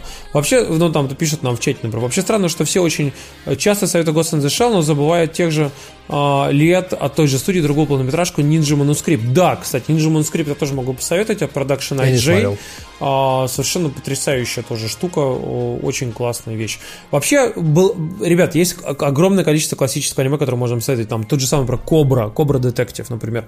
Это же вообще потрясающе классное аниме. Очень крутое. И, и, ну, и под, под лабор какой-нибудь там, типа, ну, там можно очень много чего засоветовать там. Но мы сейчас будем сидеть и просто вспоминать десятками их, как бы, эти аниме, которые мы смотрели. Давай, и... давай последний. Смотрите, нам Даниил Сабаев пишет, э, Тимур, сдал ли ты на права? Очень интересно, расскажи всю историю. Чуваки, я сейчас э, прохожу последние э, занятия перед тем, как сдавать город. Э, я очень надеюсь, что после того, как приеду из Берлина, я пойду и сдам город, потому что я ну, практически а, ну, я сдал уже теорию, я сдал площадку, мне остался только город, потому что я первый раз завалил. Перед тем, как вот сейчас пересдать, я должен отходить на какое-то занятие, чтобы прям совсем вообще, сука, чтобы меня вообще не смутило ничего. Чтобы когда мы выезжаем с прилегающей территории, мне не сказали, типа, ну да-да-да, выезжай, выезжай, ты такой выезжаешь, говорят, не показал своего намерения о движении, и ты такой, да блядь, короче, чтобы вот этого не было. Вот. И чтобы я прям супер уверенно пошел и сдал. Вот, и рассчитываю, типа, сейчас вот весь июль кататься на тест-драйвах, на тачках, короче. И там, если получится, в августе, в сентябре куплю машину. Не получится, ну, буду лох. Не купил, короче. Такие пироги. Это был последний вопрос. Больше нам никто ничего не прислал. У вас есть примерно 30 секунд задать нам вопросы. Мы три с половиной часа на Твиче. Пошли. Если они у вас еще остались. Я думаю, что мы отстрелялись действительно за полгода, как правильно пишешь, пишешь там в чате. Максимки сегодня не было, к сожалению, но у него были там свои дела. А, я надеюсь, что мы ответили на большую часть ваших вопросов. Я надеюсь, что мы будем писать следующий завтракас через две недели. Через две недели, да? Ну, я думаю, что смотри, мы будем его писать не через две недели, мы будем его писать в следующий вторник. Вот, потому что я приеду как раз из Берлина. Mm-hmm. А я приезжаю, на самом деле, вечером понедельник. Если получится, если я приеду в адекватное время, мы можем прямо сразу с корабля на бал записать, типа, с корабля на да. Да, короче, за, вот завтракаст это будет типа часов в 9-10 понедельник, или можем перенести это все дело на вторник. Вот. Да. Мы попытаемся с Максимкой что-нибудь постримить вам на этой неделе, э, но ничего не обещаем. В общем, мы попробуем постримить. У нас куча классных игр, которые мы хотели постримить, а, в том числе игры, которые мы видели на DevGam, которые нам дали билды, а, и у нас действительно есть, ну, классные штуки, короче, которые мы действительно хотели постримить. Короче, мы попробуем, если получится, мы это сделаем. Алексей Костюк пишет там, как обстоят дела со здоровьем у котек Дима, как зовут питомцев. Меня зовут кота Мурзик. У него сейчас более-менее все норм со здоровьем. Спасибо. А, давайте мы закончим, наверное, потому что мы настримили и наговорили уже на три с половиной часа. Это, по-моему, наш рекорд, да, Тимур? Нет. Мы более четырех часов делали э, подкаст. По-моему, я вырезал из него половину. Не, не, был, был, если посмотреть ленту подкаста, был на 4 а. часа. Да. Отдельно мы хотели бы поблагодарить наших спонсоров на Патреоне, тех людей, которые нам заносят больше всего денег. Большое вам спасибо за это, чуваки. И это, конечно, 5D Trade, Алекс Вудблок, Александр Павлов, Алексей Кольцов, Антон Жмуров, Артем Логинов, Артур Галиулин, Back to School YouTube канала фотографии, DH Jacket, fx4trader.ru, Григорий Яфа, Иван Ткачев, Джаггер Меш, Алекс Колов, Мистер Берни, Орех, Павел Петлич, Реплей Гейм Кафе в Санкт-Петербурге, Роман Космодемьянский, Сергей Селезнев, Слава Украине, Валентин Грунский, Валерия Неборская, Варвара Яфа, Виктор Тен, Владимир Ходаков, Владислав Сульяновс, Вова Стельмощук, Зив, Алексей Пазников, Арсений Вайс, Женя Тонев, Лишат Хайрулин, Михаил Аронов и Сергей Зарк-Клименко. Спасибо вам, чуваки. Спасибо вам большое, что писали нам ваши вопросы. Спасибо большое, что начали. Спасибо, что смотрели этот стрим. Я думаю, что мы с вами еще услышимся и увидимся в следующий раз. Все, ребят, давайте, давайте. до следующей Всем недели. пока, да. Пока-пока.